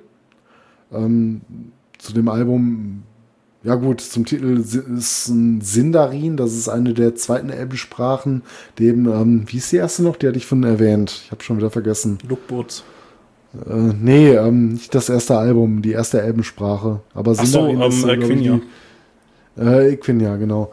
Ähm, Sindarin, die zweite Sprache, die es dann gab, äh, von Tolkien entwickelt, heißt das wohl äh, Turm der schwarzen Magie. Ähm, es ist das zweite Album von äh, Summoning, aber viele sagen auch inoffiziell deren erstes Debüt, weil das letztendlich den Sound geprägt hat, für den noch Summoning über die ganzen Jahre hinweg weiter bekannt war. Und die sind niemals wieder zurückgegangen zu dieser urwüchsigen, urwüchsigen Sache. Man hätte ja auch sagen können, irgendwann, ähm, wenn wir keine Ideen mehr haben, spielen wir einfach mal wieder allen Black Metal aus der Nostalgie heraus. So könnte man immer auf die Idee kommen. Ne? machen vielleicht die einen anderen Bands, äh, sich auf ihre Wurzeln zu besinnen, um mal was Altes aufzunehmen. Aber das haben die nie getan. Ne? sind immer so ein bisschen ähm, bei der ganzen Geschichte geblieben mit den Keyboards, genauso wie sie es angefangen haben. Mal mehr, mal weniger beeinflusst von anderen Sachen, ähm, Sachen rausgebracht, die man dann simuliert hat über Keyboards. Ähm, ich will nicht sagen ideenlos, auf gar keinen Fall. Aber ähm, ja, das war so den Weg, den sie damals eingeschlagen haben. Deswegen vielleicht das inoffizielle Debüt. Ähm, seit 95 war die Band bei Napalm Records gelandet, also dem österreichischen Label. Major ist es natürlich nicht, ne? es ist halt ein österreichisches Label, aber was man hier in Europa, glaube ich, ganz gut kennt für viele gute Bands und ähm, da bildet äh, Napalm Records halt keine Ausnahme. Ne? Die bringen ja das raus, äh, wo die hinterstehen, denke ich mal, oder wo sie sich was von versprechen. Das machen andere Labels ja auch nicht komplett anders, aber das ist halt ein Name, ne? kann man kennen. Also jeder, der Metal hört, wird bestimmt mal schon eine Band gehört haben, die auch bei Napalm Records unter Vertrag steht. Ähm, ja, wie schon gesagt, ähm, bei allen Alben vor Let Mortal, Hero, äh, Mortal Heroes äh, Sing Your Fame äh, gab es ausschließlich Tolkien-Themen oder auch gerade Texte, die sich nur an den Gedichten orientierten, also an wenig anderen Sachen. Aber ähm, da gab es dann auch hin und wieder mal dann ein bisschen was anderes. Aber im Großen und Ganzen war es dann doch immer noch eine Tolkien-Band, könnte man so sagen, die sich ähm, ja komplett der Idee verschrieben haben im Großen und Ganzen.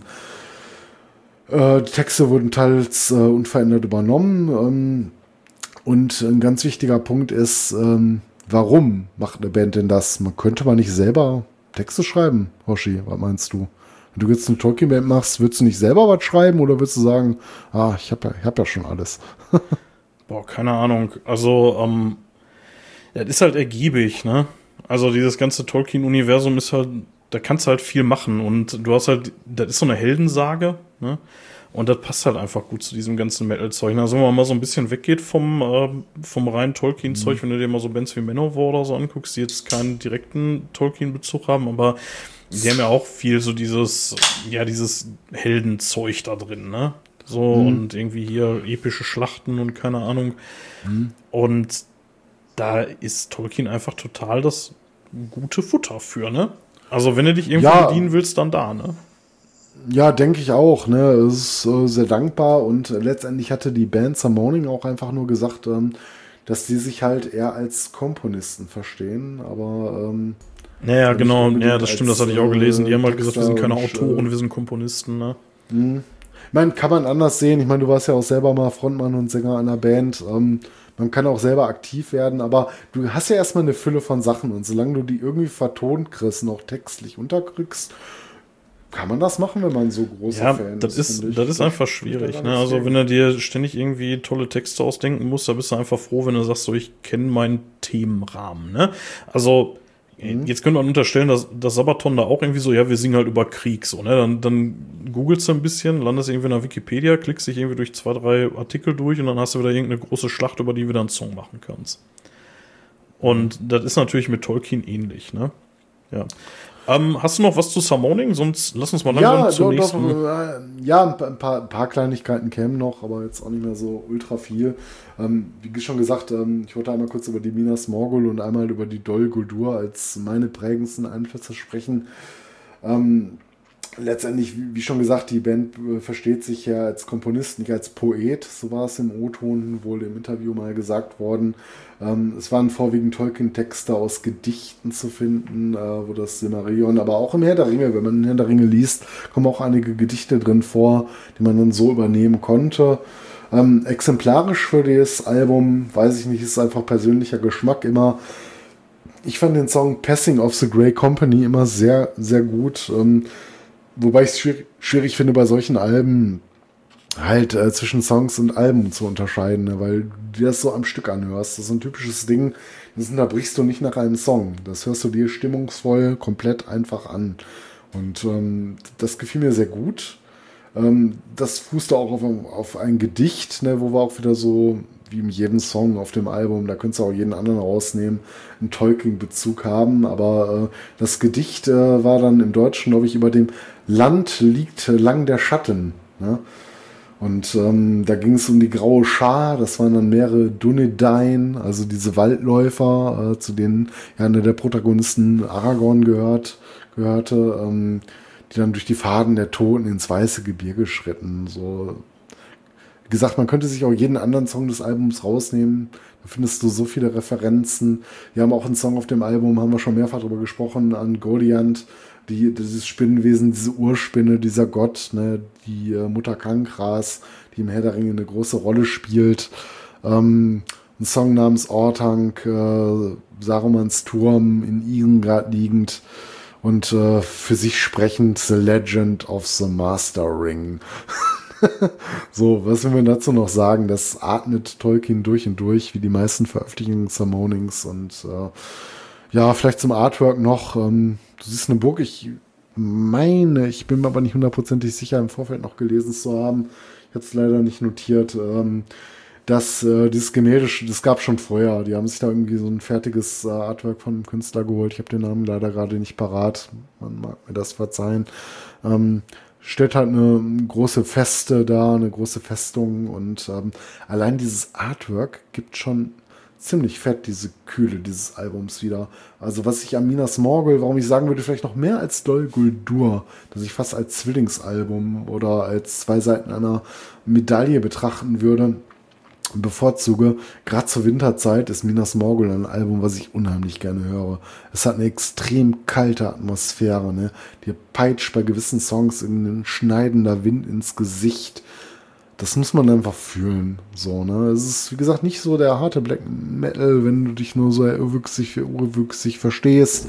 Ähm, Nichts anderes als Gitarren zulässt, schon Bass zu viel ist. So, nein, würde ich jetzt auch nicht sagen hör nicht rein, ne? das wird nicht dein Ding sein, aber auf der Ebene, wenn du ähm, Soundkulissen zulässt und auf dich wirken lassen kannst und in die Geschichte reinfühlst, das ist schon un unheimlich monumentales Werk. Ja. Also es gibt mir echt mega viel. Und, das, ähm, wir reden eine halbe Stunde über Summoning. ja, leider gerade nur auf über die Minas Morgul. Noch ganz kurz, ich kürze es ja. auch ab. Äh, Dol Guldur, weil ich finde, du kannst nicht über das eine reden, ohne über das andere zu reden. Ich habe die letzten Werke ja auch weggelassen, ja, weil das für mich so die prägendsten Sachen sind. Ähm, also vielleicht noch kurz zur Minas Morgul. Ähm, die kam auch mal mehr, mal weniger gut bei den Kritikern an. Ich glaube, die vorwiegenden Stimmen waren ganz positiv. Gab ein paar Leute, die konnten aber gar nichts mit anfangen, fanden es so eintönig zu monophon, monoton, was du halt immer so, äh, auch gerade im Black Metal-Bereich hast. Ne? Die, äh, die einen äh, finden es geil, die anderen finden es scheiße. So Musik ist halt Geschmack und Geschmack ist halt verschieden, wie du auch schon so gerne und oft gesagt hast. Ähm, ganz kurz zu Dol Guldur. Ähm, sind darin auch wieder die Sprache, ne? Ähm, Hügel der Magie. Ich glaube, im Hobbit war das dann auch der Sitz des Nekromanten, wenn ich mich genau, irre, ne? Ja. Oder fahre ich genau. da gerade was? Genau, das war eine von Sauron erbaute Festung gewesen.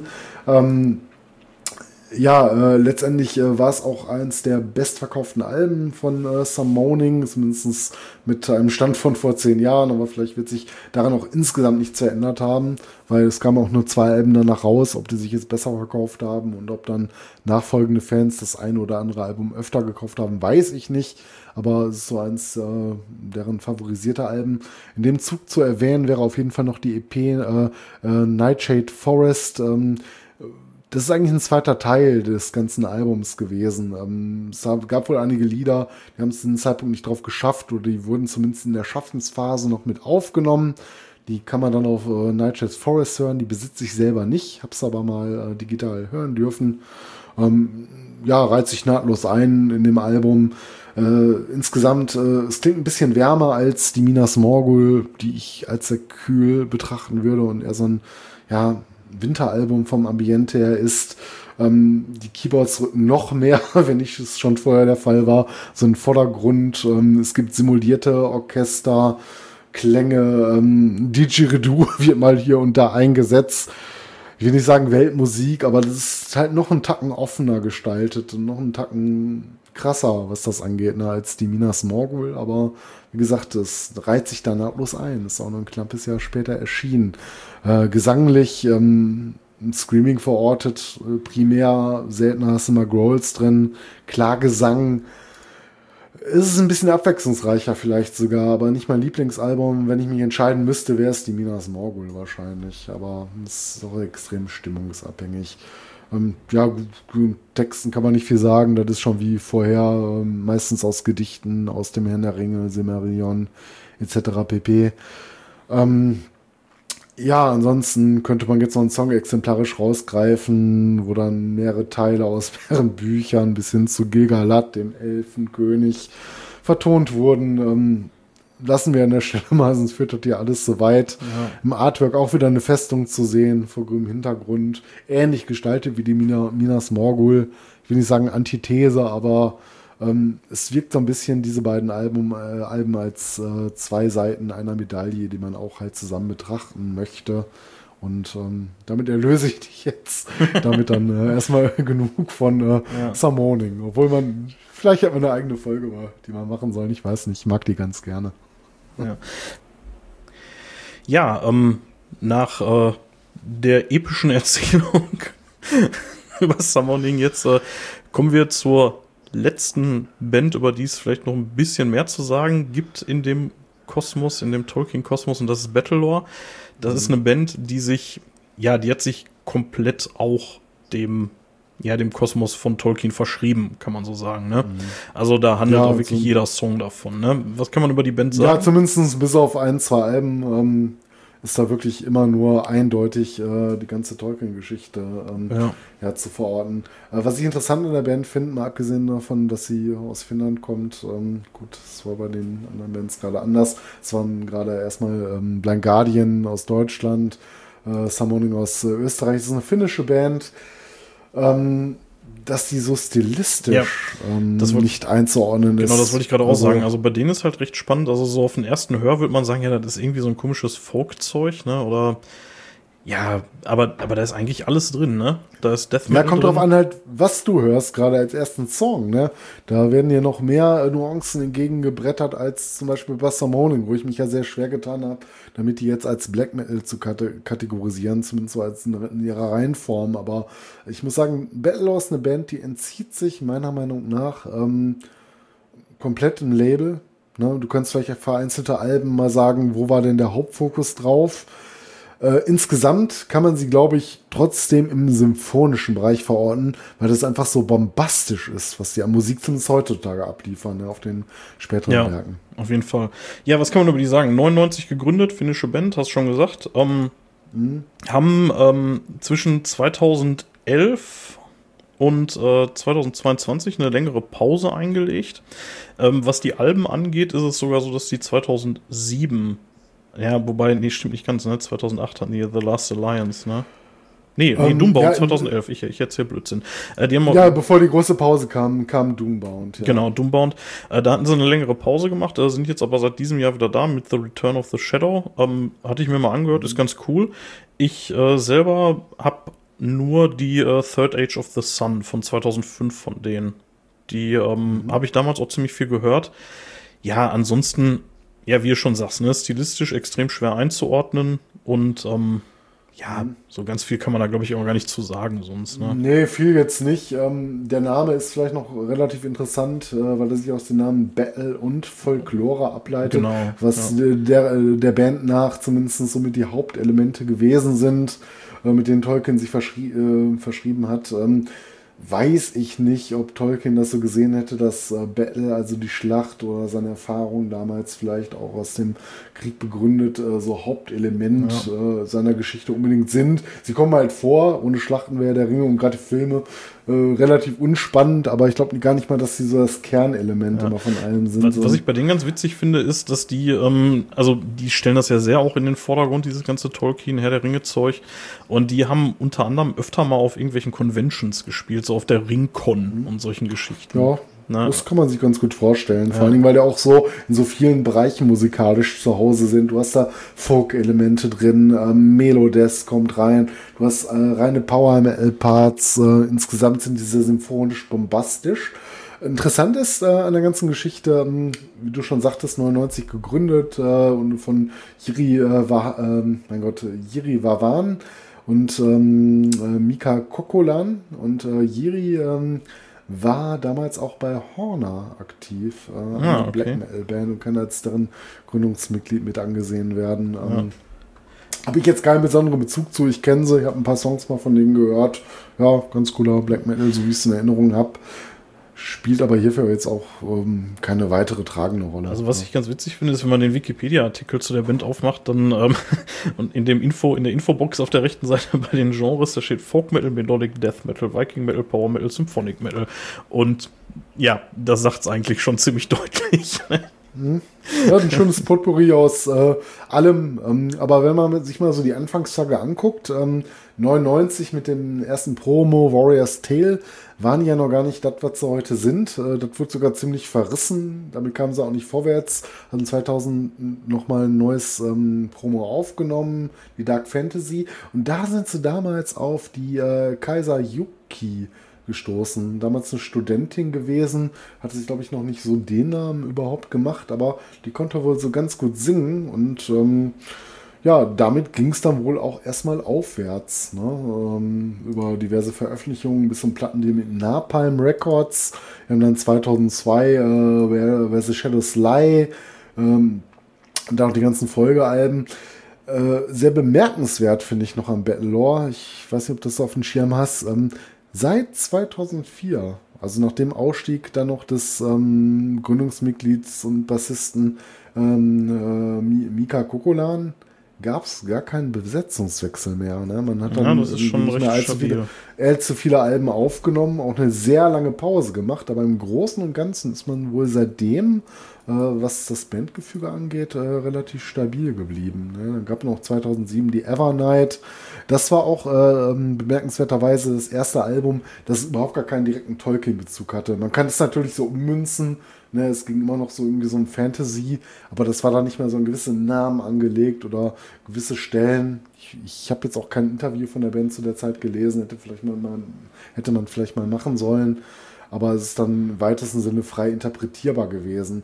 Bis dann ein Jahr später, ne, dann noch ein so ein Brecher rauskam, finde ich, ähm, der Nachfolger The Last Alliance. Was ist daran so bemerkenswert? Äh, klär mich auf. Ja, für mich persönlich muss ich sagen, erstmal hat mich das Artwork aus den Socken gehauen. Ne, das ist ein Album, geht um Herr der Ringe und auf dem Cover hast du einfach mal mutmaßlich Sauron stehen mit einem fetten Schwert, Ach so, ein roter ja. Hintergrund. das holt mich erstmal komplett ab. Ähm, inter interessant an der ganzen äh, Geschichte ist natürlich, das war das letzte Album, ähm, was die mit ähm, ursprünglich mit Napalm Records aufnehmen wollten. Es war so ein bisschen das Ende einer Ära.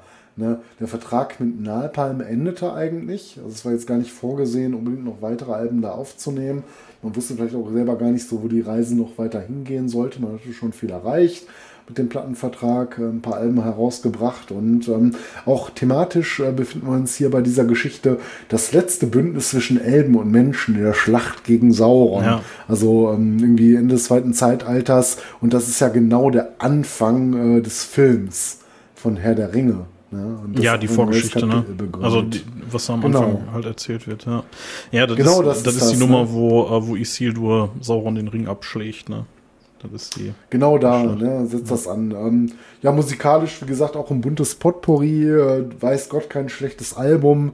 Ähm, mit der Musik oder mit den Stilwechseln nichts anfangen kann. Der hört sich auch sowas tendenziell nicht an. Kann man vielleicht dann auch schlecht bewerten, aber im Großen und Ganzen ähm, ja, sind sie ihrer Linie treu geblieben, haben sie über die Jahre immer ein bisschen verbessert, verfeinert in vielen Sachen, ob was jetzt Texte oder ähm, Musik und gewisse Melodielinien angeht. Ähm, es wird halt primär auch immer besser, solange die Ideen nicht ausgehen. Wir wissen natürlich auch ein besserer Musiker, je länger du dein Instrument spielst. Ne?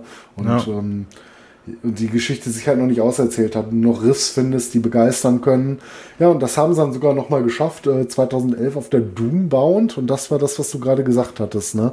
Das ähm, erstmal letzte Album gewesen, was dann erstaunlicherweise noch mal bei Napalm Records erschienen ist, weil man war ja eigentlich mit dem Vertrag fertig, aber hat da wohl noch mal dann das vorletzte Album insgesamt rausgebracht bis heute. Und das letzte selber liegt ja jetzt gar nicht mal so weit zurück. Nee, ist von Ne? diesem Jahr. lag dann äh, genau 10 bis 11 Jahre auf Eis. Ähm, und 2022, heute, äh, dieses Jahr, ähm, im Juni, glaube ich, rausgekommen, wenn ich mich nicht irre, The Return of the Shadow. Ja, das habe ich mir auch gegeben. Das finde ich auch ganz gut wieder. Also ich habe dazwischen, ich habe echt lange, also Third, F Third Age of the Sun habe ich mir gegeben, dann habe ich lange ausgesetzt und jetzt neue habe ich mir jetzt auch tatsächlich auch im Zuge der Recherchen reingetan.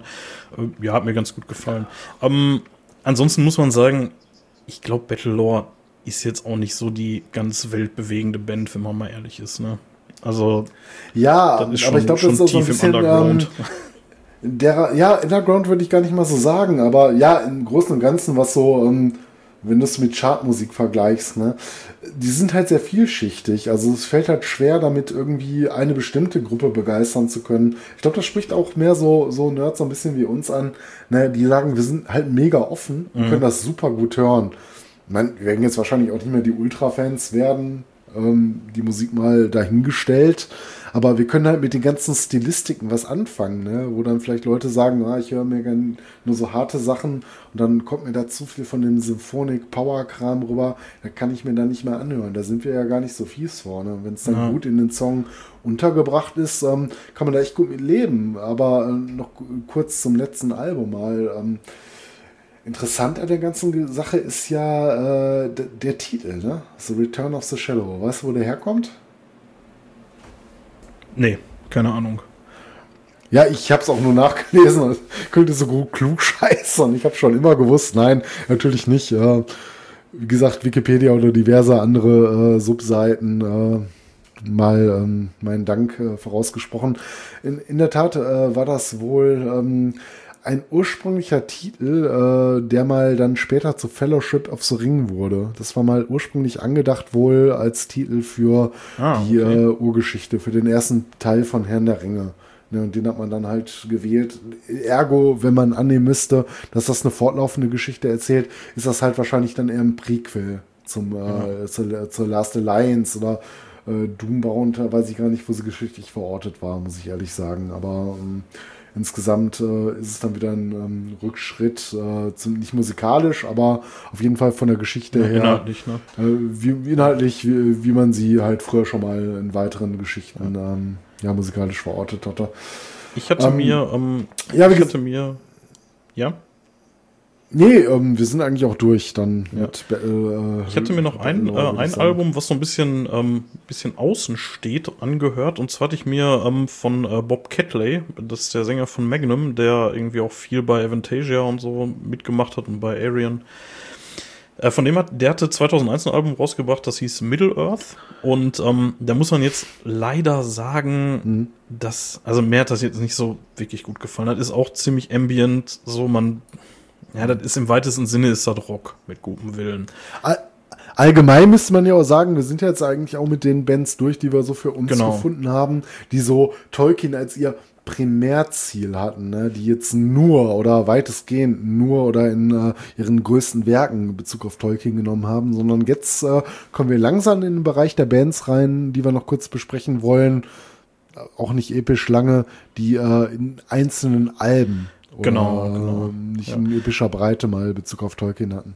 Genau, da, da hätte ich jetzt halt, wie gesagt, also Bob Catley ähm, von Magnum, Album Middle Earth von 2001, ist schon ziemlich ambient, kann man sich mal geben. Ich fand es jetzt nicht so ganz überzeugend. Ich mag Bob Catley eigentlich. Also die Stimme von dem finde ich echt großartig, aber. Auf jeden Fall. Auch Magnum, eine hervorragende Band. Wissen wir eigentlich, ob Magnum irgendwie ähm, ihren Alben äh, Referenzen auf Tolkien haben? Ich meine, wenn man sich die Cover-Artworks mal so anguckt. Ja, das ist halt alles Fantasy-Shit, ne? Aber, ähm, ich, das aber ich weiß nicht, ob da jetzt wirklich so ein Herr der Ringe-Bezug drin ist. Mhm. Ähm, lass mal, mhm. lass mal langsam weitergehen. Ähm, und zwar, genau, du hattest jetzt gerade schon gesagt, ähm, so einzelne Songs. Ähm, ich hätte jetzt hier noch so ein paar Bands, die würde ich jetzt allerdings auch mehr oder weniger nur nennen, die im Namen eine einen Tolkien-Bezug haben. Ja, oder zumindest kurz zwei Sätze drüber ja. verlieren. Aber fangen wir mal an. Was hast du so gefunden? Also ich habe äh, die Band Isengard. Da kann ich dir gar nicht mhm. viel zu sagen tatsächlich. Du hattest äh, hier, da hattest du glaube ich noch viel, ein, zwei Infos. Viel kann ich dir nicht zu sagen, aber ähm,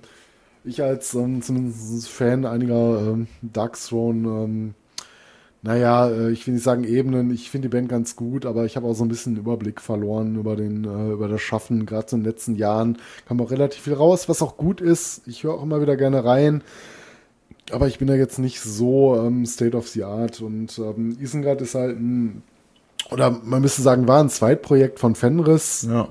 Die Drums bei äh, Darkstone spielt, ganz selten äh, mal, glaube ich, in frühen Sachen auch ein paar Vocals abgeliefert hat, aber sich gar nicht so als Sänger der Band versteht. Das ist Nocturno Culto, wie man weiß.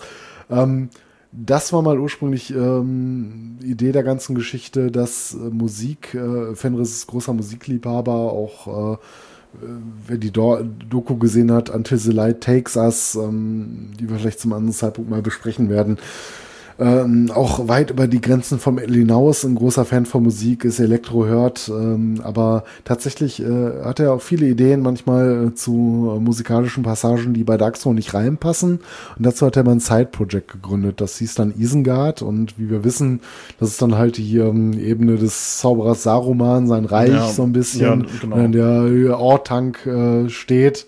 Ne, ähm, danach war es benannt. Äh, erstmal. Ja.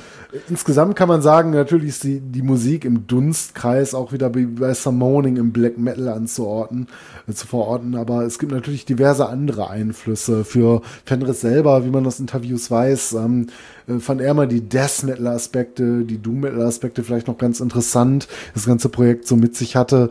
Ähm, ich persönlich, wie auch viele andere Hörer, was die an Isengard immer so geil fanden, das konnte Fenris meistens nicht nachverstehen, äh, nachvollziehen, weil er es im Nachhinein vielleicht gar nicht so gut fand, was er da gemacht hat, aber die Folk-Elemente, ne? Das klingt teilweise sehr, sehr geil. Also, ja. ähm, man muss immer hören, man kann die Musik nicht beschreiben, wie es so oft halt ist, aber da spielt stilistisch eine Menge Rolle. Wie gesagt, im Dunstkreis des Black Metal kann man es verorten. Ähm, was ist der Bezug zu Tolkien? Es gibt einmal den Namen und ähm, davon ab ich auch nur noch das Logo der Band. Das Logo der Band sieht erstmal aus so ein bisschen wie so ein Schreckgespenst, aber ähm, ja, es ist wohl ähm, einer Figur zu, äh, einer, in einer Figur zu finden, die äh, eine Rolle spielt, und zwar in ähm, einem Rollenspiel. Mers ähm, stellt einen Vampir dar, den äh, Toring Vetil, ich weiß nicht, ob ich das so richtig ausspreche, das soll wohl Frau vom geheimen Schatten heißen. Und das ist ein Vampir, der stammt aus dem Silmarillion. Ich weiß nicht, hm, ist der dir noch ein Begriff? Nee, oder? absolut nicht. Äh, da war es wahrscheinlich nur eine Randfigur oder sowas, ne? Ja, nee, sagt mir gerade absolut gar nichts tatsächlich. Ähm, ich hätte eine Band, bei der sind wir ziemlich schnell durch. Ähm, und zwar Amon ja, Ich, ich würde nur kurz, ich würde nur kurz abschließen ja. wollen ähm, zu Isengard. Ähm, thematisch geht es dann halt nicht um Tolkien, sondern okay.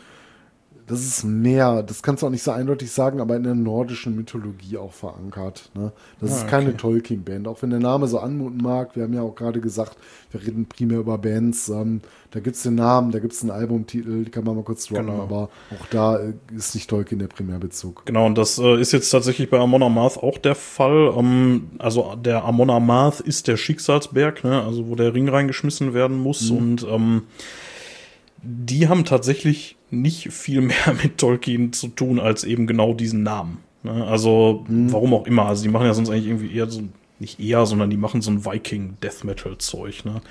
Und ja, ich finde mal den Begriff Viking ähm, muss man vorsichtig sein. Das ist halt die Attitüde dieser genau, haben. Aber genau. Die Musik aber, ist halt aber das hat halt nichts. Das hat halt nichts mit Tolkien zu tun, ne? nicht im geringsten. Ne? Nein, gar nicht. Und ähm, soweit ich weiß, ist das tatsächlich bei der nächsten Band, die ich hier auf dem Schirm habe, auch so, das Morgoth.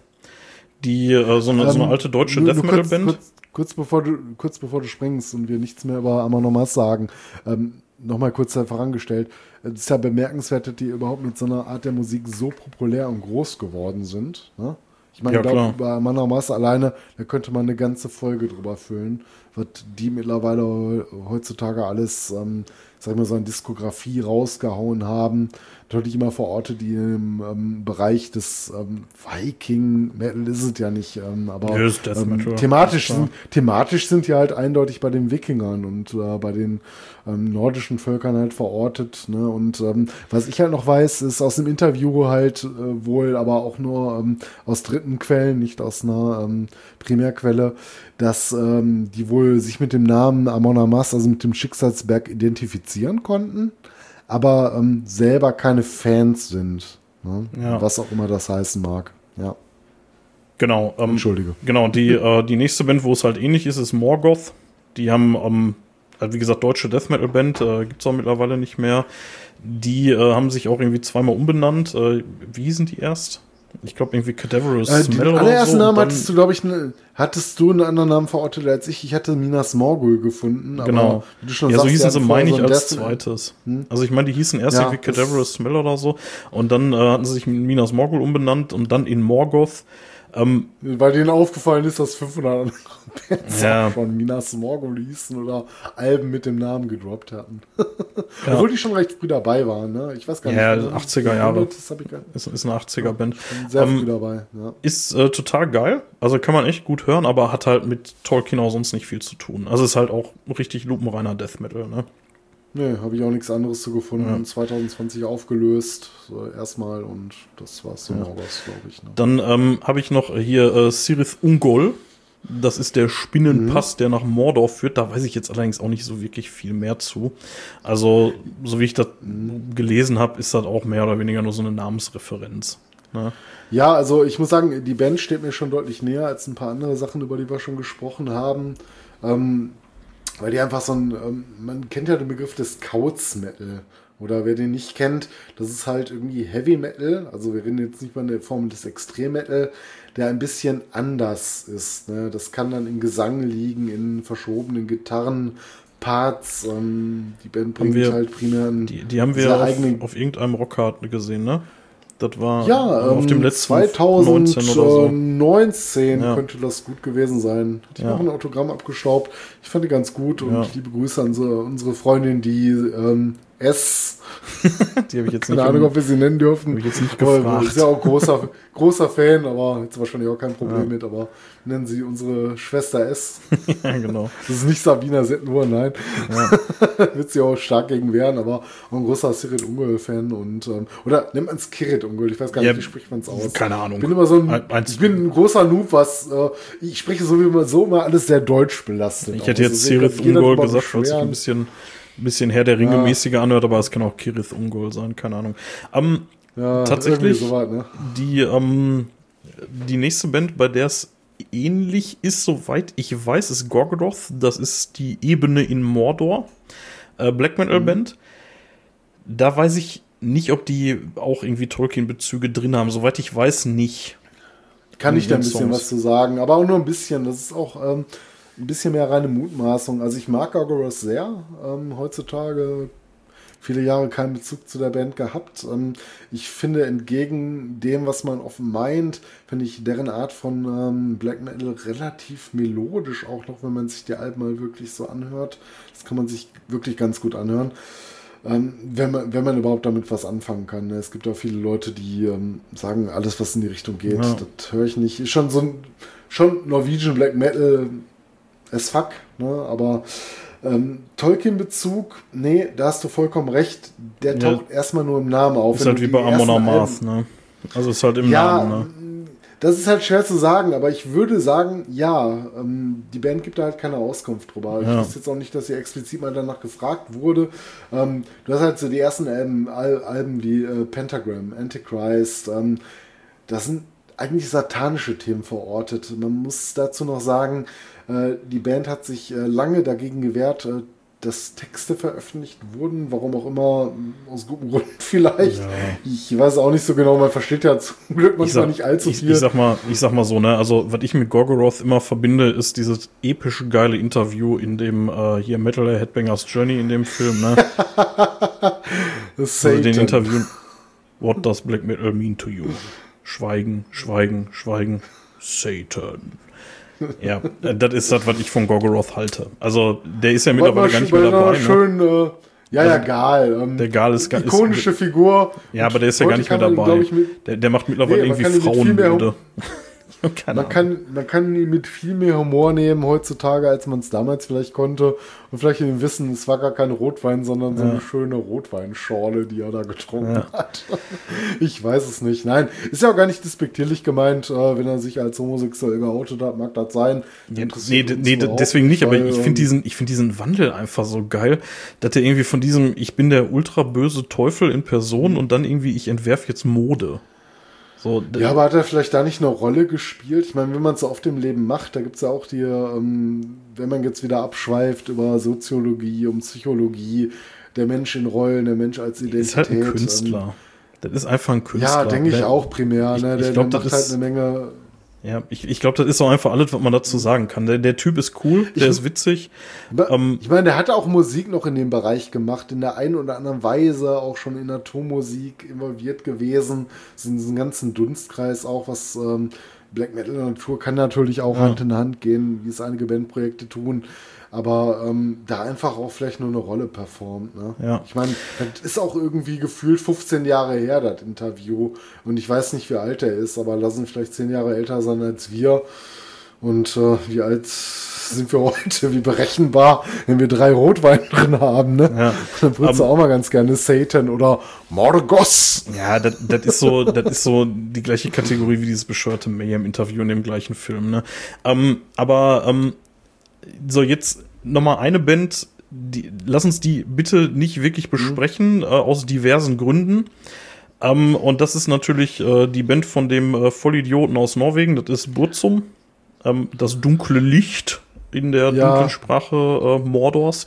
Ähm, ich würde da jetzt gar nicht groß drüber reden, weil der Tolkien-Bezug ist halt auch wieder auf den Namen mehr oder weniger beschränkt. Also kann sein, dass er irgendwie Songs drüber gemacht hat. Ja, mehr oder weniger. Ja, Also was man Interessantes noch kurz dazu einbringen könnte, wäre, dass die ersten, allerersten musikalischen Gehversuche von äh, Vikernes, ähm, ich weiß nicht, wollen wir ihn nennen, egal. Hasse. Wir müssen ja, wir müssen später noch mal, wenn wir eine Black Metal Folge haben, kommen wir Genau. nicht drum herum. Aber wir halten beiden den Menschen für einen kompletten Vollidioten und Nazi, ist aber auch an der Stelle egal. Er spielt halt nur insofern eine Rolle, er war mal in der Band ähm, Urukai hat natürlich einen ähm, Tolkien-Bezug. Die Band hatte selber, glaube ich, keine Relevanz. Ich kenne auch keine Veröffentlichung dieser Band und weiß, äh, in welchem Ja. Dunstkreis sie damals tätig war, aber das muss wohl noch vor Bürsum gewesen sein und äh, entsprechend, ähm, weiß ich nicht, ich glaube, da gab es noch keine rechtsradikalen Tendenzen, wie es heute halt der Fall ist, oder? Ja, also der, der Spacko, der hat sich ja auch noch mal irgendwie umbenannt. Der hieß, glaube ich, sein, sein Künstlername war ursprünglich mal irgendwie Count Grishnak, was Ja, ähm, so ein Ork-Fürst oder irgendwie. Ja, nee, das, das ist, äh, das ist äh, einer der Orks aus dem Herr der Ringe, die äh, Mary und Pippin entführen. Und ähm, lass es uns bitte tatsächlich für Burzum für den Moment zumindest dabei bewenden, wenn wir mal eine, die- die- eine, eine Folge nur über Black Metal machen, dann werden wir die eh in epischer Breite auswalzen müssen. Ja, da müssen wir, ne? Ja. Wir wollen nicht, aber wir müssen. Genau. Und ähm, das, äh, da würde ich jetzt auch tatsächlich so was die Aufzählung angeht, so langsam Richtung Ende kommen, ähm, weil jetzt hatte ich gerade schon Count Ja. Grishnak genannt. Ähm, Ähm, nur noch eine kurze Sache, ohne dem Menschen mehr Aufmerksamkeit zu geben wollen, die ich ihm eigentlich geben möchte, äh, wäre einfach nur, ähm, wir wollen nicht explizit zwischen äh, musikalischen und kün ähm, künstlerischen Schaffen und äh, dem Menschen entscheiden. Also für uns ist er halt ein komplettes Arschloch und wir wollen ihm einfach auch keine Bühne geben. In dem Rahmen kann man zum Glück nur kurz über ihn reden. Ne? Da gibt es nicht so viel Bezug zu. Im Black Metal müssen wir leider ein bisschen länger drüber reden. Aber das ähm, redet natürlich nicht klein, welche musikalische Bedeutung er für die ganze Szene hatte. Das nur mal, an, nur mal kurz so am Rande klar. gestellt, falls sich jemand Ja, darüber ja. aufregt, warum kann man den nur so kurz abhandeln? Für unser Thema Tolkien hat der gerade einfach keine Bedeutung, außer dem Namen. Ne, da gab es halt nicht viel mehr zu. Genau, wie gesagt, also er selber hat sich halt früher Count Grishnak genannt ähm, und wie gesagt, ein Name aus dem Herr der Ringe. Und ähm, dann habe ich noch den, äh, den Sänger und Mainman von Dimo Borgir, der nennt sich selber Shagrat. Und das ist auch ein Ork aus dem Herr der Ringe. Also ich weiß nicht, ob da irgendwie ein Zusammenhang besteht, aber das ist ähm, einer der Orks, die Frodo am Ende, nachdem der äh, Frodo von Kankra außer Gefecht gesetzt wurde, dann aufsammeln und in den Turm bringen. Das ist Shagrat. Ich hatte das extra nochmal War damals wohl ähm, ganz in Mode, ne? Si- Sich ähm, entweder Pseudonyme zu geben, die aus dem Herrn der Ringe kamen, oder die Band gar danach Ja, zu benennen. ja, definitiv, ja.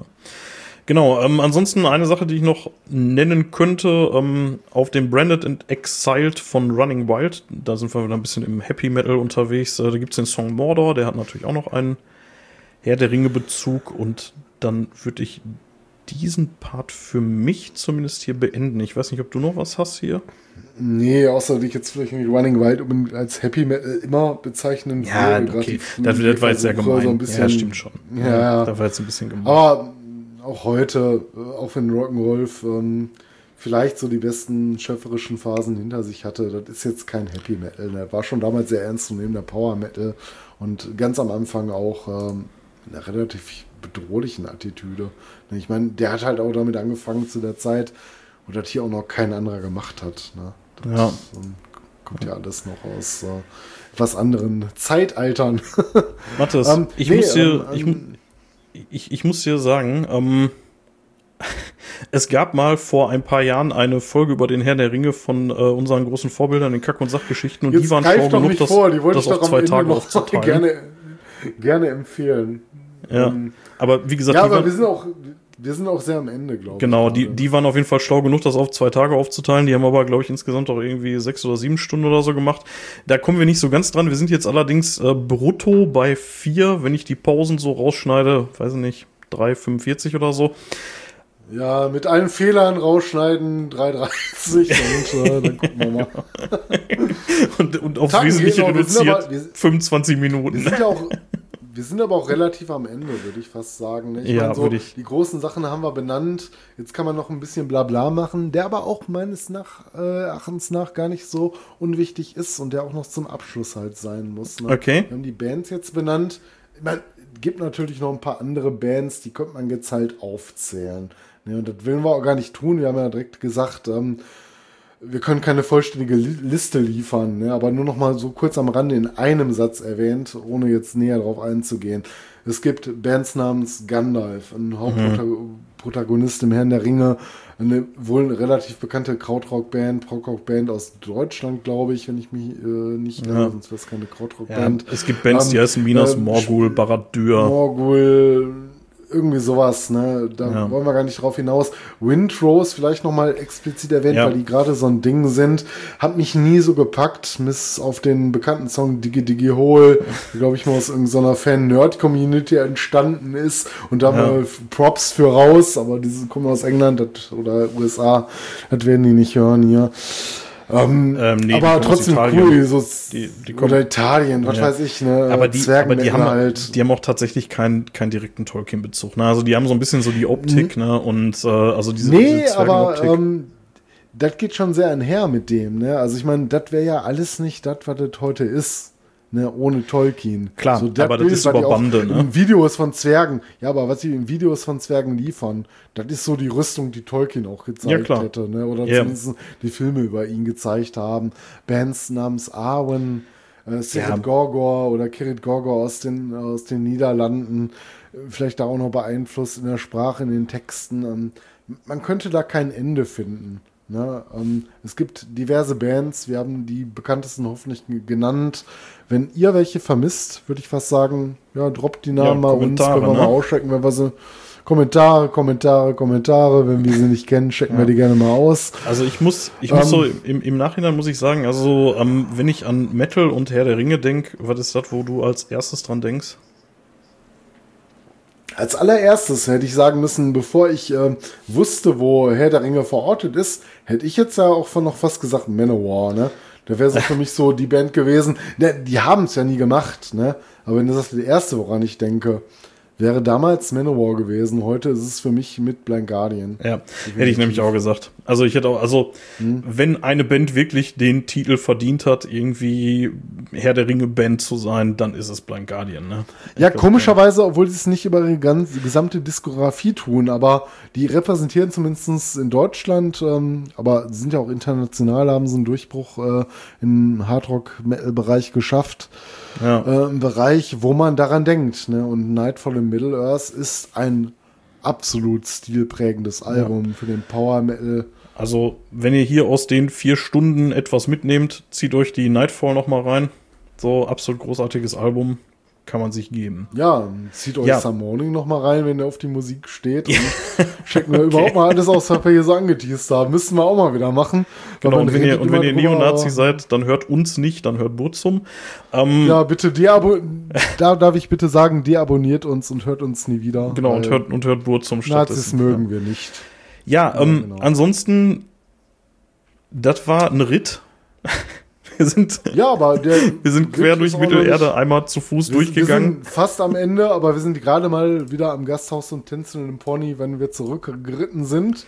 Trinken unser Abschlussbier. Ähm, Haben wir noch eins? Hast du noch eins? Ja, ich, ich habe noch einen Rest, habe ich noch hier, dann ist Ich Feierabend. auch schon hier. geöffnet. Ja. Ähm, ja, wie gesagt, wir haben schon äh, über Bands im Dunstkreis gesprochen. Ähm, wir wollten jetzt auch nicht drei Stunden irgendwelche Listen vorlesen, äh, die es da irgendwo gibt. Das ist halt mega langweilig. Ja. Und wir hoffen, euch nicht gelangweilt zu haben. Aber zum Schluss noch eine kleine lustige, ich will nicht sagen Anekdote, haben wir vielleicht noch ein, zwei Sachen. Aber ähm, Sir Christopher Lee, ne, den kennen wir alle. da müssen wir noch mal kurz drüber sprechen. Der Saruman aus dem Peter Jackson-Film. Der hat ja nicht, der hat ja nicht nur den Saruman ne, äh, gespielt. Er war auch in diversen anderen ikonischen Rollen zu sehen. Meine, allen voran Dracula, Ja. ja. da Popularität wie kein anderer dabei erreicht. Count Dooku in den Star Wars Filmen. Gemacht. ich, ich will es gar nicht so, genau, darauf will ich hinaus.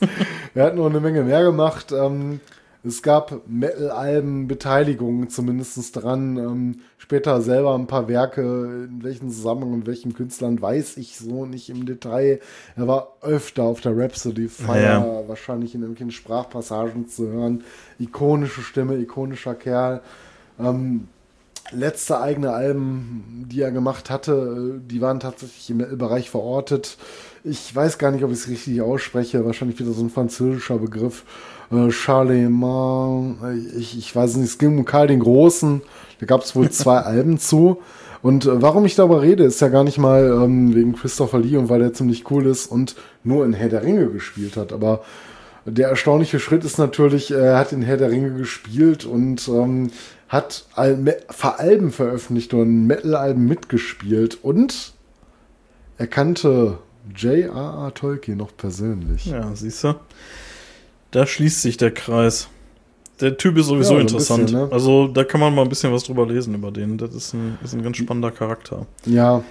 Aber darf ich zum Abschluss noch mal ganz kurz sagen, ähm, wo wir mit unserem Thema eigentlich auch ziemlich durch sind. Ich weiß nicht, ob du noch was am Pulver zu verfeuern hast. Ich glaube, ich, ich habe mein ganzes Pulver verschossen und auch schon wieder ein Bier zu viel getrunken. und an der Laberei merken mag, jetzt kommt der Mattes wieder richtig in Fahrt hier. Kurz bevor er morgen noch mal feststellt, dass gar nicht Samstag, sondern Freitag ist, dass er noch mal Freitag. arbeiten muss. ja, wir haben sogar schon Freitag. Scheiß die Wand. Oh fuck. an. Ja, Egal. 0 Uhr 41 haben Ähm, wir. Ja. Ja, egal. Ähm, ich will noch kurz äh, nochmal erwähnen, unser ähm, Podcast, den wir beide sehr mögen, die Kack- und Sachgeschichten, haben halt eine sehr ikonische Folge, hast du Ja. schon angeteasert. Eine Doppelfolge. Oder mehr, Ja. oder mehr Doppelfolge aufgenommen. Ähm, ja, wer Bock auf uns hat, der sollte sich das auch definitiv anhören. Ja. Das, das war mega geil. Das war so mein Schlüsselerlebnis mit den äh, Kackis gewesen. Super coole Folge, die besaufen sich. Was willst du mehr? Am nächsten Ja. Tag nehmen die noch eine Die haben, Folge irgendwann auf. mal, die haben irgendwann mal ein paar Jahre später mal gesagt, als sie nochmal über die Folge geredet haben, dass sie äh, da gar nicht mal so happy mit waren. Also nicht mit der Folge an Nee, sich, kann- aber die kann haben ich sich auch verstehen. gefetzt. Ja, keine Ahnung, wie wir uns auch schon mal auf dem Festival über Star Trek gefetzt haben und einer voll beleidigt gegangen ist. Über- wie geil ist das denn? Über Tolkien, über Tolkien haben wir uns bisher noch nicht gefetzt. Ähm, Nee, weil wir allerdings nicht muss so ich sagen, Hard-Fans sind, glaube wenn ich. wir, ne? wenn wir es noch bis nach eins schaffen, dann schrei ich dich gleich an. Ich bin müde, ich will im Bett. Mathis, Ja, lass, egal. lass Ähm, uns zum Ende kommen. wir- ich wollte noch mal kurz. absolut zum Ende. Ich, nur wo wir gerade noch bei den Kackis waren, Oh die noch erwähnt haben, im Premium-Feed von den äh, Kackis, unserem präferierten Podcast, ähm, gibt es auch eine Folge Bioshit. Das ist so deren, ähm, naja, da werden nochmal äh, Leuten, Reden über die tote verstorben Leute. sind, meistens, es mag mal Bioshit geben, wo die Leute noch nicht verstorben sind, äh, in ihrer Vollendung, wie auch immer das aussehen mag, bis zum Hirntod. Ähm, Christopher Lee gab es eine Folge. Ah, okay. Die definitiv anhören. Wenn euch für Christopher Lee interessiert und für Herr der Ringe, checkt die Kacke- und Sachgeschichten aus. Ähm, zwei Daumen von oben von uns beiden. Beide Folgen sehr ikonisch, sehr geil. Genau. Kann man machen. Und, Und, ähm, ähm, eigentlich wollen wir, eigentlich wollen die Ende nur, dass die uns äh, retreaten und ähm, wir wollen eigentlich nur von, von deren Bekanntheit parti- partizipieren. Nein, ähm, Ja, mal lass uns, trinken, lass das uns zum Ende passieren. kommen. Ähm, wir haben heute echt eine Reise zum Schicksalsberg hier hinter uns gebracht und ähm, das ist schon hart. Vier Stunden, vierte Folge, vier Wir Stunden. haben schon beeilt an manchen Sachen, ne? Ja. Da müssen wir echt noch ein bisschen Wenn Gas ihr, geben. wenn ihr das gut findet, was wir hier machen, dann, ähm, ihr braucht uns nichts bezahlen, zumindest vorläufig nicht. Nein, äh, wi- wird auch so bleiben, denke ich. Ähm, dann lasst uns doch mal einen Daumen hoch hier und da auf den ja, auf den sozialen Medien, Twitter, ne, Rost und Stahl. Dann äh, gerne auch auf äh, Instagram, Rost unterstrich und unterstrich Stahl. Ist ein bisschen ätzend, irgendwie war Rost und Stahl schon belegt. Ansonsten gerne Kommentare auf unserer Homepage. Und ja, Mathis, worüber reden wir denn in zwei Wochen? Ja, weiß ich nicht. Ähm, könnte ich dir gleich sagen, aber. Äh, ich kann es dir sagen. Ich Nein, ich kann es dir auch sagen. Ich will nur den Aufruf starten. Wenn wir weiter so lange Folgen machen, dann brauche ich auch sehr zeitnah eine neue Leber.